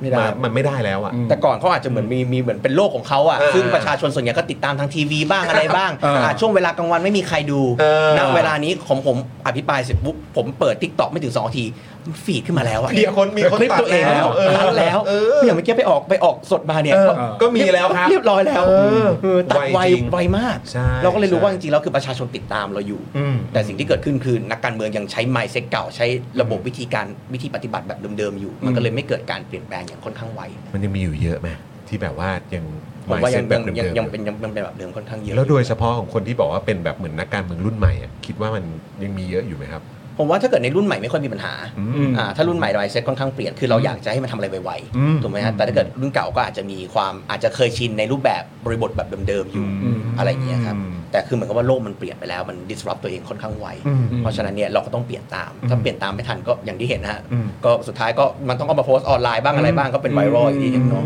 โอ้โห นี่เห็นไหมคำถามนี้ไปนี่กลับมารัว ใช่ ไม่หรอกแต่จริงๆ แล้วคือฟังอย่างเงี้ยมันก็มันก็สมเหตุสมผลมาก เพราะว่าเราทุกคนก็ต้องการการเมืองใหม่ใช่ไหมเพราะมันต้องการการเมืองใหม่ก็ต้องการการทำงานรัฐสภาที่มันใหม่ด้วย ใช่ และแม้กระทั่งตอนนี้เองเนี่ยอย่างเช่นแบบพูดถึงประเด็นเรื่องคุณภูมิธรรมหรือใครต่างๆกันานาหลายคนก่อนเข้าสภาก็พูดว่าอยากได้แบบการเมืองที่มันใหม่ที่มันมีสาระไม่ใช่จ้อง แต่จะเอามาด่ากัน ๆ อะไร แบบปต่างๆระเด็นการเมือง เป็นประเด็นการเมืองเข้าใจว่าแบบพูดด่าได้แรงก็จะได้ซีนเยอะ หรืออะไรอย่างเงี้ยไม่อยากให้ทำแบบนั้น แต่พอฟังที่คุณแบงค์พูดก็คือว่าเออถ้าเกิดว่ามันจะได้การเมืองใหม่ที่ประชาชนพึงพอใจจริงๆ ก็คือว่าฝ่ายค้านคัดปัญหาที่เป็นทีเด็ดมาลงให้ แล้วรัฐบาลก็ไปทำ คุณต้องให้ความร่วมมือเรากับเราด้วย คุณต้องให้เกียรติเราด้วย ทีเนี้ยใหม่เลย ใช่ ทีเนี้ยใหม่เลย ไม่แล้วอีกอย่างอะคือจะว่าไปแล้วเนี่ย ผมคิดว่าก้าวไกลเองก็มีภาพในลักษณะที่ว่าก็เหมือนแบบเขาเรียกว่าอะไรคือถ้าอย่างเมื่อก่อนเนี่ยพรรคการเมืองที่น่าจะเป็นเหมือนแบบตรงข้ามกับเพื่อไทยเลยเนี่ย ก็คืออย่างประชาธิปัตย์ อืม ถ้าตอนนั้นประชาธิปัตย์บอกว่านี่ไงเอาปัญหามาวางให้ตรงหน้าแล้วเนี่ย เออ แล้วคุณแก้เนี่ย ผมคิดว่าคนของทางพรรคเพื่อไทยก็อาจจะต้องแบบเดี๋ยวก่อนนะ เออ เดี๋ยวขอขอดูก่อนนิดนึง แต่ผมคิดว่าอย่างภาพการทำงานของก้าวไกลมันก็จะมีอีกมุมหนึ่งที่ทำให้เห็นว่าเอออันนี้มันคือปัญหาจริงๆ ช่วยเอาไปแก้หน่อยสิ ใช่ มันมันมันน่าจะ คือเราไม่ได้เอาปัญหามาเล่นการเมืองไง ใช่ แล้วรัฐบาลเองก็ไม่ควรเอาปัญหามาเล่นการเมือง คือคุณไม่ต้องมองเลยจริงๆแล้วคุณต้องบอกว่าสภาคือสภา รัฐบาลคือรัฐบาล อืม ไม่ว่าผู้แทนคนไหนส่งปัญหามา ฉันต้องมีไมเซ็ตเดียวกัน ต้อง คือฉันจะ แก้ แก้ สิ ให้ เออ จบไม่ต้องบอกว่านี่มาจากสสรัฐบาลหรือสสฝ่ายค้าน อืม เพราะสุดท้ายแล้วมันก็คือประชาชนในพื้นมันทั้งทั้งหมดทั้งประเทศอะครับ อืม สมมติคุณแก้ให้เขาได้สุดท้ายแล้ว ถ้าเกิดถ้าเกิดคิดในเชิงการเมือง คุณก็อาจจะได้โบทในอนาคตอีก ม ใช่ไหมครับ แต่ถ้าเกิดคิดในเชิงการบริหารจัดการประเทศ ฉันก็มีหน้าที่จัดการปัญหาให้ทุกคนได้ความเท่เทียมกั ตามหน้าที่คุณนะ ตามหน้าที่ที่เสนอตัวมาตอนที่เสนอแล้วหาเสียงบอกว่าฉันจะดูแลประชาชนอย่างเท่าเทียมกันอืมไม่ว่าจะมาจากฝ่ายค้านหรือฝ่ายรัฐบาลคุณก็ต้องดูแลอย่างเท่าเทียมกัน ฮะในการอภิปรายงบประมาณ 3 วันนี้เนี่ยพักก้าวไกลจะพูดถึงคุณทักษิณไหมครับ ผมไม่อยู่ในทีมอภิปรายรอบนี้ อยาก โอ้โห รู้ อยากรู้เพราะว่า แต่แต่แต่วันนี้ คุณชัย ก็มี ธวัฒน์ก็เพิ่งตอบไปอะ เออวันนี้ก็มีคนแวะไปแล้ว แต่ว่าไม่ใช่ก้าวไกล อันนั้นเป็นพรรคประชาธิปัตย์ เอออันนั้นประ ประชาธิปัตย์ตามคาดตามคาดตามคาดเออ เรียกเรียกว่าไม่พลาด ครั้งนี้เนี่ยคุณแบงค์อาจจะไม่ได้อยู่ในทีมอภิปรายใช่ไหมครับเออแต่มองการอภิปรายงบประมาณครั้งนี้เป็นยังไงบ้างครับ ก็ต้องบอกว่าคืออย่างนี้ที่ผมไม่ได้อยู่เนี่ยเพราะว่าเวลามันให้มันน้อยจริง อืม อืม ๆเจ็ดวันเรารู้สึกว่าไม่อยากไปบีบอะไรตัวเอง เพื่อผลิตผลงานในผลงานหนึ่งออกมา อืมอืม อืมแล้วแบบด้วยเวลาที่กระชันชิดผมก็กลัวตัวผมเองทำได้ไม่ดีพออ มอืม ส่วนที่สองผมก็มองว่ารอบที่แล้วได้อภิปรายนโยบายไปแล้ว อืม รอบนี้เพื่อนหลาย ๆ ท่านยังพลาดโอกาสในรอบที่แล้วอยู่เลย อืม เออถ้าเราไม่สมัครสักคนหนึ่งมันก็ต้องมีโอกาสคนเพิ่มอยู่ดี อืม ก็ให้โอกาสเขาบ้างอืมนะครับแล้วก็เป็นอภิปรายค่อนข้างใหญ่ด้วย เพราะว่านโยบายคืออันใหญ่งบประมาณคืออันใหญ่อ่ะอภิปรายไม่ไว้วางใจคืออันใหญ่ เพราะฉะนั้นนี่มันมันมันมี 3 อันใหญ่อยู่ อืม นะครับก็อันเนี้ยเป็นอันใหญ่อันที่ 2 ก็ให้เพื่อนๆมีโอกาสได้ ครับ ได้อภิปรายด้วยก็ดีกว่านะครับส่วนปัญหาตัวงบเนี่ยก็อย่างที่คุณสิริกัญญาก็พูดเลยเนาะคือมันก็ยังมีความสเปะสปะอยู่ อย่างที่คุณชัยธวัฒน์พูดก็ถูกต้องเลยก็คือเบี้ยหัวแตกจริง อย่างอ่ะสมมติอย่างอย่างผมเนี่ยผมนั่งในส่วนของไอตัวอนุ SME ทำเรื่องส่งเสริม SME เนี่ย ครับ สิ่งหนึ่งที่เราเห็นเลยว่าหน่วยงานหลาย ๆ หน่วยงานเนี่ยมีงบประมาณดูแล SME หมดเลย อืม กระทรวงแรงงานมี4ีหกรมพัฒนาแรงงานให้ SME ส่งเสริม SME แค่ของกระทรวงแรงงานเดี๋ยวสมมติมี4ีหกรมแล้วอ่ะกระทรวงพาณิชย์อีกประมาณ4ีหกรมก็สนับสนุน SME กันหมดเลย หมดเลย แข่งแข่งกันสอน SME เออ ทุกคนอะสอนเรื่องการเงินสอนวิธีการนู่นนี่นี่นั่นนู่น อืม ให้ SME ทุกคนแข่งกันสอนหมดเลย อืม อ่ะไม่พอกระทรวงอุตสาหกรรมอีกกระทรวงเกษตรกระจากเอา โอ้ มีหน่วยงานนอกอีกดีป้า NIA อีก อืม ทุกคนจะสอน SME กันหมดเลย ครับ เก่งกันสนับสนุนกันหมดเลยรักเราหมด เออ มันกลายเป็นว่าเบี้ยหัวแตก คือไม่มีหน่วยงานไหนหน่วยงานหนึ่งที่จริงจังในการจัดการ SME ให้ครบรูและสุดท้ายที่เกิดขึ้นคืออะไร คุณก็ต้องไปเรียกร้องอะไร one stop service อืม OSS ต่ออยากให้มี OSS ขึ้นมาเพื่อมารวบรวมหน่วยงานเพราะฉันเข้าไปไม่ถึง เพราะถ้าเกิดฉันไปพิชอ่ะโครงการหนึ่งกับทางอ่ะ NIA ซึ่งเป็นหน่วยหน่วยหนึ่งที่ไว้คอยให้คุณต่างๆ กับอ่ากับอ่าตัวสตาร์ทอัพ อืม ทำความฉันไปพิชกับ NIA ฉันไม่ผ่าน ฉันก็ต้องไปพิชกับดีป้าต่ออ ม คือมันเสียเวลาไงครับ สุดท้ายคนก็เรียกร้องว่าอยากให้มี one stop service อีกเอ้า กลับมาเหมือนเดิมแล้วคุณกระจายให้เบี้ยหัวแตก เพื่อที่ต้องมารวบกันใหม่อีกแล้วเหรอ อืม ใช่ไหมฮะ งบประมาณก้อนเดิม กระจายเบี้ยหัวแตกก่อน สมมติกลับมารวบกันใหม่อีก แล้วทำเพื่ออะไรทำไมไม่ตั้งหน่วยงานใดหน่วยงานหนึ่งจากการ SMA ตั้งแต่ครบลูปไปเลยตั้งแต่สอด SME การเข้าสู่ระบบทำไง การเข้าถึงแหล่งเงินทุนทำไง การได้ทุนยังไง อืม อืมการไปกู้ยืมยังไง การทำโปรไฟล์ตัวเองให้มันดูหน้าดูหน้าเอ่อหน้าตื่นเต้น หรือว่าหน้ามีประโยชน์ในการที่จะดึงเงินลงทุนยังไงอืม คือแค่แค่กำลังคิดอยู่ว่า เอ๊ะมันเป็น DNA หรือว่ามันเป็นแบบวิธีการคิดที่เขาคิดไปในทางเดียวกันหรือเปล่าวะเนี่ย เพราะว่าอย่างเมื่อช่วงปลายปีเราก็พูดถึงกอรมน ครับ แล้วกอรมนก็บอกว่าเขาเป็นเหมือนแบบเหมือนอ่าเราก็เป็นเหมือนแบบเป็นคนที่ประสานให้อ่ะ ใช่ไหมออ เป็นนักประสาน มีมีแบบหน่วยงานอะไรต่างๆ เยอะมากเลย เราก็ช่วยประสานให้ว่าใครเหมาะสมต้องทำอะไรยังไง แล้วเพอเพอบางงานเดี๋ยวทำให้ด้วย อืม เออเดี๋ยวจัดการให้ แล้วเมื่อวานนี้ก็เพิ่งพูดถึงหน่วยชื่ออะไรนะเออพี่กรณ์สอสอรอชอลอหรือเปล่าหรือผมไม่แน่ใจ เออ ที่ ประมาณนั้นแหละ ที่ที่เป็นแบบหน่วยงานที่อยู่อันเดอร์สำนักนายกอีกทีหนึ่งใช่ไหมครับ แล้วก็ดูแลอะไรต่างๆ ที่เกิดขึ้นในทะเล แล้วล่าสุดเนี่ยที่เขาบอกว่ามีการเอางบประมาณเอ่อการซื้อเฮลิคอปเตอร์ แล้วก็โดรนเนี่ยไปฝากไว้ ไปฝากไว้ที่นี่ ใช่กับสำนักนายกใช่ไหมแล้วก็คือคนที่จะใช้ก็ดูทรงแล้วก็คงจะเป็นเอ่อกองทัพเรือแหละ เพราะว่าสำนักนายกจะมีบุคลากรมาทำอะไรพวกนี้ได้ไงล่ะ ใช่ไหมครับ แต่ว่ามันมีการฝากงบฝากอะไรพวกนี้กัน แล้วเขาก็บอกว่าเนี่ยสรชลเนี่ยก็เป็นแบบเหมือนหน่วยงานที่ประสานด้วยเหมือนกัน อืม คล้ายๆ กับกอรมนเลย อืม เออแล้วพอมาเห็นแบบเรื่องของว่าเนี่ยมันมีหน่วยงานเยอะมาก ฝ่ายความมั่นคงก็ดูแลกันเต็มไปหมดเลยกอรมนต้องมาช่วยประสานให้ เออ ใช่ไหมแล้วมันก็เสียเวลาหลายขั้นตรงหลายขั้นตอนอีกสรชลอะไรต่างๆ นี่ก็เหมือนกัน เออ แล้วพอเมื่อกี้คุณแบงค์พูดถึงแบบประมาณเรื่อง SME อ่ะ เออ แล้วก็ดูสิ แต่ละกระทรวงมันมีกระจายไปหมดเลยอ่ะ เออ แล้วก็ต้องมาช่วยประสานอีก อืม คือแบบงบประมาณก็เปลือง เวลาก็เสีย ถูกครับ ใช่ไหมครับ แล้วก็แบบมันไม่ได้มีประสิทธิภาพตามที่เราคาดหวังเอาไว้ เออ คือไม่ว่าจะเป็นฝ่ายความมั่นคง ฝ่ายเศรษฐกิจ หรือว่าเรื่องราวอะไรต่างๆ ดูทุกอย่างนี่มันดูพลวันแล้วก็มั่วไปหมดเลย มั่วครับมั่วเพราะอย่างของผมเนี่ยอย่างอ่ะขยาย SME นิดนึง เอออย่าง ทุกหน่วยงานเนี่ยทุกกรมเนี่ยเขาต้องมีเจ้าหน้าที่ ครับ ถูกไหมฮะอ่ะเจ้าหน้าที่อ่ะสมมติทุกคนก็ต้องจ้างหมดเลยเจ้าหน้าที่ผู้เชี่ยวชาญด้าน SME ผู้เชี่ยวชาญด้านการ ครับ เงิน ด้านอะไรพวกนี้ ก็กลายเป็นว่าคุณก็ต้องจ้างตำแหน่งซ้ำซ้อน อืม มันก็มาลิงก์มาอีกที่ว่าทำไมงบประมาณบุคคลของข้าราชการมันถึงเยอะขนาดนี้ เออ อืม สามสิบกว่าเปอร์เซ็นต์กับสี่สิบเปอร์เซ็นต์ใช่ไหมมันค่อนข้างสูงมากๆเลย ครับ ในขณะที่ประเทศในในในโลกตะวันตกเนี่ยเขาอาจจะอยู่สัก 20 25ประมาณเนี้ยมันก็มันก็ลีนตัวเองลงมาได้เยอะ มันก็มีงบประมาณทำอย่างอื่น แต่ทุกวันนี้เราขยายข้าราชการไม่พอแล้วก็รู้สึกว่า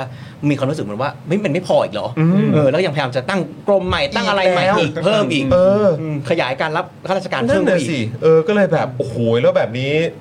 มันจะอีลุงตุงนางมากเลยนะ อืม เออแล้วก็คือแบบ มันจะทำงานได้อย่างมีประสิทธิภาพได้ยังไง ถ้ายังดูเหมือนว่าต้องลากก้อน อืม งบประมาณที่ใช้จ่ายกับรายเขาเรียกว่าอะไรรายจ่ายฟิกซ์แบบเนี้ย เออ โอ้โหมันจะมันจะไปยังไงต่อวะ ไม่เขากลัวแบบนี้เปล่าว่าถ้าหน่วยงานมันไม่เยอะเขากลัวกรมนไม่รู้จะประส านอะไร ก็เลยทำเยอะก่อนจะได้บอกเขาทำนี่เยอะแยะเลยมันมีให้เยอะเออมีให้เยอะเต็มไปหมด โอ้โห ไม่ไหวว่ะ จะให้ได้เลยใช่ไหม เออหนักจริงหนักจริงนะค ง รั บบ ประมาณรายจ่ายไม่เยอะเอ้ยของของไทยเราต้องบอกว่างี้ครับ ถ้าเกิดเทียบกับขนาด GDP ไม่ได้เยอะ อืม คือด้วยความที่ว่ารายได้ในการเก็บภาษีเรามันน้อย ครับ นะครับเก็บภาษีส่วนใหญ่ก็เป็นเป็นแวดซะเยอะ อืม อย่างเงี้ยคือมันเก็บไม่ได้เต็มไม่เต็มหน่วยเท่าไหร่อ่ะภาษีรายได้ภาษีนิติบุคคลอาจจะเก็บไม่ได้เยอะมาก อืม ถ้าเกิดเทียบเนี่ยอย่างของเราอ่ะงบประมาณรายจ่ายเนี่ย 3.5 ล้านล้านกล อื ม มอืม ๆนะครับเทียบกับขนาด GDP ประมาณ 20 ล้าน อืมครับ ก็ตกประมาณสักอ่า20% อืม อ่า17 17%กว่า อืม ๆนะครับแต่พอไปเทียบกับต่างประเทศปุ๊บเนี่ยเขาอยู่ประมาณสัก30กว่าเปอร์เซ็นต์ อืม อย่างประเทศอ่ะอย่างอังกฤษอย่างเงี้ยเกือบเกือบ35 36 30 ประมาณ 38 เกือบเกือบ อืม 40 อเมริกาสัก30 กว่ากว่า ครับ นั่นหมายความว่าเขามีงบประมาณในการ spending ของรัฐบาลเนี่ยเยอะกว่ามาก ม เพราะฉะนั้นเนี่ยเขาจะมีงบในส่วนของการลงทุนการทำนู่นทำนี่เยอะ อ่า ในขณะเดียวกันด้วยตัวไส้ในของเขาเองเนี่ยงบบุคลากรของภาครัฐเองเขาก็น้อยด้วยอีกเท่ากันว่ามันมันสองเด้งเลยกันว่า อ่า โอ้โหงบมหาศาลที่เขาสามารถไปกระตุ้นเศรษฐกิจได้ไปทำนู่น อ่า ทำนี่ได้เกิดการลงทุนได้ อืม อืมแต่ขณะที่ของไทยเนี่ยหมดแล้ว แล้ว เดี๋ยวใช้หนี้ดอกบงดอกเบี้ยอีกบุคลากรอีกก็ เออ หายไปครึ่งหนึ่งแล้วงบ อืม ผูกพันของเดิมใครไปทำโครงการอะไรไม่รู้เต็มไปหมดอีก ก็ไม่เหลืออะไรเท่าไหร่ คิดคิดว่าเป็นไปได้ไหมว่ามันจะแก้ได้ เพราะว่าคือคนที่ที่แบบเขาเรียกว่าอะไรอยู่ในอยู่ในกลุ่มแบบที่เราจะต้องเอาเงินไปจ่ายเป็นแบบเหมือนค่าใช้จ่ายฟิกซ์เนี่ย ครับ เขาก็มีเยอะแล้วก็เพิ่มขึ้นทุกวันนะ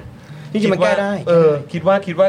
คือมุมมองของเราในฐานะที่ตอนเนี้ยเข้ามาทำงานตรงพาร์ทข้างในละคิดว่ามันเป็นไปได้ขนาดไหน เพราะบางคนก็บอกโหมันไม่ง่ายนะ แล้วต้องใช้เวลาอีกนานเลยนะ ผมว่าถ้าเกิดทุกอย่าง เออ ใช้ดิจิตอลเข้ามาจับเนี่ยผมว่าแก้ได้อะอย่างทุกวันเนี้ยสมมติถามว่าผมอยากได้ทราบว่าใครเป็นเจ้าของที่ดินแปลงเนี้ยผมต้องไปติดต่อกรมที่ดินเนี่ยเขาไปหาชนงโฉนดข้อมูลข้อมูล อืม ถ้าณวันหนึ่งคุณเอาแลนด์แบงค์ทั้งหมดเนี่ยดิจิทัล อืม เข้ามาเป็นข้อมูล ประชาชนเข้าล็อกอินเอง จ่ายค่าฟรีออนไลน์เรียบร้อยดูเองเหมือนเมืองนอกเลย ใครเป็นเจ้าของที่ดินเพื่อที่ว่าจะไปดูว่าโฉนดเพื่อจะซื้อที่ดินไงฮะ อืม อะไรพวกเนี้ยคุณจบเลยคุณไม่ต้องมีเจ้าหน้าที่ที่กรมที่ดินอีกไม่รู้กี่คน อืม เพียบเลย อืม ซึ่งคุณคุณคุณก็คัดได้อีกเพราะกรมที่ดินมีทุกเขต มีทุกมีทุกที่ เออ คุณตัดได้อีกเพียบอืมแล้วคุณไม่ต้องตัดเอ่อค่าอ่ะค่าเล่งค่าอะไรเจาะแจ๊ะ อ๋อ เงินสีเทาอีก อ่า ระบบหนึ่ง อันนี้เราแค่พูดถึงแค่แค่กรมที่ดินแค่อันเดียวเอง อืม เราประหยัดระ มัน ยะ จะ เวลา เซฟได้ขนาด ทั้งเซฟ ไหน ทั้งประชาชนเซฟทั้งงบประมาณเซฟทั้งเซฟทั้งเงินเงินนอกระบบอีกอะไรอีก แล้วเวลา ในเวลาเซฟด้วย แค่เอาทุกอย่างมาดิจิทัลขึ้นมาเนี่ยมันง่ายมากเลย อืม แต่เพียงแค่ว่ามันไม่มีใครทำเพราะว่ามันอาจจะมีอ่ะ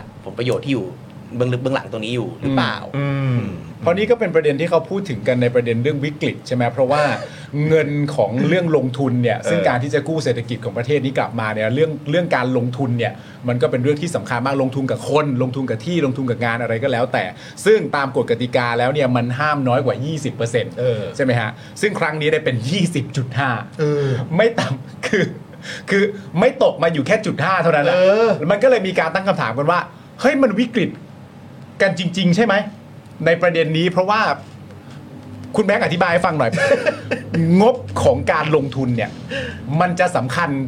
ต่อประเด็นของการที่เราจะแบบกู้ประเทศกลับมาในเชิงเศรษฐกิจ ยกระดับ ยกระดับ กลั ขึ้นมาเนี่ย ขึ้นมาเนี่ย มันมันคือยังไงบ้างอะ คืองบของการลงทุนเนี่ยมันใช้ในการเพิ่มขีดศักยภาพ อืม ของเศรษฐกิจนะฮะอ่ะคุณไปลงทุนในเรื่องของอ่ะเพิ่มขีดความสามารถในการแข่งขัน อืม ไปลงในระบบโครงสร้างพื้นฐานคมนาคม อืม ลงทุนในเรื่องของอ่ะกลุ่มเทคโนโลยีต่าง อืม ๆ ใช่ไหมฮะถ้าเกิดคุณไม่ลงทุนเรื่องเหล่านี้คุณไม่มีทางที่จะหลุดจากตัวเองจากกับดักรายได้ปานกลางได้เลย กับดักรายได้ปานกลางก็คือณปัจจุบันเนี้ยเรามีรายได้ประมาณอ่า7,000 กว่าดอลลาร์นะครับต่อต่อปีเนาะ ครับ เฉลี่ยต่อหัว โดยเฉลี่ยนะ อ่าโดยเฉลี่ย แต่ถ้าเกิดคุณจะหลุดจากกับดักรายได้ปานกลางเนี่ยคุณต้องไปประมาณสักหมื่นสาม อืม ประมาณ 1 3 0 0 0 ดอลลาร์ประมาณ ครับผม 5 0 0แสนบาท ต่อปีมีรายได้ จงๆก็เกือบเท่านะ เกือบเท่าตัว ครับผม แล้วถ้าเกิดคุณไม่ลงทุนอะไรพวกนี้เลยเนี่ยคุณก็ไปไม่ได้ ในขณะที่ราคาของแพงขึ้น ในขณะที่เงินเดือนคุณก็ขึ้นแทบไม่ได้ เพราะคุณไม่มีรายได้ตัวใหม่ๆเข้ามา คุณไม่มีเทคโนโลยีใหม่ๆในการเป็นลงดึงในเรื่องของการลงทุนต่างชาติเข้ามา มันก็ไม่มีอะไรใหม่ไม่มีอะไรไปขายเขาคุณก็ทำแต่เรื่องเดิมๆอ่ะผลิตรถฉันก็ผลิตรถเหมือนเดิมทำทุกอย่างเหมือนเดิมเกษตรฉันปลูกข้าวแบบไหน 5 ปีที่แล้วแบบนี้เหมือนกันเป๊ะคุณก็ผลิตได้แต่ผลิตผลิตภัณฑ์เหมือนเดิมหน้าตาเหมือนเดิมทุกอย่าง อืม ประสิทธิภาพก็อาจจะเท่าๆเดิมไร่หนึ่งสมมติได้ 5 ตัน ทุกวันนี้ไร่เดิมก็ได้ 5 ตันเหมือนเดิม อืม แล้วมันจะไปแข่งกับเขามันก็แข่งไม่ได้ ถ้าเกิดคุณไม่มีการลงทุนด้านเทคโนโลยี คือคิดว่าเขาเชื่อจริงๆไหมว่าแบบเฮ้ยมันต้องทำอย่างนี้มันต้องแก้เป็นเรื่องๆไป ไอ้เรื่องแบบปัญหาเชิงโครงสร้างเนี่ย มันแบบมันมันมันทำอย่างที่คิดอะไม่ได้หรอกเออคือคิดว่าเขาเชื่ออย่างนั้นจริง ๆ หรือว่า สถานการณ์มันบีบบังคับให้เขา จำเป็นต้องเชื่ออย่างนั้นครับว่าแบบเออต้องแก้เป็นเรื่องๆไปนะเออเราแบบไม่สามารถจะแก้ปัญหาเชิงโครงสร้างได้หรอกอะไรแบบเนี้ยคือในมุมมองคุณคุณแบงค์มองว่ายังไงครับ ผมว่าเขาอาจคือ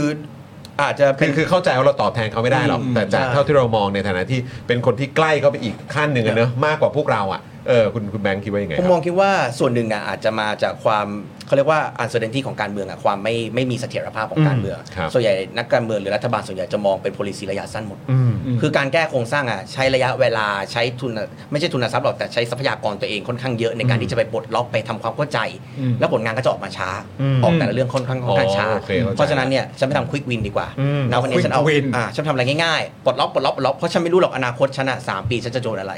สองปีฉันไม่รู้จะเป็นไงบ้างอ่ะ อ่า ปีหน้าสวไม่อยู่แล้ว ฉันอยากจะมีความความไม่แน่นอนทางการเมืองจะเกิดขึ้นหรือเปล่าอ่ะพรรคร่วมจะเป็นยังไงใช่ไหมครับอืมแต่หลายๆเรื่องนี่ย เอาชัวร์ไว้ก่อน เอาชัวร์ไว้ก่อนอ่ะเดี๋ยวถ้าเกิดพรบอ่ะดิจิทัลวอลเล็ตไม่ผ่าน อ่า ฉันต้องยุบสภาไหมหรือไม่ยังไงอ่ะฉันก็เอาระยะสั้นๆทำทุกอย่างให้มันสั้นๆ และไวๆไว้ก่อน อ่า เราก็เห็นเห็นว่ารัฐบาลไม่ได้พูดถึงเรื่องโครงสร้างเท่าไหร่ รัฐบาลจะพูดถึงอะไรที่มันเป็นควิกวิน อืม เพราะมันก็เป็นมันเป็นมันเป็นนอมเดิมๆ ที่เขาเคยเจอมาตั้งแต่สมัยไทยรักไทยแล้วอ่ะเออถ้าเกิดอยู่นานเดี๋ยวมีปัญหาฉันทำอะไรที่มันไวๆแล้วได้คะแนนเสียงเพื่อเลือกตั้งใหม่ ฉันมีผลงานไปโชว์แล้ว เออ อ่าก็เป็นแบบนี้ ว่าเหล่านี้สำเร็จหนึ่งสองสามสี่ก็ว่ากันไป ห้เพราะอายุรัฐบาลสั้นเหลือเกินครับส่วนใหญ่ประมาณสักสองปีกว่ามีแค่คุณประยุทธ์นี่แหละที่นานจริงๆ ยาว ครับยาวมาก แต่ไอคนคนนั้นนะฮะมัน เอ้ยเอ้ยเออนะฮะอ่ะงั้นเดี๋ยวเราไปกันที่หมอเอ่อที่ที่หมอชิดสองกันหน่อยไหม หมอชิดสอง เออ แล้วถามคุณแบงค์อีกคนดีกว่า เออ ประเด็นเรื่องหมอชิดสองเนี่ยต้นของการโพสต์เนี่ยมันไปเกิดอะไรขึ้นไปเจออะไรไปเห็นอะไรมาถึงมีความรู้สึกว่าเอ้ยเรื่องนี้ต้องเอาประเด็นนี้ ต้อ ล ง ง ใส่แล้ว ต้องใส่แล้ว คือตั้งแต่หาเสียงเลือกตั้งเนี่ยประชาชนก็เคยแจ้งผมมาแล้ว ครับ นะครับแต่ทีเนี้ยบังเอิญมันตัดเขตตัดแขวงเนี่ยผมก็แทรกไปอยู่อีกแขวงหนึ่งที่มันเป็นแขวงหมอชิด อ๋ออ่ าผมก็เลยยังไม่ทันได้ไม่ทันได้ทำเรื่องนี้ อ่า อ่าแล้วพอเลือกตั้งมาเสร็จปุ๊บเขาก็แจ้งมาอีกว่าฝากจัดการหน่อยเออผมก็เลย เออ โอเคได้งั้นเดี๋ยวฉันลงไปสำรวจพื้นที่ อ่า ทีมงานทีมงานพอดีมีน้องคนหนึ่งเขาเคยใช้หมอชิดสองเป็นประจำด้วยครับ ครั กั บบ ภาคอีสาน อืม อ่าก็ยิงดีเลยอ่าเป็นกงเป็นไกด์อ่ะพานำเลยเกิดอะไรขึ้น แนะนำหน่อย แนะนำหน่อยว่าเกิดอะไรขึ้น โอ้โห ก็ไป นี่ นำ คือจากจากผู้มีประสบการณ์โดยตรง เออ เออ ค ก็ รับ ให้ ผ ก็ ม ให้ก็ให้น้องเขานำเลยเขาบอกเออตรงนี้น่าจุดขึ้นรถเนี่ยปัญหาเกิดตรงนี้ตรงนี้ตรงนี้ อืม ไปนับมาแล้วเนี่ยบันไดเลื่อนมี 5 ตัวมันใช้ไม่ได้สัก 5 ตัว อ่า อืมลิฟท์ที่ชานชาลาก็ไม่มีมีแค่อาคาร โอ้โห อาคารปกติ ซึ่งบางครั้ง ครั ก็ บ ปิดหลายๆครั้งจุดดับเพลิงมี 14 อัน 15 ตัวอะไรเงี้ยเจ๊งไปแล้ว 11 เหลือจริงแค่ ว้าย 4 ตายแล้ว อะไรอย่างเงี้ยอืมเขาก็ไปนั่งนับนับนับนับมาช่วยผมนับให้ เราก็เลยสรุปประเด็นที่เกิดขึ้นมา อันนี้คืออะไรฮะคุณแบงค์ อ่าอันนี้คือตัวจุดดับเพลิงครับ อ่า ตรงจุดหนึ่งในทั้งหมด อันนี้อยู่ที่ชานชาลาถ้าผมดูภาพ อยู่ที่ชานชาลา ที่ ด้วยเหรอ ชนชาลาครับน่าจะเป็นชานชาลาสามนะ โอ้โห นี่คือถ้ารถเกิดอุบัติเหตุอะไรขึ้นมาเนี่ย ใช่ คือเขาก็ต้องก็ต้องทุบเอาถังดับเพลิง เอาทรงเอาสายอย่างเงี้ย มัน นะครับ กลายไปเป็นเหมือนที่ทิ้งขยะประมาณหนึ่งเหมือนกันนะ ซึ่งบางอันมันก็ต้องบอกว่าบางอันหัวชงหัวฉีดมันก็อาจจะใช้การไม่ได้อะไรด้วยแล้วก็คือมันต้องมีการตรวจเช็คตลอดจริงๆแล้ว แต่อันนี้ดูสภาพก็รู้ว่าไม่ได้ตรวจเช็ค อืม ใช่ไหมฮะ อ๋ออื มหรืออาจจะตรวจเช็คแล้วแบบก็ปล่อยผ่านไป อืม เพราะบางจุดอ่ะผมยังได้ยินข่าวอยู่เลยว่าทางทางรอง MD บกสออกมาตอบว่าจุดดับเพลิงมีทุกจุดใช้ได้ทุกจุด ก็วันนี้ยังไปเดินดูอยู่เลย ก็ไปดู ชั้น เออ สามยังไม่มีถังอยู่เลยครับผมเอาภาพไปดูก็ได้ ใช่ใช่ใช่ผ มันไม่มี เห็อยู่ ถัง ผมดูช่วงไลฟ์ เออ วันนั้นอยู่ก็ยังแบบแขวนแขวนกุญแจล็อกไว้อยู่เลยอ่ะ ใช่ ถังดับเพลิงก็ไม่มี ใช่ เออ ก็เลย จริงๆคนเราก็ไม่น่าปฏิเสธอะไรแบบนี้นะบางที คือเชื่อเจ้าหน้าที่อะเชื่อลูกน้อง อ่า หรือไม่ก็ออกมาดีเฟนต์หน่วยงานตัวเองก่อน อ่าโอ อ่าก็ เค คิดว่าคงไม่มีใครมาตรวจไม่มีใครมาดูหรอก แต่มัน อ่า แปลกเนอะคือเขาก็อยู่ตรงนั้นคือเราก็มีความคาดหวังว่าเขาอาจจะแบบไปเดินดูเดินตรวจอะไรด้วยตัวเองกันอยู่เรื่อย ใช่ ๆ มันจริงเปล่าวะ แล้วเขาก็ต้องรู้สิว่าแบบเออมันเป็นยังไง แต่นี่พอตอบมาปุ๊บว่าแบบอุ้ยใช้ได้ทุกจุดครับแบบอื้อหือ อ่า บันไดเลื่อนรออะไรผมตรงๆรอมาหลายปีแล้วนะครับรอต่อไป ซึ่งซึ่งเรามักจะได้ยินแบบการวิพากษ์วิจารณ์อย่างแบบเอาง่ายๆ ห้องน้ำสุวรรณภูมิ อ่า ใช่ไหมฮะเอ่อสนามบินสุวรรณภูมิว่าแบบเออแบบเนี่ยน้อยจังเลย อืม ไม่สะอาดไอ้นั่นไอ้นี่ไม่พอแอร์ไม่เย็นอะไรอย่างเงี้ยอันนี้โดยส่วนใหญ่จะโฟกัสไปที่แบบสนามบินสุวรรณภูมิ หรืออาจจะมีดอนเมืองบ้าง ครับ ใช่ไหมครับ แต่เออมันแปลกเนอะที่แบบว่าเหมือนเราไม่ค่อยรู้ถึงปัญหาของแบบอย่างการใช้ขนส่งมวลชนแบบเนี้ยที่ที่ประชาชนเขาจะต้องพึ่งพาเยอะอะ อืม เป็นปัญหาผมว่า เรา เป็นปัญ เรา หาความ เรา เหลื่อมล้ำ เออเราเราช็อกขนาดไหนว่าแบบกับสิ่งที่เราเห็นนะครับ ผมไปเจอผมก็ผมก็ตกใจผมก็บอกโอ้โหไม่คิดว่าสภาพจะเป็นแบบนี้เนาะคือไอ้ตรงไอ้ตรงสถานีที่ขายตั๋วเนี่ยคุณอาจจะบอกว่าโอ้ยมีไฟมีแอร์ อืม แต่พอคุณเดินไปตรงที่เขาลงรถแล้วเขาต้องมาที่เดินกลับมาที่สถานีขายตั๋วหรืออ ม เดินไปขึ้นรถเมล์สิโอ้โหเปรี่ยว คนละ น่า เรื่อง กลัว เลยใช่ไหม มืดเป็นพื้นที่ล้าง เออ หมดแล้วอะไรพวกเนี้ยผมเลยรู้ว่าอ๋อนี่ไงที่เขาตั้งแต่เจอที่ว่าโดนวินวินดักแล้วก็แบบเหมือนกับวินเถื่อนบอกไปไหมสองร้อยร้อยห้าสิบหรือว่า อ่า บอกว่าเอ้ยขึ้นบางทีชุดกระเป๋าขึ้นเลยบอกไป่ะเดี๋ยวไปส่ง อืม อะไรเงี้ยอืมซึ่งประชาชนที่เข้ามาเขาไม่กล้าปฏิเสธหรอก อืม ถ้าเจอแบบนี้ approach ตัวต่อตัวเงี้ยลงบันไดเลื่อนขาเพิ่งแตะพื้นปุ๊บมาแล้ว อืม เข้ามาแล้วไปไหมไปไหมนู่นนี่นั่นโน้นไปไหน อะไรเงี้ยครับ อืม อืมก็ไปเจอแบบนี้ซะส่วนใหญ่อืม เมื่อกี้คุณแบงค์บอกมันมีประเด็นเรื่องเกี่ยวกับที่คุณจรถามมีประเด็นเรื่องเกี่ยวกับความเหลื่อมล้ำเข้ามาเกี่ยวข้อง ถูกต้องครั ทำ บ ให้เราจึงไม่รู้เหตุผลว่าเอ่อสถานที่เนี้ยมีสภาพการใช้งานเป็นอย่างไรวิธีการปฏิบัติกับประชาชนที่มาใช้การเป็นยังไงมันมันเป็นความเหลื่อมล้ำในด้านไหน ก็ส่วนใหญ่แล้วอย่างที่เราก็น่าจะทราบกันดีอยู่แล้วคือ ส่วนใหญ่แล้วคนชนชั้นกลางและชนชั้นบนย่อมมีเสียงที่ดังกว่า คนชนชั้นล่าง ไม่อยากใช้คำว่าชนชั้นเลยบอกคนมีรายได้น้อยดีกว่า อืม ว่าอย่างนี้ดีกว่า อืม มีรายได้น้อย ครับ ก็อาจจะอ่ะแค่ชีวิตประจำวันที่ฉันจะต้อง go through ในแต่ละวันน่ะ หาเช้า ฉันก็เหนื่อยอยู่ กินค่ำ แล้วหาเช้ากินข้ามอยู่แล้ว ฉันก็เหนื่อยฉันไม่มีเวลาอยู่แล้ว อืมอืม และพอฉันไปร้องเรียนอะไรไป มันก็ไม่มีใครสนใจไม่มีใครเทคแคร์ อืม ถูกไหมฮะแต่พออ่ะเป็นคนดังหนึ่งคนอ่ะโพสต์แอปเดียวโอ้โห สะเทือนรีบแก้ไขรีบจัดการให้เลยทันที อืม และส่วนใหญ่แล้วคนที่ใช้เซอร์วิสกับสุวรรณภูมิคนที่ต้องขึ้นเครื่องบินก็ก็คือคนมีตังค์คนอ่ะคนมีรายได้ปานกลางคนมีรายได้สูงในข ครั ณะ บ ที่คนใช้บขสนี่คือข้อมูลตรงๆว่ามันไม่มีออปชันที่มันราคาถูกกว่านี้ นี่คือออปชันที่ราคาถูก ที่ ที่ สุด สุดที่เขาจะหาได้แล้วไม่งั้นก็ไม่ต้องกลับบ้าน อืม ถูกที่สุดแล้ว เพราะฉะนั้นเนี่ยนี่คือคนเรียกว่าอยู่รายได้ต่ำที่สุดจริงๆอ่ะที่เขาต้องแบบกัดฟันแล้วก็นั่งเซอร์วิสนี้ต่ออ่ะ อืม ซึ่งบางทีก็บางคนก็บอกว่ามือทงมือถือไม่ได้เป็นสมาร์ทโฟนเป็นมือถือธรรมดา การจะไปมาทวงทวีตอะไรพวกนี้คงไม่มีหรอกครับอืมหรือต่อให้หรือต่อให้ทวีตได้จริงเนี่ยก็คงไม่มีใครไม่มีใครไม่มีใครสนใจ หรือต้องหาเวลาเพื่อไปติดต่อหน่วยราชการมาเพื่อจัดการปัญหาเรื่องเหล่านี้ และติดต่อไปก็เราก็รู้อยู่แล้วว่าที่ผ่านมามันไม่ได้รับการแก้ไข ใครจะเสียเวลาเอาเวลาที่ฉันจะหาเงินได้ในแต่ละวันเนี่ยค่าแรง 350กว่าบาทเนี่ยไปเสียเวลาไปเพื่อไปแจ้งหน่วยงานว่าอย่าลืมจัดการหมอชิดสองให้ฉันด้วย มันก็ยิ่งไม่มีครับ เพราะฉะ แล้ว นั้น แล้วคือเมื่อกี้ก็บอกว่าเออแบบกว่าจะติดต่อแต่ละหน่วยงานก็ใช้เวลาเป็นเดือนๆซึ่งแบบ กลับมาที่ประเด็นเดิม ฉันก็ต้องหาเช้ากินข้ามต้องหาเงินให้มากที่สุดเมื่อมาเพื่อมาเลี้ยงปากท้องเลี้ยงครอบครัวของตัวเองก็ไม่มีเวลาที่จะไปตามเรื่องพวกนี้เป็นเดือนๆหรอกใช่ไหม ถูกต้อง ค ค รั รั บบ เออแล้วก็คือเสียงเราก็ไม่ได้ไม่ได้ดัง ไม่ได้ดัง สักเท่าไหร่เออแบบแล้วปัญหาเหล่านี้ก็ไม่ได้รับการแก้ไข ถูกต้องครับ ด้วย เพราะเขาก็ เหมือเคน ย กัน แจ้งเขาเคยแจ้งมาก่อนหน้านี้ คือผมเชื่อว่าตลอดเป็น 10บสปีของบกสเนี่ยไม่ใช่ไม่มีใครเคยแจ้งเขาแจ้งกันมาตลอดแล้วครับ แต่แค่ว่ามันไม่ดังใช่บางคนก็มาสะกิดผมเอ้ยเคยแจ้งกทมไปแล้ว แต่อันนี้ผมก็เข้าใจได้ว่าก็กทมไม่ได้เป็นหน่วยงานในการควบคุมโดยตรงแจ้งไปมันก็ไม่น่าจะเกิดผลอะไรอยู่แล้ว มันต้องแจ้งบกสโดยตรงหรือแจ้งกระทรวงโดยตรง และถามว่าแล้วกระทรวงเมืองไทยมันติดต่อง่ายขนาดนั้นเหรอ ครับ ถูกไหมฮะกระทรวงนี่แบบเหมือนกันอยู่อีกคนละโลกกับพวกเราเลยด้วยซ้ำอืมมันไม่ได้มีความอินแทกไม่ได้มีความยึดโยงกับพวกเราเลย อืม เออแต่แค่แค่แปลกใจ เพราะว่าคือแบบจริง ๆ แล้วถ้าพูดถึงแบบอย่างพรรคการเมืองต่างๆเนี่ยฐานเสียงของคุณเนี่ยโอเคก็ไม่ใช่แค่เอ่อชนชั้นกลางไปจนถึงแบบเหมือนคนที่มีรายได้สูงอะเนาะ ครับ เออนะจริง ๆ ฐานเสียงของคุณจำนวนเยอะมากก็คือผู้ที่มีรายได้น้อยใช่ไหมครับคนที่เป็นแบบชนชั้นแรงงานด้วยใช่ไหมครับเอ่อเกษตรกรอะไรต่างๆ ด้วยเหมือนกัน ยิงหมอชิดสองนี่ หรือคนที่เดินทางเข้ามาทำงานตามหัวเมืองต่างๆ ด้วยเหมือนกัน ซึ่งเราก็ค่อนข้างแปลกใจว่าเฮ้ยทำไมเรื่องพวกนี้ ไม่ถูก ไม่ถูกหยิบยกขึ้นมา ไม่ เน ถู อะ กหยิบยกมาเลย เออ มัน ใช่ แบบมันกลับกลายเป็นว่าเหมือนตอนนี้เมื่อไม่กี่วันที่ผ่านมากลับกลายเป็นประเด็นที่ถูกพูดถึงมากกว่าทุกๆ รัฐบาลที่ผ่านมาหรือเปล่าเนี่ย ก็ ก็ เพราะเรื่องมันดัง หรือเปล่า ผ วะ มไปที่สภาก็เพื่อนสสต่างจังหวัดอะมาทักทักกันหมดเลยบอกขอบคุณมากขอบคุณมากประชาชนฝากมาขอบคุณ อาจจะเป็นโคราชจะเป็นสมุทรปราการ เพราะ เนี่ย เขาต้องบอกว่าคนที่ใช้บกสคือเหนืออีสานภาคกลาง เออ ก็ต้องพูดตรงๆ ทั้ ทางง นั้น การเมือง เลย ฐานเสียงเน้นๆของ อ่า ท่านรัฐบาลเลยล่ะ เออ พูดกันตรงไปตรงมาเนาะ ใช่ เออมันเต็มๆเลยล่ะ ครับ อืม เออ แต่กลับไม่ได้รับการถูกหยิบยกขึ้นมาแก้ไข จริง ๆ ควรเป็นเรื่องเนิ่นๆตั้งแต่ท่านหาเสียงท่านคนมีแกเตอร์ข้อมูลตรงนี้ตั้งแต่แรกอยู่แล้วมาถึงปุ๊บเป็น policy อันแรกฉันจะจัดการเลยด้วยซ้ำ อืม อะไรอย่างเงี้ยแต่กลับถูกกลายเป็นว่าไม่ได้ถูกไม่ได้ถูกพูดถึงกลับมาพูดถึงอ่ะ20 บาทตลอดสายอะไรเงี้ยซึ่งต้องบอกว่าเงินที่ใช้ในการสนับสนุน subsidize 20 บาทตลอดสายเนี่ยเผลอๆถ้าเกิดนับเงินทั้งหมดเนี่ยพัฒนาบขสสบายครับ แล้วนี่คือ กู เฉ จะ พาะ ทำ ใน บ ก ก รุง ส เทพ สอด้วงย หมดเล นะ ยจะทำได้ด้วย เออ อันนี้คือเฉพาะในกรุงเทพด้วย ครับ 20 บาทตลอดสายเนี่ ใช่ ยเออ สายสีแดงสายสีม่วงเนี่ยแค่ เออ สองสายเนี่ยที่ขาดทุนรวมๆกันเนี่ย แต่เราต้องไม่ลืมว่าบขสนี่คือทุกภาคนะฮะ ใช่ ที่เขาใช้อ่ะคือมันมารวมกันตรงนี้ ใช่ สมัยก่อนปีก่อนโควิดเนี่ยใช้กันปีหนึ่งห้าล้านคน โอ้ ห้าล้านคน ต่อปี ใช่ครับต่อปีใช้กันห้าล้านคน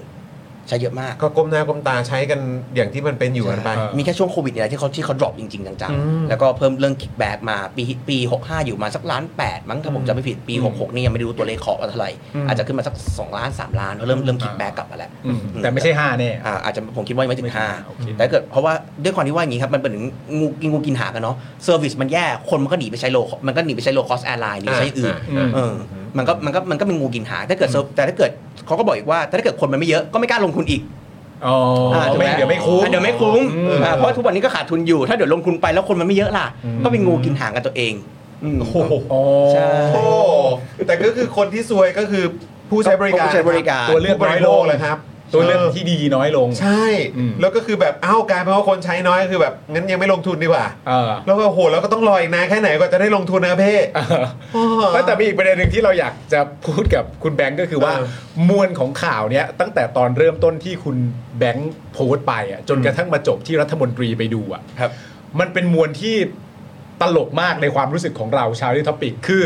หลังจากตอนแรกปั๊บเสร็จแล้วที่คุณแบงค์โพสต์เนี่ยมันก็จะมีคนออกมาเป็นกระแสที่ต่อต้านพอสมควรว่าไม่หมอชิดสองดีมาก ใคร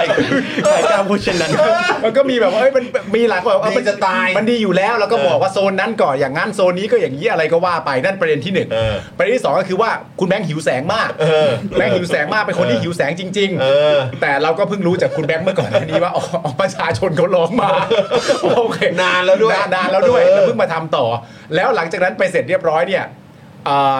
ในขณะที่กำลังมีคนก็มองว่าหิวแสงอยู่ ในขณะที่มีคนก็มองว่าเฮ้ยมันไม่ได้แย่ขนาดนั้นซะหน่อย อยู่ดีๆรัฐมนตรีก็มาลง แล้วรัฐมนตรีก็สั่งว่าต้องมีการเปลี่ยนแปลงทันที ซึ่งตลกมาก เออ มวลนี้เป็นมวลที่ตลกมากแบบ เอ้า ถ้าสมมติว่าคุณจะไฟท์ว่าจริง ๆ มันดีนะ จะไฟท์ว่าหิวแสง มันก็ไม่ควรมีรัฐมนตรีมาลงและสั่งให้เปลี่ยนแปลงไหมสิ นายกด้วยครับ นายกด้วย เล่นไปถึงตรงนั้น อธิบายด้วยตัวเองหน่อยว่ามวลที่ได้รับความรู้สึกมาจากกระแสทั้งชื่นชมทั้งต่อต้านในมวลนี้เป็นยังไงบ้าง โอ้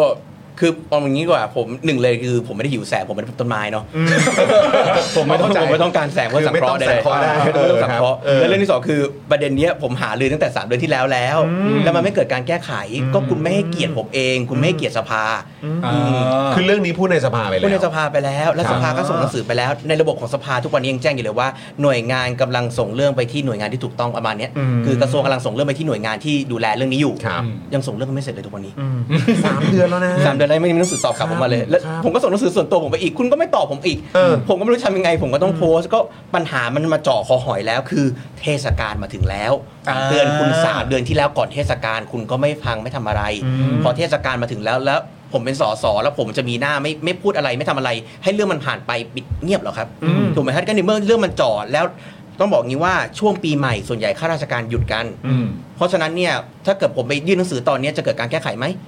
เออต่อให้ผมไปยื่นนะวันนี้ผมไปเจอรัฐมนตรีเลยวันรุ่งขึ้นก็คงไม่มีการแก้ไขหรอกอืมถ้าเกิดเรื่องมันไม่ดังพอเรื่องมันไม่มีไม่มีกระแสเกิดขึ้น อืม ก็ต้องบอกว่าก็ต้องขอบคุณก็เรียกว่าทั้งกองเชียร์และกองแช่งทั้งสองฝ่าย ก็ อ่า ทำให้กระแสมันไปถึงหูรัฐมนตรี สักที ใช่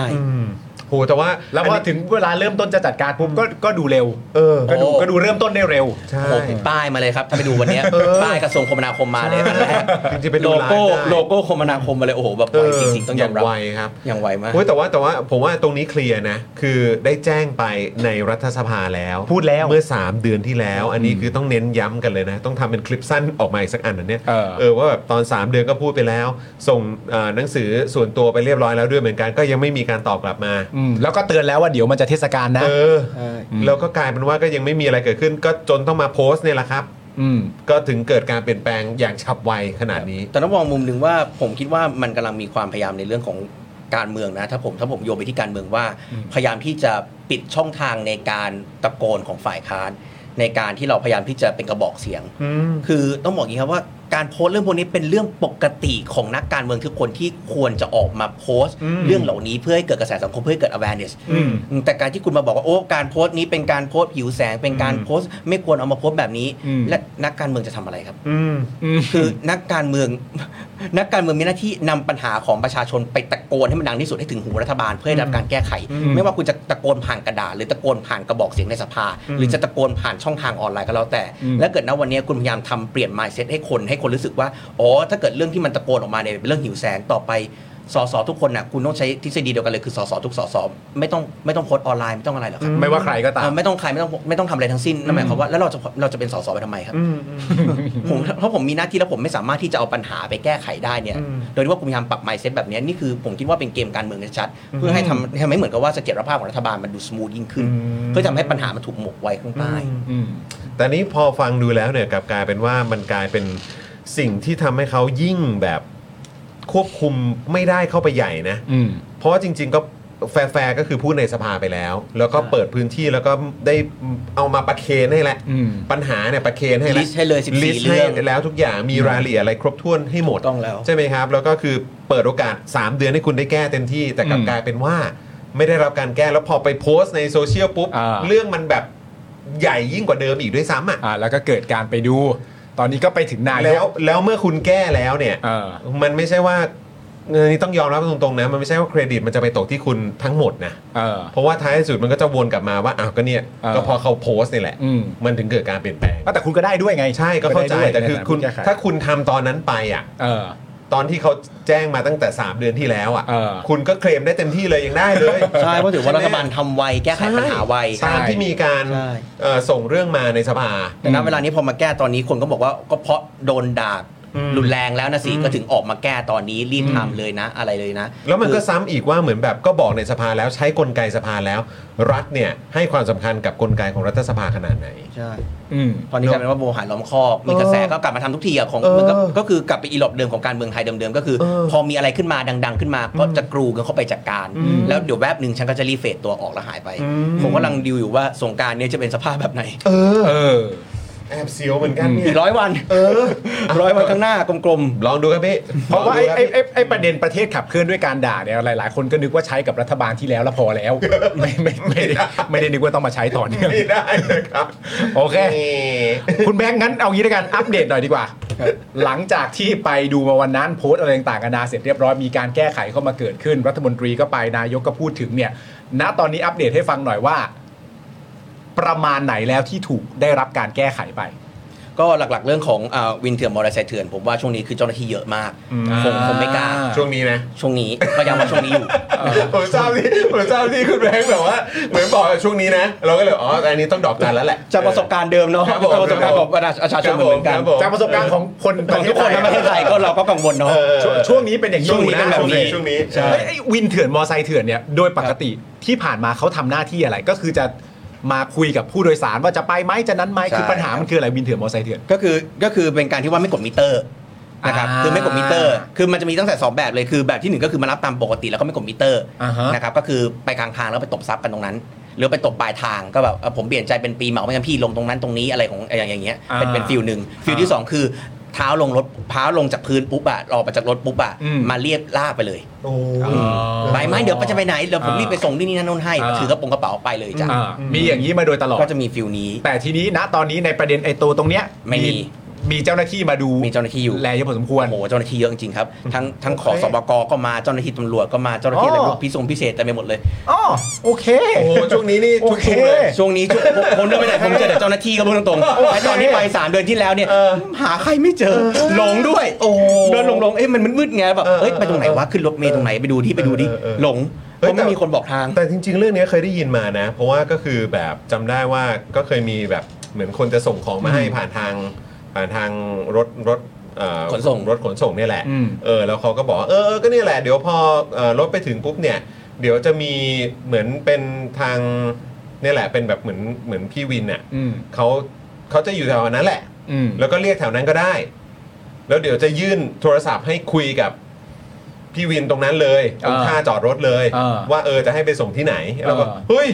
มีงี้ด้วยเหรอวะคือเข้ามาตรงที่จอดได้เลยเหรอ่ะเนี่ย คือต้องบอกอย่างนี้ครับว่า เออ ของที่เป็นออฟฟิเชียลเนี่ยตัวถูกกฎหมายเนี่ยเขาก็มีนะ ก็มีนะ เขามีวินเขาจริงๆ ถูกกฎหมาย โอเค อยู่อยู่ตรงนั้นเลย โอเค อืมก็มีทั้งวินมีทั้งแท็กซี่ อ่า แล้วก็ตอนนี้ก็เพิ่งเพิ่มรถเมย์มาให้ อ่า อีกอันหนึงเอาเอาขอ โอเค สมกไม่ต้องเดินไปไกลเลยที่เดียวกันเลย โอเค ซึ่งผมคิดว่าก็แก้ปัญหาในระยะในระยะเนี้ยได้ดี เออเออ นะครับ เออเออ ม เออ แต่ไอ้ก่อนหน้านั้นเนี่ยมันก็มีมันมันจะ แต่ มี แบบ ไม่มีแค่กลุ่ม เถื่ นี้ อนๆ กลุ่มเดียว ก็มี มันจะมีกลุ่มเถื่อนคือกลุ่มเถื่อนเนี่ย อ่า จะ approach ไปถึงที่จอดรถเลย เพราะมันมีหลายชานชาลาพอคุณจอดชานชาลาดิปุ๊บฉันไปถึงตรงนั้นเลย ซึ่งการที่คุณจะเดินมาตรงวินกับ โอ้โห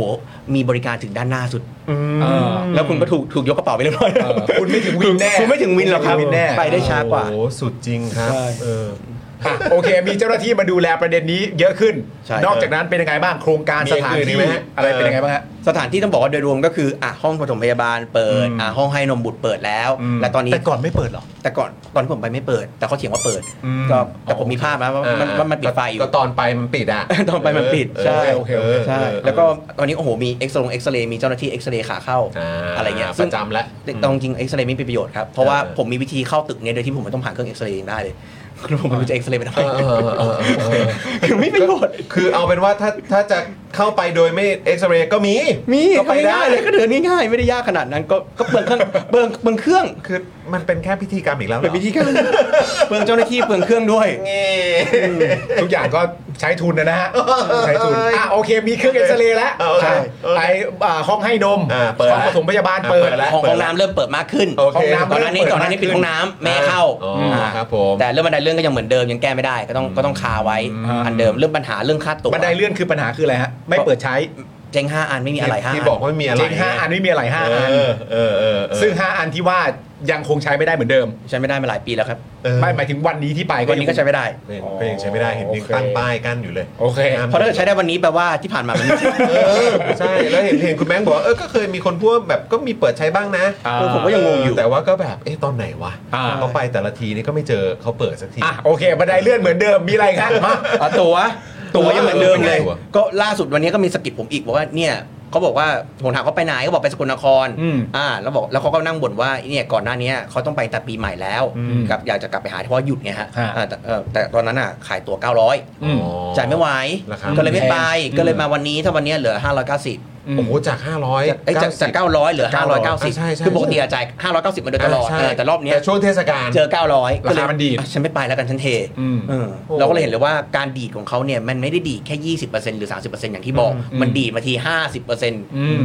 ซึ่งมันเยอะมากแล้วใครจะไปไหว ซึ่งซึ่งเหล่านี้ไม่ใช่ไม่คืออันนี้คือเวลาไปซื้อตรงเคาน์เตอร์นะ เคาน์เตอร์ เคาน์เตอร์ก็ราคาขึ้นข เคาน์ นาด เตอร์ นี้ เคา เล น์เตอร์ ย ราคานี้เลย โอ้โหสุดจริงจริง นี่ไม่ใช่ตั๋วผีหน้าสนามบอลอะไรอย่างงี้ เออ ไม่ใช่ ใช่ ไม่ นะ ไม่ใช่ฟิลนั้น ไม่ ๆ ใช่ ผม ฟิล ก็นึ นั้ ก น ว่าเป็นตั๋วผี เป็นเป็นเป็นฟิล แต่ทุกวันนี้เขาเรียกกันตัวผีแหละ เออใช่ไหมเพราะมันขึ้นขนาดเนี้ย ราคามันดูผีมาก ตัวตัว เออเป็นผีจริง ตัวผีที่ขายอย่างถูกต้อง แต่ราคามันผีมาก ๆเออโอ้โหพอพูดราคาผีมากมันใช่เลย โอ้ อะ โหคุณผู้ชมราคามันผีมาก คืออีกนิดนึงมันก็จะไปโลคอสแล้วอะไรแล้ว ครับผ ใช่ไหมฮะ ขึ้นเครื่องเฮ้อะอย่างเงี้ย ใช่ ถ้าเกิดเขาไปซื้อเขาไปซื้อตั้งแต่ต้นๆเลยอะถ้าเกิดเขารู้ล่วงหน้าเงี้ยเขาซื้อโลคอสอ่ะ อืม เขาก็มีโอกาส อ่าก ลายเป็นว่าขอสบกไม่บขสเนี่ยมันเลยกันว่ามันเลยขาดทุนเพราะว่ามันแข่งขันไม่ได้ อ่า เรื่องการทำโครงสร้างราคาอะไรต่างๆเนี่ยมันทำไม่ได้มันเลยแข่งขันไม่ได้ก็เลยขาดทุน อืม แพ้โลคอสแอร์ไลน์อยู่ อ่า ครับผม ซึ่งในประเด็นนี้เนี่ยมันก็มีประเด็นว่ามันมีหลายคนพูดเหมือนกันว่าตัวหมอชิดสองเนี่ยเป็นของรัฐวิสาหกิจ ครับ เข้าไปยุ่งอะไรไม่ค่อยได้ หมายถึงว่าแม้กระทั่งนายก หรือว่ารัฐมนตรีคมนาคม จะเข้าไปยุ่งกับประเด็นนี้ก็เข้าไปยุ่งไม่ได้หรอก โอ้ยรัฐวิสาหกิจชื่อก็บอกอยู่ว่ารัฐวิสาหกิจก็ยังเป็ นั่น น น่ะ รัฐ สิ อยู่ดีครับ ใช่ กระทรวงกระทรวงการคลังถือหุ้น 99เปอร์เซ็นต์ นั่นน่ะสิ จริงๆ แล้วมันคือมันคือรัฐเนี่ยแหละ แต่อยากจะสปินออฟตัวเองออกมา เออ เพื่อให้การจัดการมันสะดวกรวดเร็ว มีการตั้งบอร์ดมี MD ของตัวเอง อ่า มันควรจะมัน มัน ค คว ว ร ร จะ จะ ดี ดี ขึ้น กว่านี้ ใช่ คืออยากตั้งตัวเองเป็นเอกชนแต่แข่งขันกับเอกชนไม่ได้ เออ กลายเป็นว่าก็อย่างที่เราเห็นเนาะบริษัทบัสก็ยังแตกตัวไปเป็นอ่ะนครชัยแอร์ยังมีออกมาเลย อ่าใช่ ใช่ไหมครับ อืมอืม ทำไมเขายังสปินออฟตัวเองออกไปได้เลย อืม ถูกไหมทำไมบอกแล้วยังแล้วยังทำยังพอทำกำไรได้ อืม แต่ก็บสไอ้บขสเนี่ยขาดทุน อืม อย่างเดียวเลย อืม ไม่มีกำไรมีกำไรอยู่รอบหนึ่งมั้งรู้สึกไม่กี่บาทไม่กี่บาทไม่กี่ล้านอ่ะ อืม แล้วก็นอกนั้นก็มีขาดทุนมาโดยตลอด อืม ทั้งที่จริงคุณได้แอสเซทจากรัฐบาลอะไรเต็มไปหมด อืม ที่ดงที่ดินคุณก็มีของคุณเอง อ่า ด้วยซ้ำอืม ทำไมถึง แทบจะเป็นโมโนโพลีอยู่แล้วจริงๆแล้วอ่ะ เออกลายเป็นว่าแข่งขันไม่ได้นี่คือมัน แข่งขันไม่ เวีย ได้ ดมากนะ อืม มันเวียดจริง เพราะต้องถ้าเกิดไปดูไปดูในสถานที่เขาเนี่ยกันว่าเขาใช้แอสเซทได้ไม่คุ้มค่ามาก อืม อย่างผมเนี่ยผมไปเห็นเนี่ยเขาแยกชั้นกันเขาเอาชั้นหนึ่งเนี่ยเป็นที่ขายตั๋วภาคเหนืออา อ่าภาคเหนือภาคกลางชั้นชั้นข้างบนเนี่ยชั้นสามเนี่ยเป็นขายขายตั๋วอีสาน อืม อืม อืม บางไอ้บางจุดขายตั๋วก็ปิดบ้างอะไรบ้าง ซึ่งเอาจริง ๆ แล้วอ่ะถ้ายุบรวมกันนะ อยู่มันชั้นเดียวเป้งๆเต็มๆเนี่ย อืม คุณอาจจะใช้พื้นที่ที่คุ้มค่าแล้วคุณปิดชั้น 3 ไม่ต้องเปลืองอะไรเลย อืม แล้วเกิดคุณปิดชั้น 3 ปัญหาของคุณคืออะไร คุณไม่ต้องขึ้นลิฟต์เพื่อไปที่ชั้น 3 ชั้น 3 ไม่ต้องนั่งค่ะไม่ต้องเดินทางเดิน เพื่อไปตรงชานชาลาแล้วไปลงบันไดเลื่อน อ่ะ ไม่ต้องจ่ายค่าบันไดเลื่อนเดิน อืม ตั้งแต่แรกแล้ว เออ แต่ประเด็นคือคุณอะให้เขาประเคนแบกของเขาก็เป็นชั้นสาม เออ แล้วปุ๊บเขาก็ต้องไปลงบันไดเลื่อน เพื่อที่จะไปตรงชานชาลาต่ออ มเพื่อ ถ้าคุณไม่ใช่ชั้นสามตั้งแต่แรกก็จบไปแล้ว เออ แล้วที่มันใหญ่มากจ เอ ริ อ งๆ ถ้าคุณบริหารจัดการดีๆ คุณตีตีปิดอะไรพวกเนี้ยดีๆอ่ะมันทำการได้ อืม อืม แต่คุณใช้แอสเซทของคุณนะไม่ได้ไม่คุ้มค่า เปิดเต็มที่ค่าไฟคุณก็บานแล้ว โอ้ ค่าพนักงานอีกโอ้โหการมี 2 ชั้นก็ต้องมีพนักงานเบิ้ลอีก ห้องน้ำก็ต้องเปิดเบิ้ล อืม ทุกอย่างมันคือเบิ้ลไปหมด อืม อืมทางเดินคุณต้องมีคนดูอีกอะไรอีกเต็มไปหมด อืม อืมมันกลายเป็นมันมันมันยิ่งมันยิ่งเยอะไงคอสมันยิ่งเยอะ อืม อืมด้วยความที่ว่าแบบอุ๊ยฉันรู้สึกว่าแบบโอ้ฉันมีพื้นที่เยอะฉันก็ใช้เยอะ อ่ามันเป็นปัญหาประเด็นเรื่องโครงสร้างของการบริหารจัดการ บริหารจัดการ ทั้องพื้ สั น ง ที่ หาริและม ประ ทรั ชา พย์ ค ที่ น ตัวเองมีอยู่บริหารแอสเซทที่ตัวเองมีอยู่ เออ ให้มันคุ้มค่าหน่อย เพราะฉะนั้นถ้าเกิดว่าจะมีใครมาบอกว่า อันนี้มันเป็นรัฐวิสาหกิจทั้งรัฐบาลจะเข้ามายุ่งไม่ได้ รัฐบา อั ล น จัด นี้ การ ไม่ไม่ใช่ รัฐบาล แน่นอน ไม่งั้นคุณสุริยะไม่ออกมาไม่งั้น ท่านนายกไม่ออกมา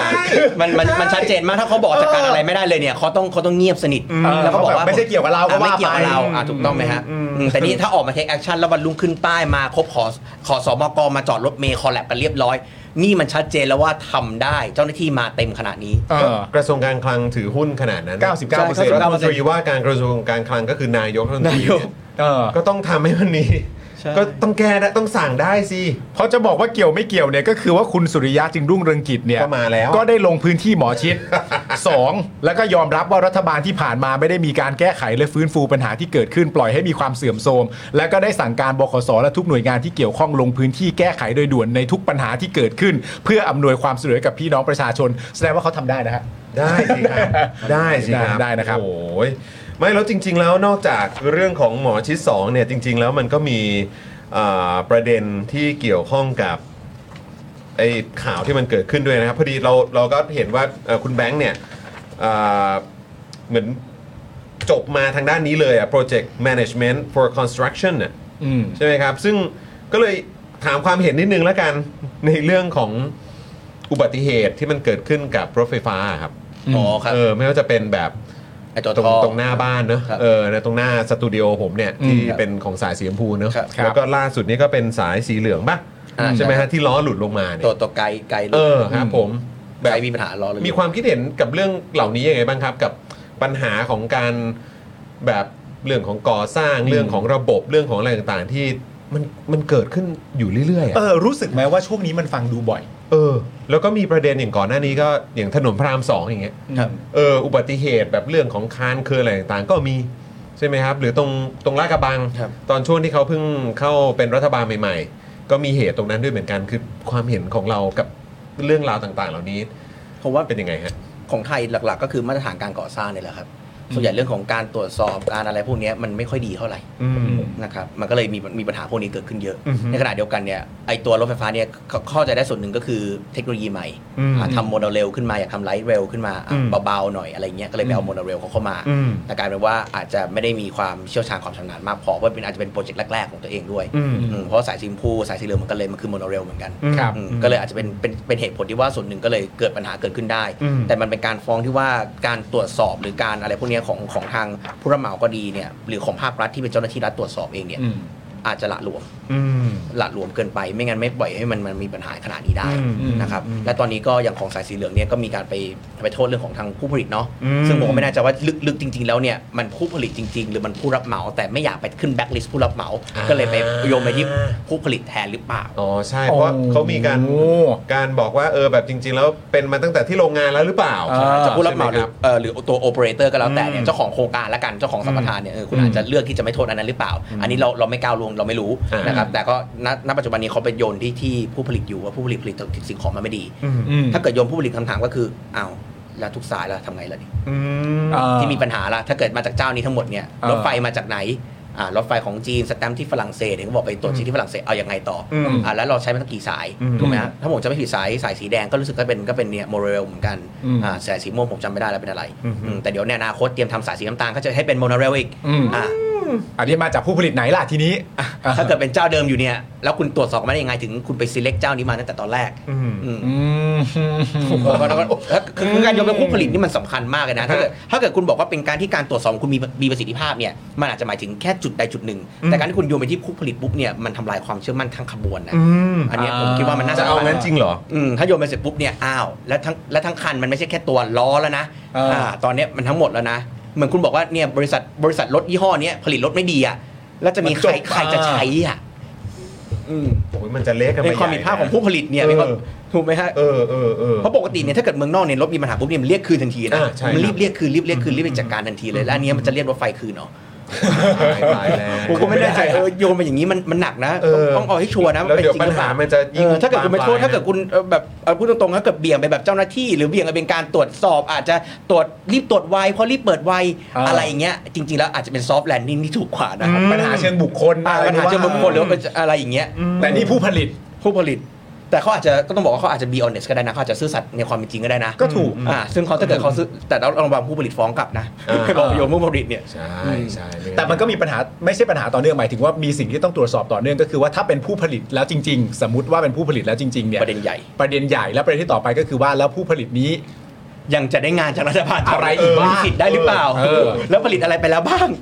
แล้วจะไม่ต้องไปตรวจสอบ ที่ผ่านมาต้องไปย้อนตรวจอีกหรือเปล่าเนี่ย คือถ้า การ แน่ default แน่นอนว่าถ้าซื่อสัตย์และออนเนสเนี่ยมันเพอร์เฟกมันดีอยู่แล้ว ดีครับใช่ แต่ว่าหลังจากนั้นมันสิ่งที่มันเกิดขึ้นก็คือว่าเอ่อซื่อสัตย์กันแล้วออนเนสกันแล้วครั้งหนึ่งเนี่ยมันก็มีเรื่องที่ต้องทำตัวจากความซื่อสัตย์ที่ว่านี้ด้วย ถ้ามันเงียบเลยเนี่ยอันเนี้ยแปลกใช่ไหมฮะต้องต้องต้องรอดูต่อไป โอ้โหประเด็นประเด็นนี้ถ้าใหญ่นะ ถ้าจะทำใหญ่ขึ้นมานี่ใหญ่น่ากลัวเหมือนกันนะครับเออ ซึ่งแบบจริงๆแล้วก็มีหลายเรื่องนะอย่างเมื่อสักครู่นี้ที่เราคุยกันก็มีเรื่องของรถไฟฟ้าสายสีชมพู ครับ สีเหลืองนะครับหรือแม้กระทั่งเรื่องของการเรื่องของเนี่ยถนนพระรามสอง ต่างๆ นานา อืม หรือเอาง่าย ๆ เลยที่พูดถึงหรือคุณแบงค์น่าจะได้มีประสบการณ์อยู่บ่อยๆ ก็คือรัฐสภา ครับ เป็นไงบ้างครับ คือรู้สึกไงกับโอ้โหที่ทำงานของเราเออกับแบบโอ้โหปัญหาดีฟอลอะไรต่างๆ เจอเยอะมากเลยประชาชนยังแซวเลย เคยมีโอกาสได้ได้หลง นี่ ห หล รื ง อยัง หลง นี่หลงแล้วใช่ไหม หลงแล้ว โอ้โห หลงแล้ว เขาบอกว่าถ้าไม่หลงเหมือนมาไม่ถึง เออ ก็วันนี้วันนี้มีเขาเรียกว่าอะไรมีคนมามาเยี่ยมมามามาดูรัฐสภาใช่ไหม ครับ มาดูข้างบนมาฟังการอภิปราย อืม ใช่ไหมที่ลงทะเบียนออนไลน์กันทางกับทางหมอออกหมอออก ครับ ไว้ใช่ไหมครับ ครับ แล้วก็บอกบอกว่าอันนี้ตอนนี้เขาอยู่ที่ห้องอะไรห้องจัดเลี้ยง อืม หนึ่งศูนย์อะไรก็ไม่รู้ผมก็ยังงงหนึ่ง ตร ศูงนย์ ไหน มันอยู่ วะ ไหนวะถามเจ้าหน้าที่เจ้าหน้าที่ยังงงไปหลายคนน่ะแล้วเจ้าหน้าที่บอกว่าชั้นหนึ่งใช่ฉันรู้ว่าชั้นหนึ่งมันขึ้นได้เลขหนึ่งอันเนี้ย เออ ชั้นหนึ่งแน่นอตรนงไหนอะครับ แต่ตรงไหนของชั้นหนึ่งท่านรองยังหลงเลยครับท่านรองบอก ท่านรองก็หลง ชั้นหนึ่งก็ไม่ได้เล็กซะด้วยสิ เออดีเออ ล แล้ว ง ก็ มากแล้วเกรดเกิดประตูประตูอะไรเต็มเละไปหมดอ่ะผมว่าถ้า ครับ เอาจริงนะถ้าไฟไหม้จริงๆขึ้นมามันออกไม่ได้หรอก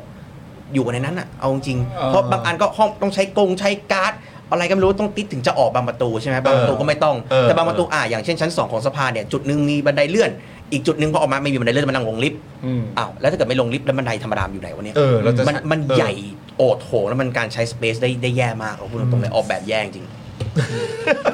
หนักหนักกว่าคือเรื่องป้ายหนักกว่าคือเรื่องป้ายที่วันนี้เอากระดาษมาแปะอะมาแปะมาแปะหน้าห้องเพราะคุณเปลี่ยนตัวเลขหน้าห้องกันอ่ะ หมื่นล้าน เออ ป้ายป้ายอะไรป้ายป้าย ป้ายประจำห้องว่านี่ห้องเลขอะไร ห้องเบอร์อะไร ทุกวันนี้เอากระดาษมาแปะบ้างเอากระดาษมาบอกทางแล้วมีลูกศรบ้าง ต้อง อ่า ปริ้นกระดาษมานั่งแปะโทษนะแล้วไม่ในแบบมันไม่มีเขียนไว้เลยเหรอว่าป้ายต้องไปทางไหนอะ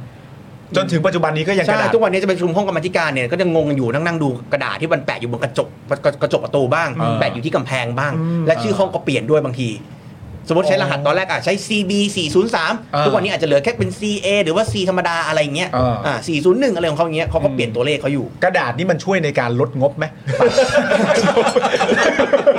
อาจจะใช้ลดราคาป้าย ตอนแรกที่ที่เคาะมาราคาหนึ่ง ราคา ไม่ต้องเสียราคาป้ายก็ใช้ป้ายเอาใช้กระดาษเอา ฉันไม่ใช้เงินเท่าเดิมนะฉันมีกระดาษ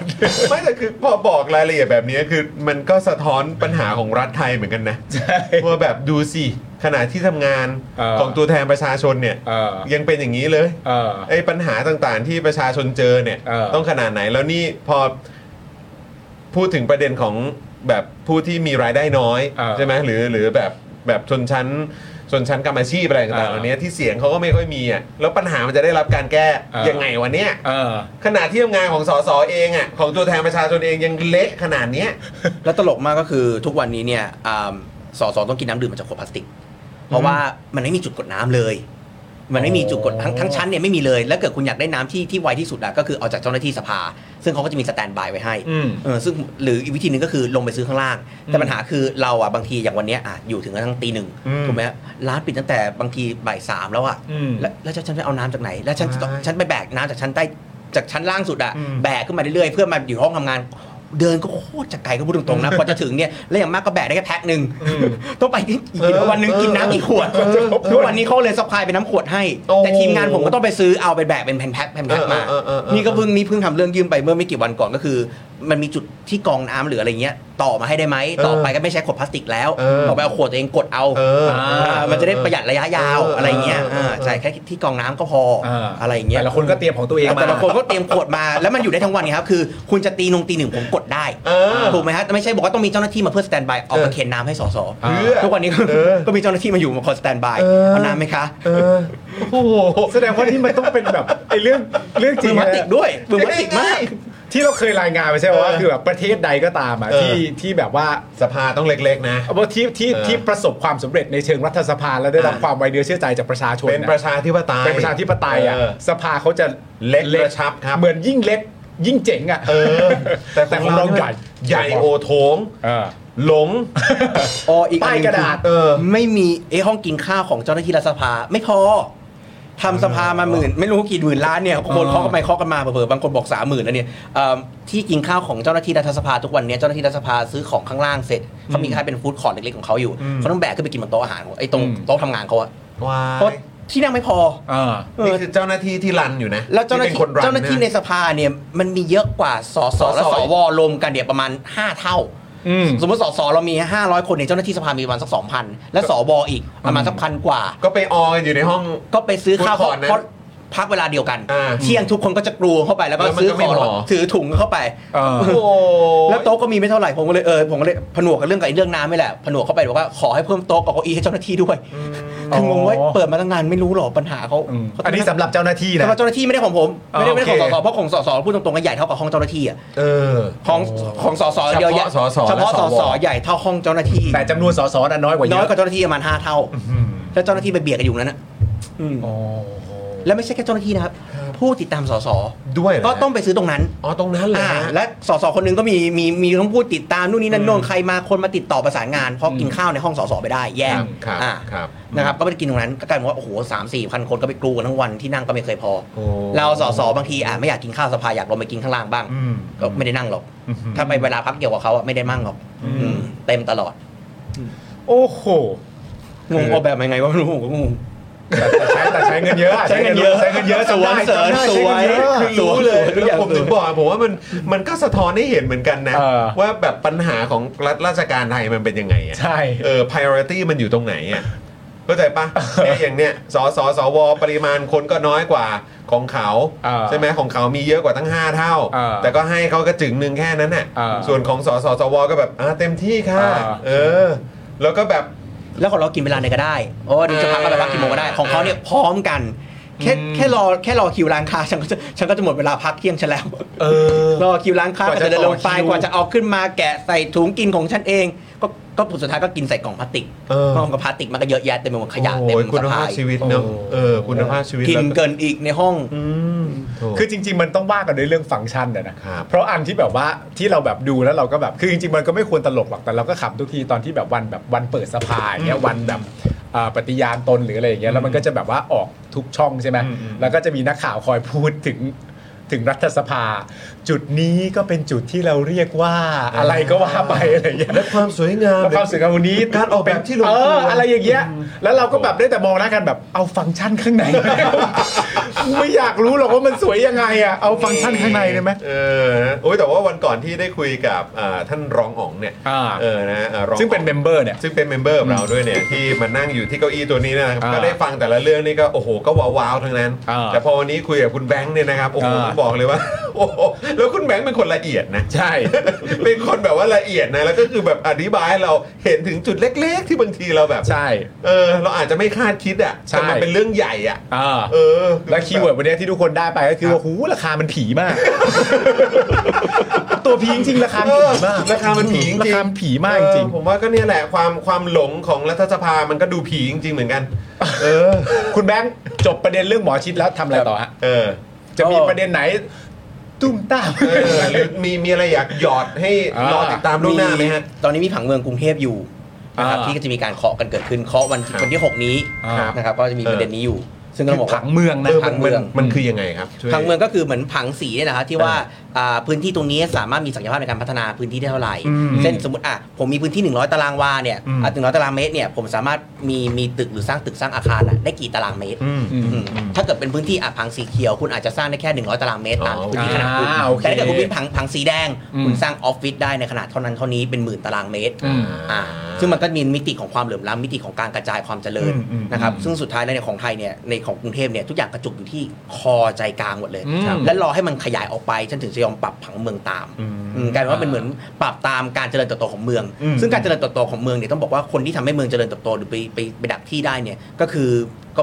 เดเวลลอปเปอร์ ครับ เพราะเดเวลลอปเปอร์อ่ะสร้างหมู่บ้านตรงนี้ ดึงคนไปตรงนี้สร้างไปสร้างตรงนั้นทำตรงนั้น อืม อะไรเงี้ยอืมมันกลายเป็นว่ามันเจริญมันเจริญโดยที่รัฐไม่สามารถที่จะควบคุมทิศทางหรือเป็น strategy ของตัวเองได้ทุกวันนี้เมืองมันเลยเละว่าอ่ะอยู่ดีไปขึ้นตรงนี้ปุ๊บอ่ะคนก็แห่ไปอยู่ตรงนี้ อ่ะก็ต้องไปเปลี่ยนสีมัน ก็เพราะว่าตัวเดล ใช่ เป ไป อ เปลี่ ร์ ยน เนี่ย สี ไปก่อน ใช่ไปเปลี่ยนสีไม่พอทำรถไฟฟ้าไปประเคนเขาด้วย อ่าฮะ อันนี้จริงอาจทำถูกไม่ถูกไม่รู้อะ อ่า แต่รู้ว่าตรงนี้มีคน อ่ามี มีคนเยอะฉันต้องเอารถไฟฟ้าเพื่อไปแก้ปัญหารถติด อืมอืม คือรถไฟฟ้าจริงๆอะบางคนแก้ปัญหาเรื่องของ transportation ระยะไกล อะไรพวกเนี้ยครับทำให้คนเข้าถึงในใจกลางเมืองได้เกิดการแลกเปลี่ยนทางด้านของอะเรื่องของเงินต่างๆ การมีเงินมีงาน อืม แต่ทุกวันนี้คือฟังก์ชันรถไฟฟ้าของเราคือการแก้ปัญหารถติดเป็นหลักสายดีรถติดเยอะๆใช่ไหมฉันเอารถไฟฟ้าลงแม่งเลยหนึ่งพันเออแก้รถติดไปตามถนนเมนใหญ่ มันไม่ได้เป็นการอัดลัดเลาะไม่ได้เป็นการอะไรทั้งสิ้นเลย อืม อืมมันก็เลยกลายเป็นว่าเป็นฟังก์ชันที่ค่อนข้าง เออ ผิดเพี้ยนกับจุดประสงค์ของของของรถไฟฟ้า ซึ่งซึ่งเรื่องนี้เพิ่งเพิ่งจะถูกหยิบยกขึ้นมาเหรอครับ หรือว่ายังไง เพราะว่าคือแบบ คือในในแบบ ใช่ใช่ อย่างแบบสมัยของผู้ว่าคนก่อนๆหรือว่ารัฐบาลก่อนๆมันมีการพูดถึงเรื่องผังที่รัฐเนี่ยเป็นเหมือนเจ้าภาพไหม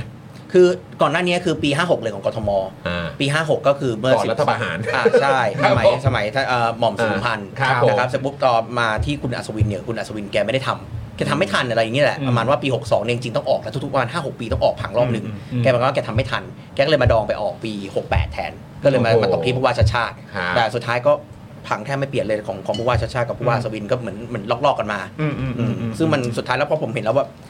นี่นี่วางแผนในประเทศแล้วเหรอทำไมมันมันไม่ไม่เกิดการเปลี่ยนแปลงไม่เกิดการกระจายความเจริญ ต้องบอกตรงนึงว่าคือถ้าณวันนี้เนี่ยเราเห็นว่าปัญหาหลาย ๆ จุดเนี่ยมันมีรถเมล์ไม่มีรถบัส ส่วนหนึ่งเขาบอกว่าทำแล้วมันไม่คุ้มประชาชนมันขึ้นน้อยเกินไป เอออ่ ่าแต่สมมติถ้าเกิดคุณไม่กระจายความเจริญคุณไม่ปลดล็อกอ่ะฝั่งตะวันออกอย่างมีนบุรีหนองจอกคลองสามวาลาดกระบัง อืม แถบเนี้ยรถเมล์น้อยมากอ่ะกรุงเทพเหนือสายใหม่นี่ไม่ต้องพูดถึงแทบไม่มีรถเมล์เลยบางเขนผมบางส่วนเนี่ยก็ไม่มีดอนเมืองก็มีน้อย ฮะ ตะวันตกบางขุนเทียมบางบอนจอมทองพวกเนี้ยอ่าอะไรทุ่งคุอะไรพวกเนี้ยแทบก็ถ้าไม่มีตลิ่งชันทั้งหลาย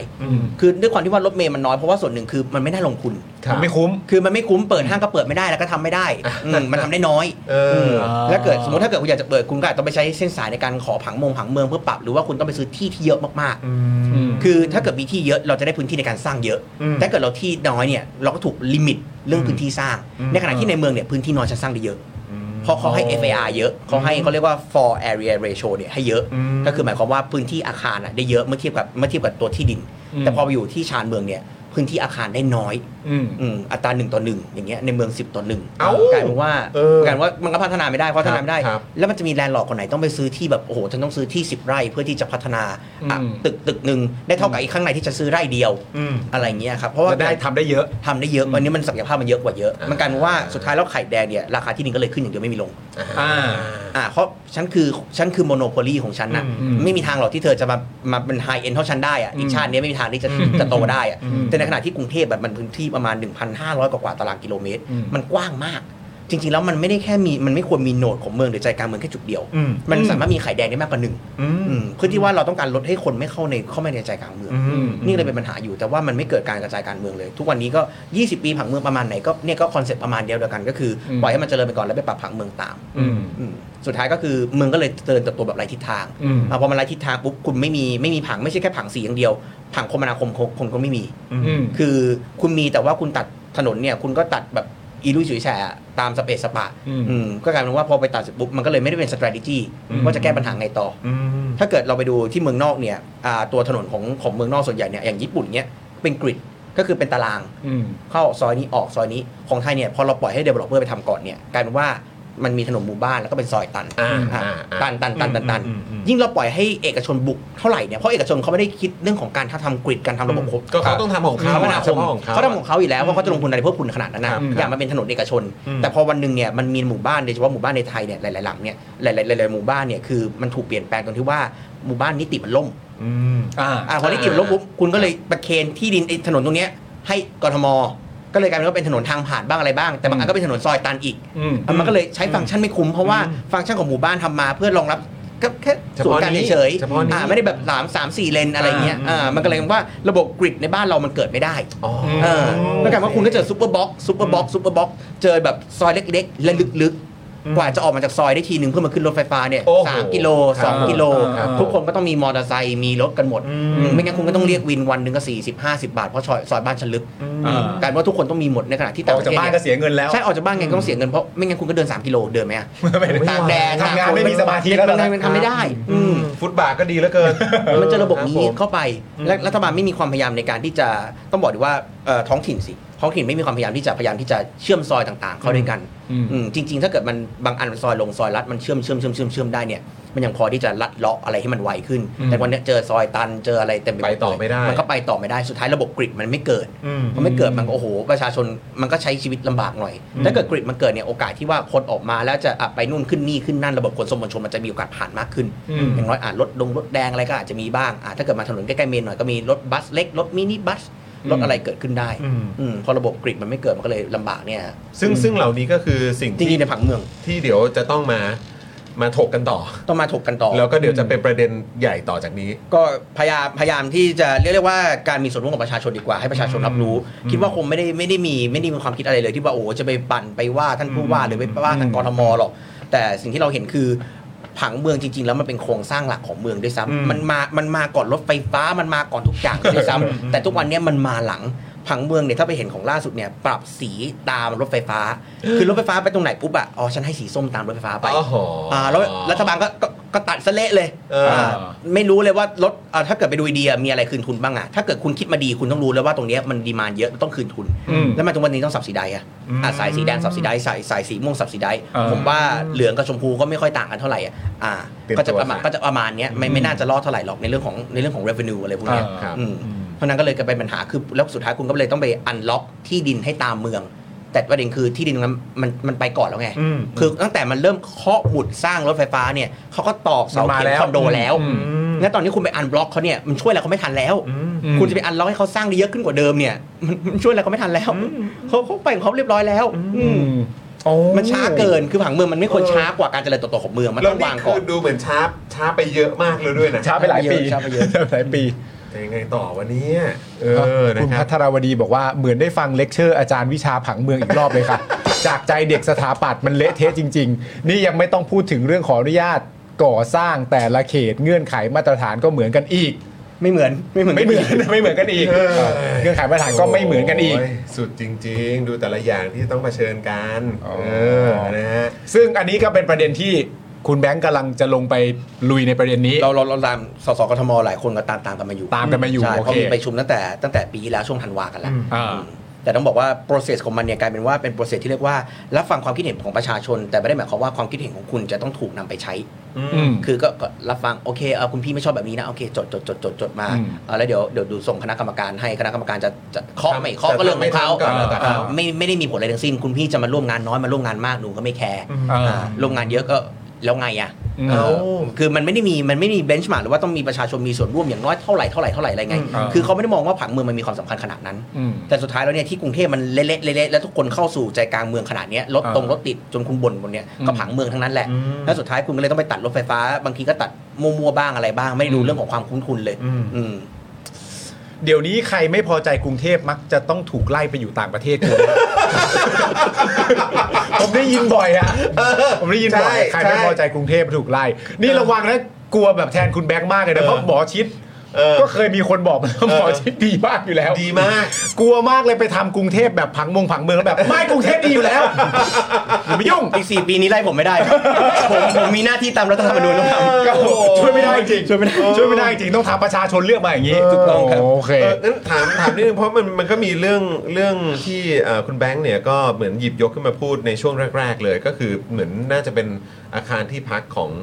อ่า ของคอฟอป่ะฮะ ครับ ใกล้ๆตรงเนี้ย ใช่ครับ เป็นไงบ้างครับ มันมันตอนนี้มีความคืบหน้าหรือแบบประชาชนแถวนี้ต้องต้องยังไงบ้างฮะ มีมีมีเพิ่งคุยกันอยู่ประมาณประมาณเมื่อเดือนสองเดือนที่แล้ว ครับ อรอบแรกเนี่ยมันทำมันทำคล้ายๆ EIA ไปแล้ว EIA จริงๆนี่ก็มีปัญหา คือการที่ว่าให้ประชาชนมาแล้วประชาชนมาพูดพูดพูดพูดเนี่ยมันมันว่าบ้านฉันกระทบแบบนั้นอย่าเอาขังขยะมาวางไว้ตรงนี้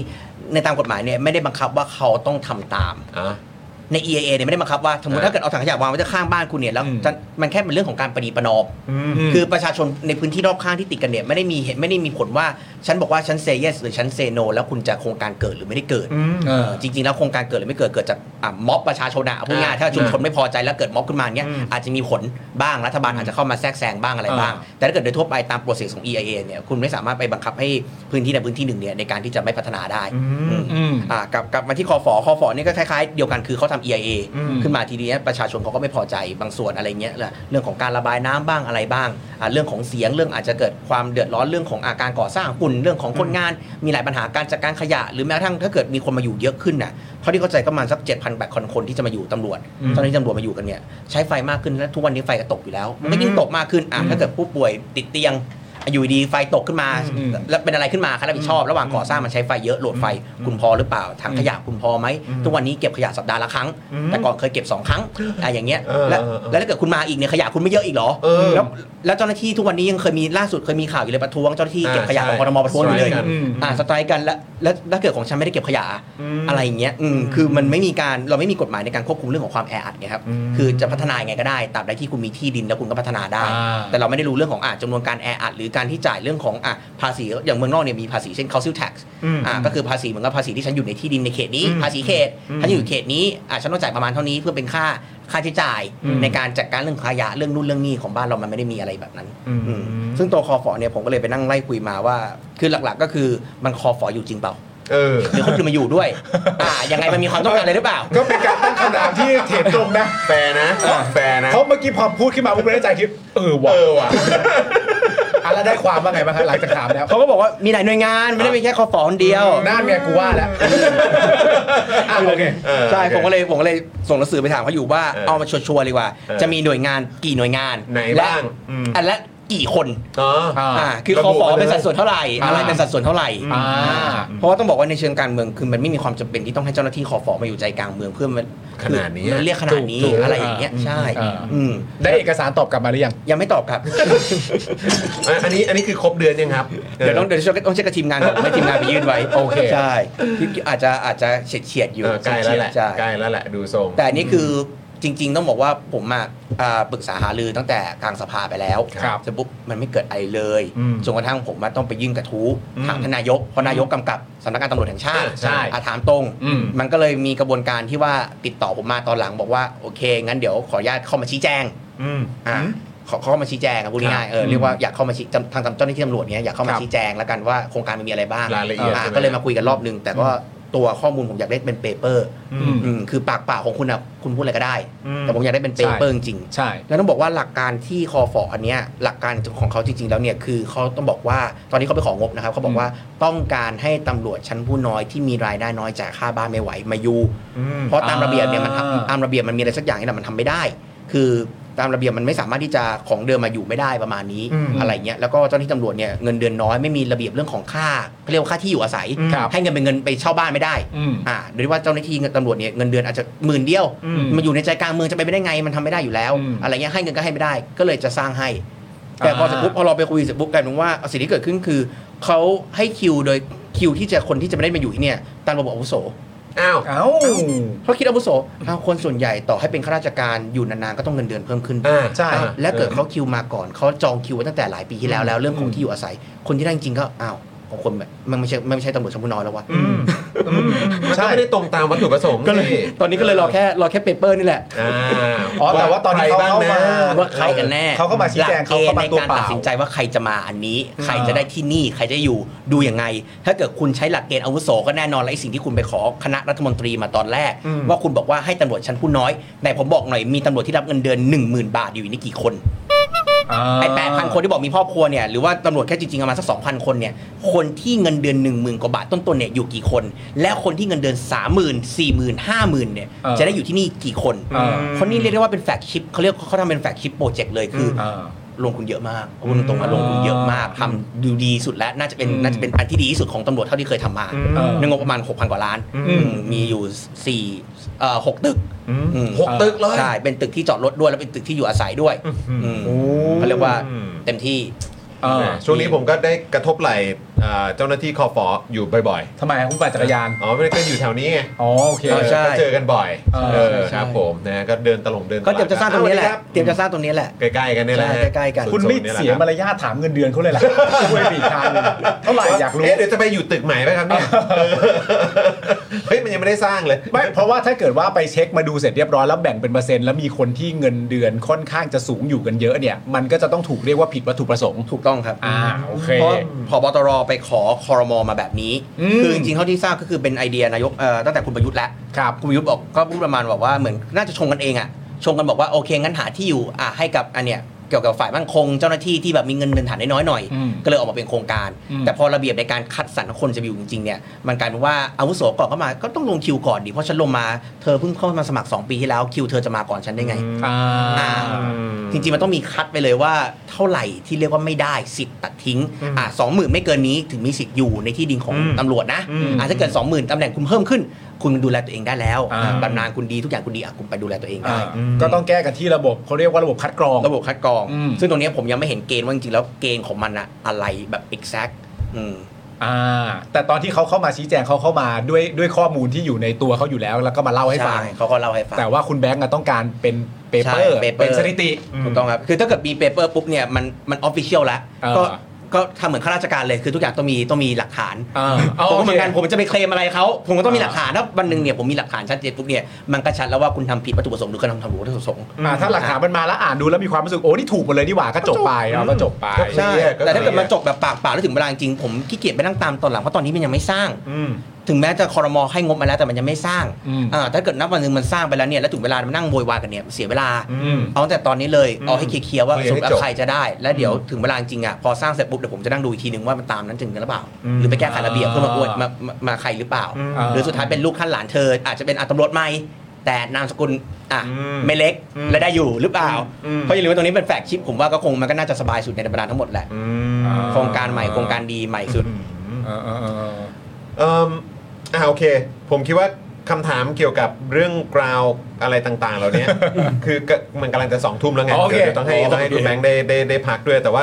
ขออีกหนึ่งคำถามแล้วกันครับ แล้วเดี๋ยวเราจะขอเข้าตะตามธรรมเนียมเรานะ ตามธรรมเนียมตาม ตามธธรรมรรม เนี เนี ย ย ม มเราก็คือว่าจะมีถามไวตอบไว อ่า ถามแขกเราทุกท่านนะครับ อืม ถาม ครับ เกสเราทุกท่านเลย แต่ว่าขออีกหนึ่งคำถามทิ้งท้ายหน่อยละกันเอิ่มคุณแบงค์เข้ามาทำงานตรงเนี้ย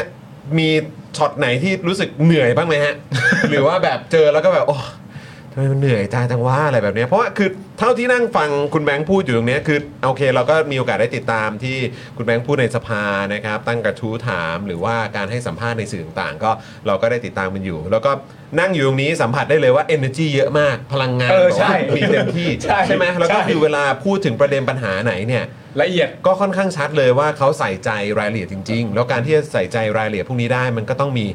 พลังงานเยอะอะมันต้องมี energy เยอะอะ อืม ในการที่จะไปต่อกรกับปัญหาต่างๆ เหล่านี้ คือมีบ้างไหมฮะที่เราเจอปัญหาอะไรที่มันรู้สึกว่าเหนื่อยว่ะคือเข้ามาทำปุ๊บ สอง อะ ส่วนสองส่วนอ่าอันหนึงระบบอีกอันหนึ่งคน เอออ่ าตัวระบบต้องบอกอย่างนี้ครับว่าส่วนใหญ่อ่าราชการเนี่ยเขามีวิธีฉลาดมากเลย วิธีหนึ่งคือเขาจะมีหน่วยหน่วยหนึ่งก็คือเป็นคนคิดนโยบาย คนคิด อ่า policy คนคิดระเบียบ อืม แต่อีกอันหนึงอ่ะคือคนปฏิบัติ อืม เพราะฉะนั้นเนี่ยไอ้ตอนตอนที่มีปัญหาปุ๊บเนี่ยแล้วคุณว่าคนปฏิบัติเขาก็จะบอกว่านโยบายคิดมา อ่า แต่พอคนว่านโยบายเขาบอกว่าฉันไม่ได้คุมปฏิบัติ ราชการจะมีคอนเซปต์แบบนี้ที่เอาตัวรอดได้เหมือนเรื่องของอ่าอย่างเช่นค่าไฟ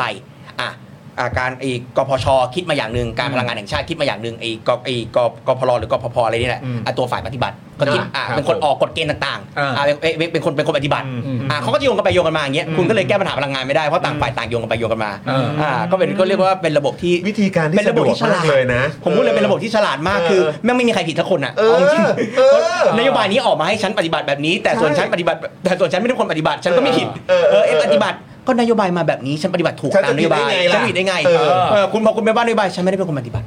อ๋อ ฉันเป็นคนทำ มแต่ฉันฉันแก้โอเคฉันแก้ได้แต่ฉันไม่รับผิดนะเพราะฉันไม่ได้ทำอะไรผิด เพราะฉันแค่คิด อ่า ระเบียบฉันคิดมาแต่ฉันไม่ได้ทำอะไรผิด เออ แต่ปัญหาคือเรื่องมันเดินไปเรียบร้อยแล้วจ้ะ เออ มันประมงประมูลสัมปทงสัมปทานมันได้เรียบร้อยแล้วจ้ะพลังงาน อ่า อ่าแล้วคนมาแก้ไขตอนหลังแก้ไม่ได้แล้วจ้ะ อ่า อ่า อันนี้เรื่องระบบอีกอันหนึ่งคือเรื่องคนบางทีก็ก็ก็เหนื่อยเหมือนกันคือ เรียกมาชี้แจงก็ก็ตลกมากเอมอย่างเรื่องโอ้เออพอเล่าได้แหละอ่ะหน่วยหน่วยงานหนึ่งไงแล้วกันเรียกมาอย่างเงี้ยมานั่งคุยกันอยากจะคุยเรื่องอ่ะปัญหาของ SME อะไรอย่างเงี้ย อืม อ่ะในกรรมาธิการกลารว่าสิ่งที่เกิดขึ้นคือเราส่งหนังสือเขียนรายละเอียดครบนะ มาตัวเปล่า ไม่มีเอกสารไม่ชี้แจงอะไรเลยอืม เออ แล้วผมผมก็เลยผมก็เปรยๆประมาณว่าถ้ามาอย่างนี้ไม่ต้องมาดีกว่า เออ เออเออท่านท่านมาอย่างนี้ผมผมเรียกท่านมารอบหน้าดีกว่า เออ ท่านไม่ต้องมาดีกว่า เอออื มอีกอันนึงก็อะไรไม่รู้แบบ เช่น รับตำแหน่งพออประมาณ 2 ปีแล้วบอกดิฉันเพิ่งมารับตำแหน่งก็เลยยังไม่ทราบก็เลย สอง ยัง ปีนี่คือเพิ่งเลย ผมก็เลยผมก็เลยพูดตรงๆผมก็ว่าแสกการกรรมาธิการแหละท่านท่านไม่ท่านท่านกี่กี่ปีแล้วนะครับสองปีสองปีไม่เรียกว่าแป๊บเดียวนะครับ เออ ท่านนานแล้วครับแต่ท่านยังไม่รู้เรื่องอีกเหรอ เออโอ้มันก็มีคน ใช่ ที่ว่า ทั้งคนและระบบเลย ก็โมโห อันนี้คือที่ทำให้เหนื่อยหรือว่าทำให้โมโหฮะ โมโหคือไม่เหนื่อยเหนื่อยแทนประชาชนว่าเจออะไรแบบนี้ด้วยเหรอในประเทศนี้ แต่อีกอันหนึ่งก็มันโมโหแทนอ่ะเฮ้ยทำไมต้องมาเจออะไรแบบนี้วะเนี่ย อืม อืม แต่ โอ ผม เค ว่า w ว r d ด n ิ้งหนึ่งที่ผมคิดว่ามันน่าจะทำให้คนเห็นภาพมากยิ่งขึ้นนะแล้วก็รู้สึกน่าน่าจะจึกอ่ะ เออ ก็คือที่บอกว่า เฮ้ย ถ้าเอ่อไม่ใช่เราในฐานะเอ่อสภาผู้แทนราษฎรเนาะ เออ มาเรียกร้อง หรือว่าแม้กระทั่งเป็นตัวคุณแบงค์เองอะ่ะ อืม เออจะคือเราก็ต้องเรียกร้องสิ จะ เออ ให้คนที่หาเช้ากินข้ามเข้ามาเรียกร้องเหรอ ใช่ ใช่ไหมเพราะเพราะอย่างที่อธิบายไปตอนต้นไง เออ เขาต้องก้มหน้าก้มตาทำมาหากินแล้วก็ ไม่ แบบ ว่างร้อง เออ ไม่ว่าง เลี้ยงเลี้ยงปากท้องตัวเองและคนในครอบครัว ไม่แล้ว คุณจะ เอามี มีเวลาที่ไหนไปร้องวะ ต่อให้ว่างอ่ะก็ต้องพูดกันอีกเรื่องหนึ่งคือระบบมันเอื้อให้เขาสามารถจะประสได้บร้อง ผล ไหม สำ ล่ะ เร็จกับการร้องเหล่านั้นไหมด้วยไง เออใช่ ใช่ไหม นะค ฮะ รับนะฮะก็อ๋อโอเคก็เอ่อเหนื่อยทางประชาชน อ่าน นะครับแต่เจอแบบนี้ก็โมโหนะครับแปลว่า โมโหเหมือนกัน energy มาเต็ม energy มาเยอะ energy มาเยอะ energy มาเยอะ เจ็บปวดแทน เจ็บปวดแทนเจ็บปวดแทน จริงๆ มันคงจะเพอร์เฟกต์นะครับ ถ้าเราพูดนี้เป็นวันสุดท้ายแบบว่าทีหลังมาเอาเปเปอร์มาด้วยนะ เพราะว่ามัน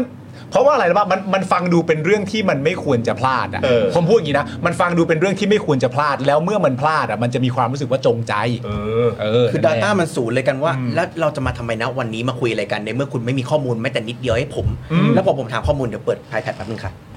เออ มานั่งหา มันไม่ได้ เอ้าไม่ปินมาล่ะ เออ ก็รู้แล้วท็อปิกวันนี้คุยเรื่องอะไร ก็ต้อง เออ ก็ปริ้น ไม่เตรี เอย ม กสาร มา มาให้เรียบร้อยมันได้มีหลักฐานครบไม่ใช่ทำมาพูดปากเปล่าแล้วผมมานั่งจดจดจดจด เออนี่โมโหนะเนี่ยโมโหแล้วเมื่อกี้ โมโหแทน โม จริโหง นะ โมโหแทนจริง เมื่อกี้โมโหนะ เพราะอันนี้ต้องบอกว่าสองหน่วยงานนี้เรื่องสำคัญมากทั้งสองเรื่องเลย อ๋อ แต่ขออนุญาตขออนุญาตไม่พาดพิงหน่วยงานแล้วกัน โอเคโอเคโอเ คุณ โอเ แบงค์อย่าไปบอกเขียนมา หลังไม่หลังไม่ หลังไมค์เขียน หลัมางไม่หลังไม่เออ โอเค นะครับนะฮะ อ่าคุณผู้ชมมา โอ้โหนี่โหคอมเมนต์มากันเยอะเลยนะครับ คุณจูนบอกว่าขอบคุณที่ประเทศไทยมีคนแบบครอบครัวอะไรนะฮะเป็นเป็นอะไรนะ แบบครอบครัวคุณแบงค์มาฮะ อยากให้มีแบบนี้เยอะๆนะครับของคุณธนาธรด้วยอีกคน คุณน้องอุ้มบอกว่าผู้แทนเราเลือกมาเพื่อเรื่องแบบนี้แหละ เออนะครับเนี่ยมีคนตั้งคำถามว่านี่เราไปล่อซื้อคุณแบงค์มาได้ไงเหรอครับเนี่ย ทำไมทำไมล่ะครับ ก็นี่ไงก็นี่เชิญชวนมา คือผมว่าคุณจอนไปรอที่หมอชิดสอง ก็ต้องยกเครดิตให้พี่ออม ได้ เออพี่ออมนะ ยอมเก่งมาก คุณจูนบอกว่าขอบคุณสสแบงค์ที่ถอนหงอกแทนประชาชนค่ะ เออ นะครับ คุณโยบุชาว่ามีจริง ๆ นะ มาตัวเปล่าแล้วมาปั้น ๆ เอาหน้างาน เออ นะครับ คุณวิงกิ้งมัมเขาถามอะไรมา ถามว่าอะไรฮะ ขอเพิ่มคำถามที่ 6 ว่าหัวแถวสะ พายไว้อะไร เดี๋ยวพูดถึงอันนี้อยู่ เออ เป็นการเป็นงาน เป็นงานเป็นงานเป็นงานอยู่ คุณสิริวัลบอกว่า เออ คุณแบงค์ดูเป็นคนดุ เขาโมโหไงเขาโมโหแทนประชาชน เป็นคนดุไหม เออ ผมว่าผมไม่ดุนะ แต่ผมผมอยากได้อะไรที่มันแบบ ที่มันมีเหตุผลน่ะ อ่า คือพอ เออ พอมันฟังแล้วแบบโลจิกมันไม่ใช่ว่ะอย่างที่มาบอกว่าตอบว่าเพิ่งมาค่ะ เออ มันไม่ใช่ 2 เดือน 2 ปีเพิ่งมาไงคือข้าราชการส่วนใหญ่ 3 ปีจะย้ายตำแหน่งแล้วนะ อ่า คืออีกปีปีหน้าท่านก็ไปแล้วล่ะ เออ ท่านก็ย้ายไปตำแหน่งอื่นแล้วท่านจะอยู่ท่านบอกท่านเพิ่งมาท่านเพิ่งจะเรียนรู้งาน เอ แล้ว อถ้าถ้าตามสถิติแล้วอีกไม่นานท่านก็จะย้ายแล้วนะ ใช่ เออแต่นี่คือท่านบอกว่าท่านเพิ่งมา เพราะเพราะฉะนั้นท่านน่ะอยู่ใกล้ย้ายมากกว่าใกล้มา ใช่แรก ๆ ก็ขำมันขำกับเพื่อนสอสออยู่ ครับ สักพักขำไม่ออกเว้ย เออ มันยังไม่ออกขำไม่ออก เจอแบบนี้ก็จุก นั เหมือนกัน จริง นะ เออนะครับ เขินเลยค่ะ อ๋อนี่ก็บอกว่าอ๋อก็เอ่อคุณแบงค์เขาเป็นคนเนี้ยบ คนเนี้ยบคนเนี้ยบ นะครับก็ละเอียดแหละ ซึ่งอันนี้ก็ถือว่าเป็นเขาเรียกว่าเป็นอ่าประโยชน์ที่ประชาชนจะได้รับจากความเนียบนี้นะครับ ใช่ คุณกัญชยาก็บอกวันนี้แน่นมากอะความรู้อะ เออนะครับ คุณแบงค์พิษณุนะ บอกว่า ใช่ ต้องอดทนแค่ไหน คุณเมธาบอกว่า พี่รู้ไหม ฉันออกไปรอพี่ที่หมอชิดทุกวันเลย แม่นาคโอ้โห เอออันนี้อันนี้เอ่อหมายถึงคุณแบงค์หรือว่าหมายถึงเอ่อเจ้าหน้าที่ฮะ เจ้าหน้าที่ เจ้าหน้าที่ แต่ว่าเมื่อกี้คุณแบงค์ย้ำให้เราฟังอะนะว่าตอนนี้มีการเปลี่ยนแปลงบางอย่างเริ่มต้น โอ้ย จะเกิดขึ้นแล้ว ชุมเลย ใช่ ชุมเลย เออเพราะฉะนั้นเอานี้ประเด็นโดยตรงเลยหลังจากที่มีคำพูดจากท่านนายกไปโดยตรงเลยก็คือในประเด็นของการสั่งการ ครับ ว่าหลังจากนี้ไปเนี่ยจะต้องไม่มีข้อคอรหาเลย ครับ นะครับผมเวลาที่พูดถึงข้อร้องเรียนเรื่องเออสถานีขนส่งหมอชิด หลังจากนายกมาสั่งการเองแบบนี้ตึ้มแล้วเป็นยังไงสบายใจไหมฮะ โอ้ นานเลยแหละ ทิ้งท้ายด้วยคำถามเนี่ยว่าสบายใจไหม สบายใจไหมเพราะว่า สบยใจไหม ก็ผมสำหรับผมผมคิดว่ามีดิจิตอลฟุตเทจ อ่าโอเค สำหรับผมนะ อ่เวลาเลย นายกพูดแล้วรัฐมนตรี พูดแล้วนะ คมนาคมพูดแล้ว โอเค ถ้าปัญหายังมีแบบเดิม เออ แต่ท่านมีท่านมีหลักฐานของท่านเองแล้วนะ อ่า ท่านพิจารณาตัวตัวตัวเองแล้วนะว่าสิ่งที่ท่านสั่งๆไปเนี่ย เออ หน่วยงานไม่จัดการมันต้องมีคนที่โดนย้ายมันต้องมีคนที่ท่านจัดการแล้วนะ อ่า อืม เพราะว่ามันจะมาใช้เหมือนประเด็นเป็นรัฐบาลเก่าก่อนประเด็นว่าไอ้ประเด็นที่ผมสั่งไปแล้ว มันก็จะไม่นวลเท่าไหร่ ไม่แล้วอีกอย่างต้องไม่ลืมนะ เออ อันนี้คุณเศรษฐาพูดเองนะ ว่าเหมือนอารมณ์ว่าต้องมีแต่คำชื่นชมเท่านั้นใช่ไหม ใช่ ห้ามมีคำแบบห้ามมีแบบเหมือนการวิพากษ์เลยนะ คือแบบว่ามันต้องออกมาดี สงกรานต์นี้ต้องออกมาแบบ แต่มัน เป๊ะอะร มันไม่ได้แปลว่าแบบนี้ใช่ไหมว่าถ้าใครมีข้อวิพากษ์ไม่ต้องพิมพ์อะ ไม่ใช่ไม่ใช่ ไม่ใช่ใช่ปะ ไม่ใช่ อ๋อให้มันไม่มีจริง แต่คุณเศรษฐาเป็นคนตั้งสแตนดาร์ดไว้ตรงนี้ เออ นะเพราะฉะนั้นเดี๋ยวช่วงสงกรานต์ก็คงได้เห็นกัน ใช่ ดี แต่แต่มุมหนึงผมว่าผมก็ชอบนะ คืออสไตล์ก็อาจจะมีความเป็นเอกชนหน่อย คือแบบอะไรปุ๊บนั่นต้องแบบชึบชึบ อ่าครับ อะไรเงี้ยชึบชับ แต่ก็ขอดูรีซอลนิดนึง ๆคือผลลัพธ์ของมัน ใช่ คือ reaction การสั่งงานอะแน่นอนมันเอกชนแล้วล่ะคือแบบ อ่า ฟรีสไตล์ แต่การปฏิบัติจริงอะถ้าเกิดท่านไม่ลวงลูกท่านไม่พุชอะ อืม มันก็จะเป็นข้าราชการเหมือนเดิม อ่าอยากการอยากได้อยากมีอยากให้เกิดขึ้นและอยากให้เกิดขึ้นแบบเร็วไวตามคำสั่งเนี่ยไอ้ประเด็นนี้เป็นการทำงานเอกชน ใช่ ซึ่งซึ่งก็หลาย ๆ คนก็ก็ถามถึงนะก็ดูเขาเพราะว่าประเด็นเรื่องแบบการทำงานในภาคเอกชนแบบชึบฉับและให้มันเกิดขึ้นเนี่ย หลาย ๆ คนก็บอกว่าอยากให้นำประเด็นนี้คุณเศรษฐามาใช้เพราะเก่งกาจด้านนี้มาอยู่แล้ว เออใช่ อะไรอย่างเงี้ยแต่ว่าอย่างไรก็แล้วแต่ก็เห็นด้วยประเด็นเรื่องผลลัพธ์ก็น่าจะเป็นสิ่งที่สำคัญที่สุด ต้องจับตามองครับ เฮ้ย นะครับผม สี่เดือนใช่ไหม สี่เดือนเพิ่งสี่เดือน ไม่ก็เดี๋ยวจะสี่เดือนไงก็เอ่อ เออ ช่วงสงกรานต์ใช่ไหมเมษานะ สามเดือนก็กว่าเพราะว่าเป็นสายอยู่กลางๆเดือน เอาโอเคโอเคโอเค สิบร้อยวันพอดีร้อยวันผม อ รั ย่างบผม น้ ก็ อย ว่า สามเดือน รอบที่แล้วผมก็รอร้อยวันรอบนี้ก็ ร้อยวัน ใช่ใช่ใช่ เดี๋ยวรอบนี้อาจจะมีใครมาเนิร์ช รอได้รอได้ ขึ้นก็ได้นะครับ โอเค อ่ะโอเค คุณผู้ชมครับ งั้นเดี๋ยวเราเข้าสู่ช่วง 5คำถาม อ่า ถามไวตอบไวที่ถามเกสของเราทุกท่านดีกว่าไหม งั้นเอาอันนี้ก่อน อันนี้ไม่ อ่า ไม่เกี่ยวกับ 5คำถาม แต่ เออ อยากจะถามว่าสัตว์เลี้ยง ตัวแรก ของคุณแบงค์ไม่ว่ามันจะเป็นหมูหมากาไก่ เออ ปลาอะไรก็ตามมัน อ่ามี มีชื่อว่าอะไรครับ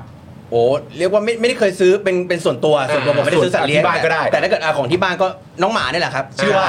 โอ้ ตั ตัว ว แรก แรก ตัวแรกจำน่าจะได้ไหม ชื่อน่าจะเป็นน้องหมาชื่อแฮร์รี่ แฮร์ แฮร์รี่ ใช่ ถนนบ้านแรก เออ ที่คุณแบงค์อาศัยอยู่ชื่อถนนว่าอะไรครับ เออ ถนนถนนบ้านแรก บ้านหลังแรกของ บ้าน คุณแบง บ้าน ค์ ของเราที่เราอยู่แบบ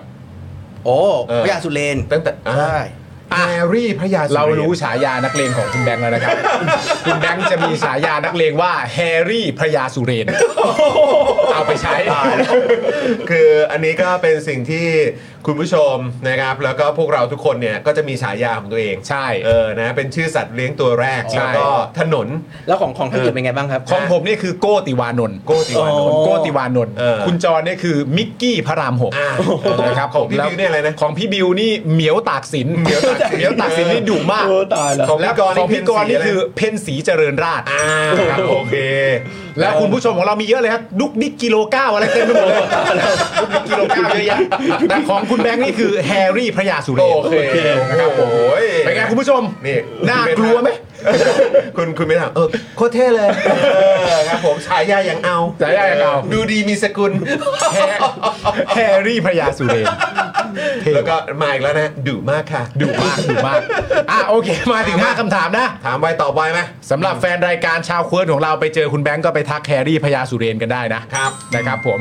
คำถามที่หนึ่งนะครับผมที่จะถามคุณแบงค์ในวันนี้ก็คือ อะไรที่เด็กๆ คุณแบงค์คิดว่าเท่ แล้วพอโตมาย้อนกลับไปมองแล้วรู้สึกว่าอันนั้นไม่เท่ละ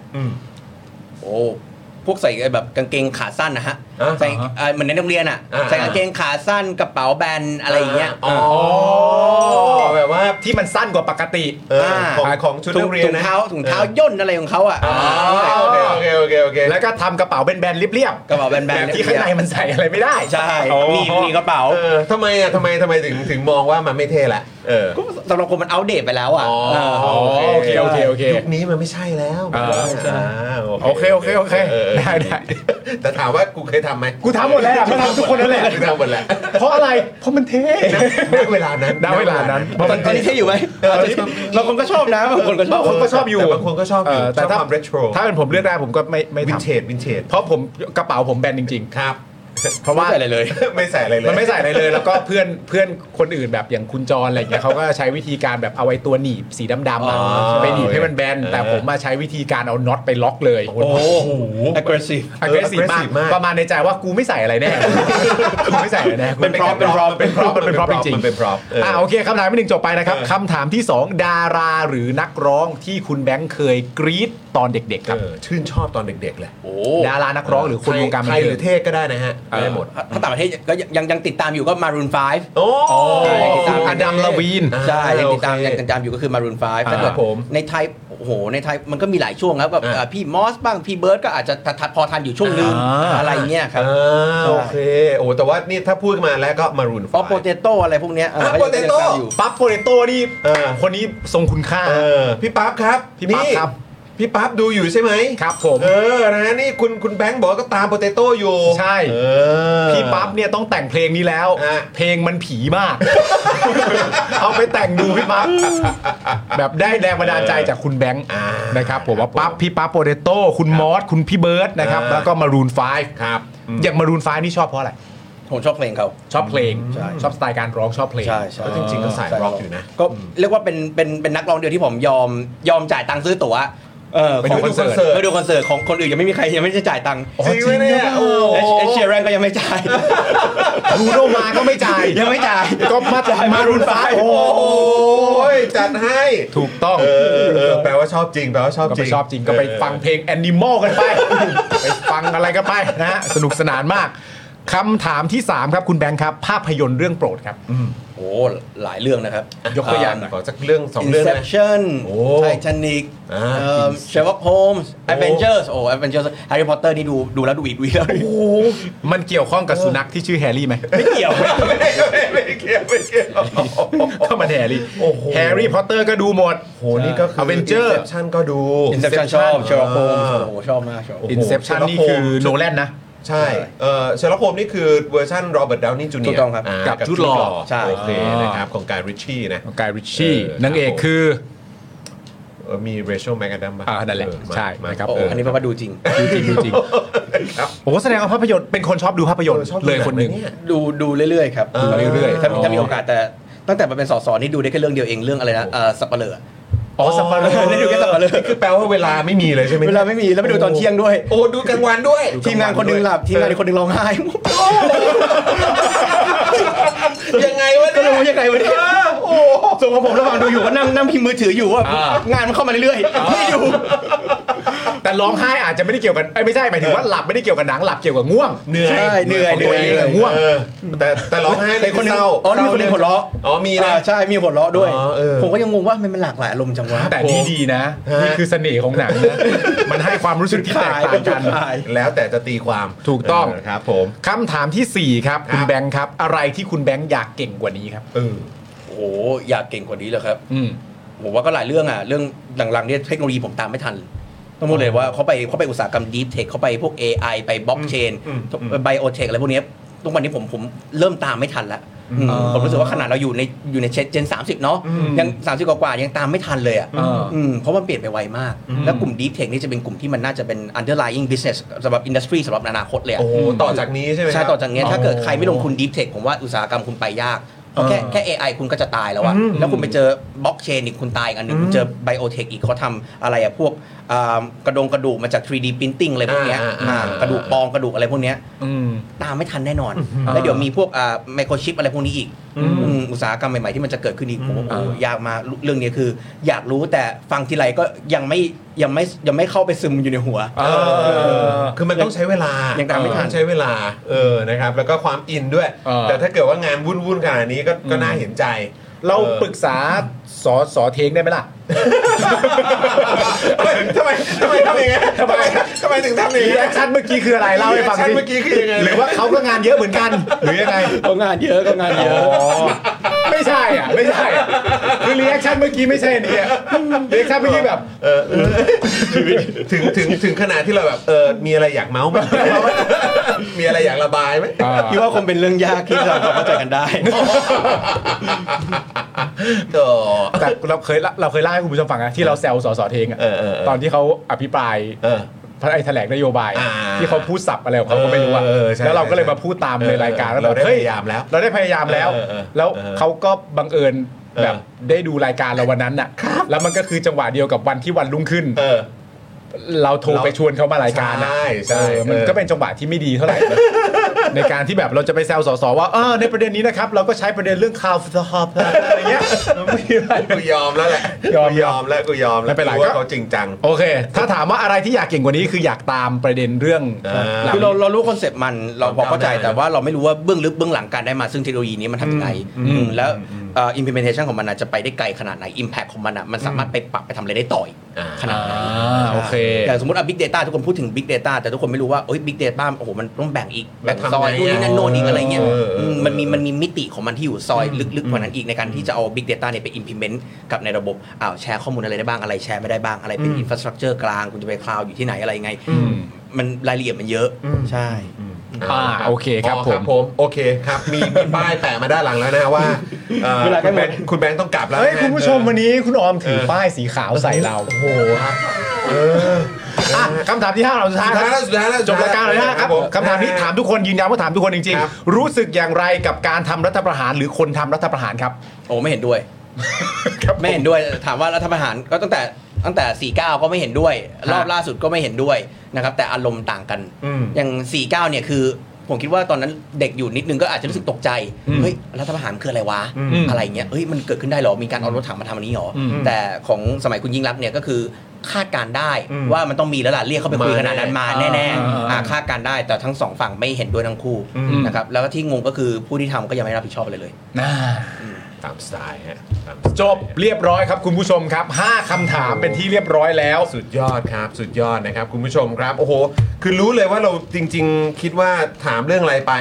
เราคิดว่าน่าจะมีเรื่องให้คุยกันอีกเพียบเลยแหละ ใช่ เออนะครับนะกับอ่าคุณแบงค์นะครับ แล้วก็หวังเป็นอย่างยิ่งว่าเราจะมีโอกาสได้พูดคุยกันอีกนะค โอ้ รั ยดีครับ นะฮะ คือรู้สึกว่าวันนี้คุยกันแบบสนุก แล้วก็ไหลกันยาวๆมากเลยนะครับข เพ อ ลิ บพระนมาก คุณมากๆเลยครับอ่ะคุณผู้ชมเดี๋ยวต้องส่งเอ่อคุณแบงค์เนี่ยดูเหมือนว่าจะต้องกลับไปที่สภาใช่ไหมครับ ใช่ครับ โอเคนะครับเดี๋ยวอ่าเดี๋ยวเราคงจะต้อง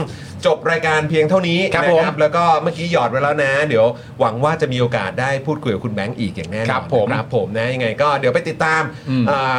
การอภิปรายกันต่อที่สภาด้วยละกันนะครับแล้วพรุ่งนี้เดี๋ยวใน Daily Topics เนี่ยเราก็จะมาพูดคุยเรื่องนี้กันต่ออย่างแน่นอนนะครับวันนี้ขอบคุณคุณแบงค์มากเลยนะครับ ขอบคุณมากครัขบอบคุณมากครับ ขอบคุณครับ นะ ข ฮะ อบคุณมากครับ แล้วก็แน่นอนครับคุณผู้ชมงั้นเดี๋ยวเราปิดรายการเลย ปิดแล้ว กัน ปิดแล้ นะ ว นะครับนะก็ขอบคุณคุณผู้ชมมากๆเลยนะครับวันนี้ผมจอมินยูนะครับคุณปาล์มนะครับคุณแบงค์นะครับพี่บิวนะครับเอ่อป้าป้ากอนกอแล้วก็พี่ออมนะครับพวกเราทุกคนลาไปก่อนนะครับ สวัสดีครับ สวัสดีครับคุณผู้ชมครับผม ขอบคุณคุณแบงค์ครับ ขอบคุณครับ ผ ขอบคุณมาก ม ครับ จอห์นวินยู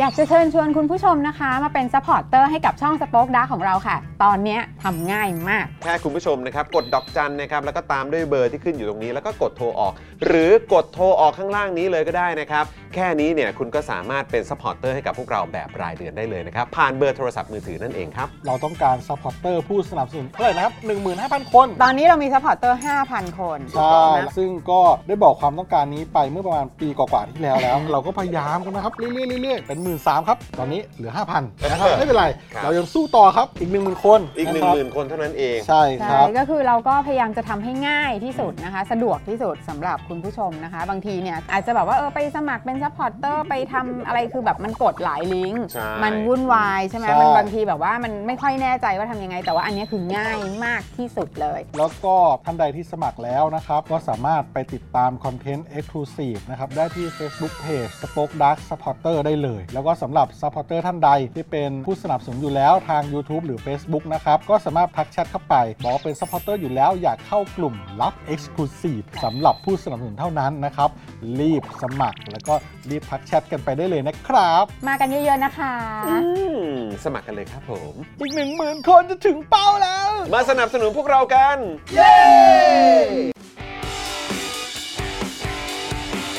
Daily Topics กับจอห์นวินยู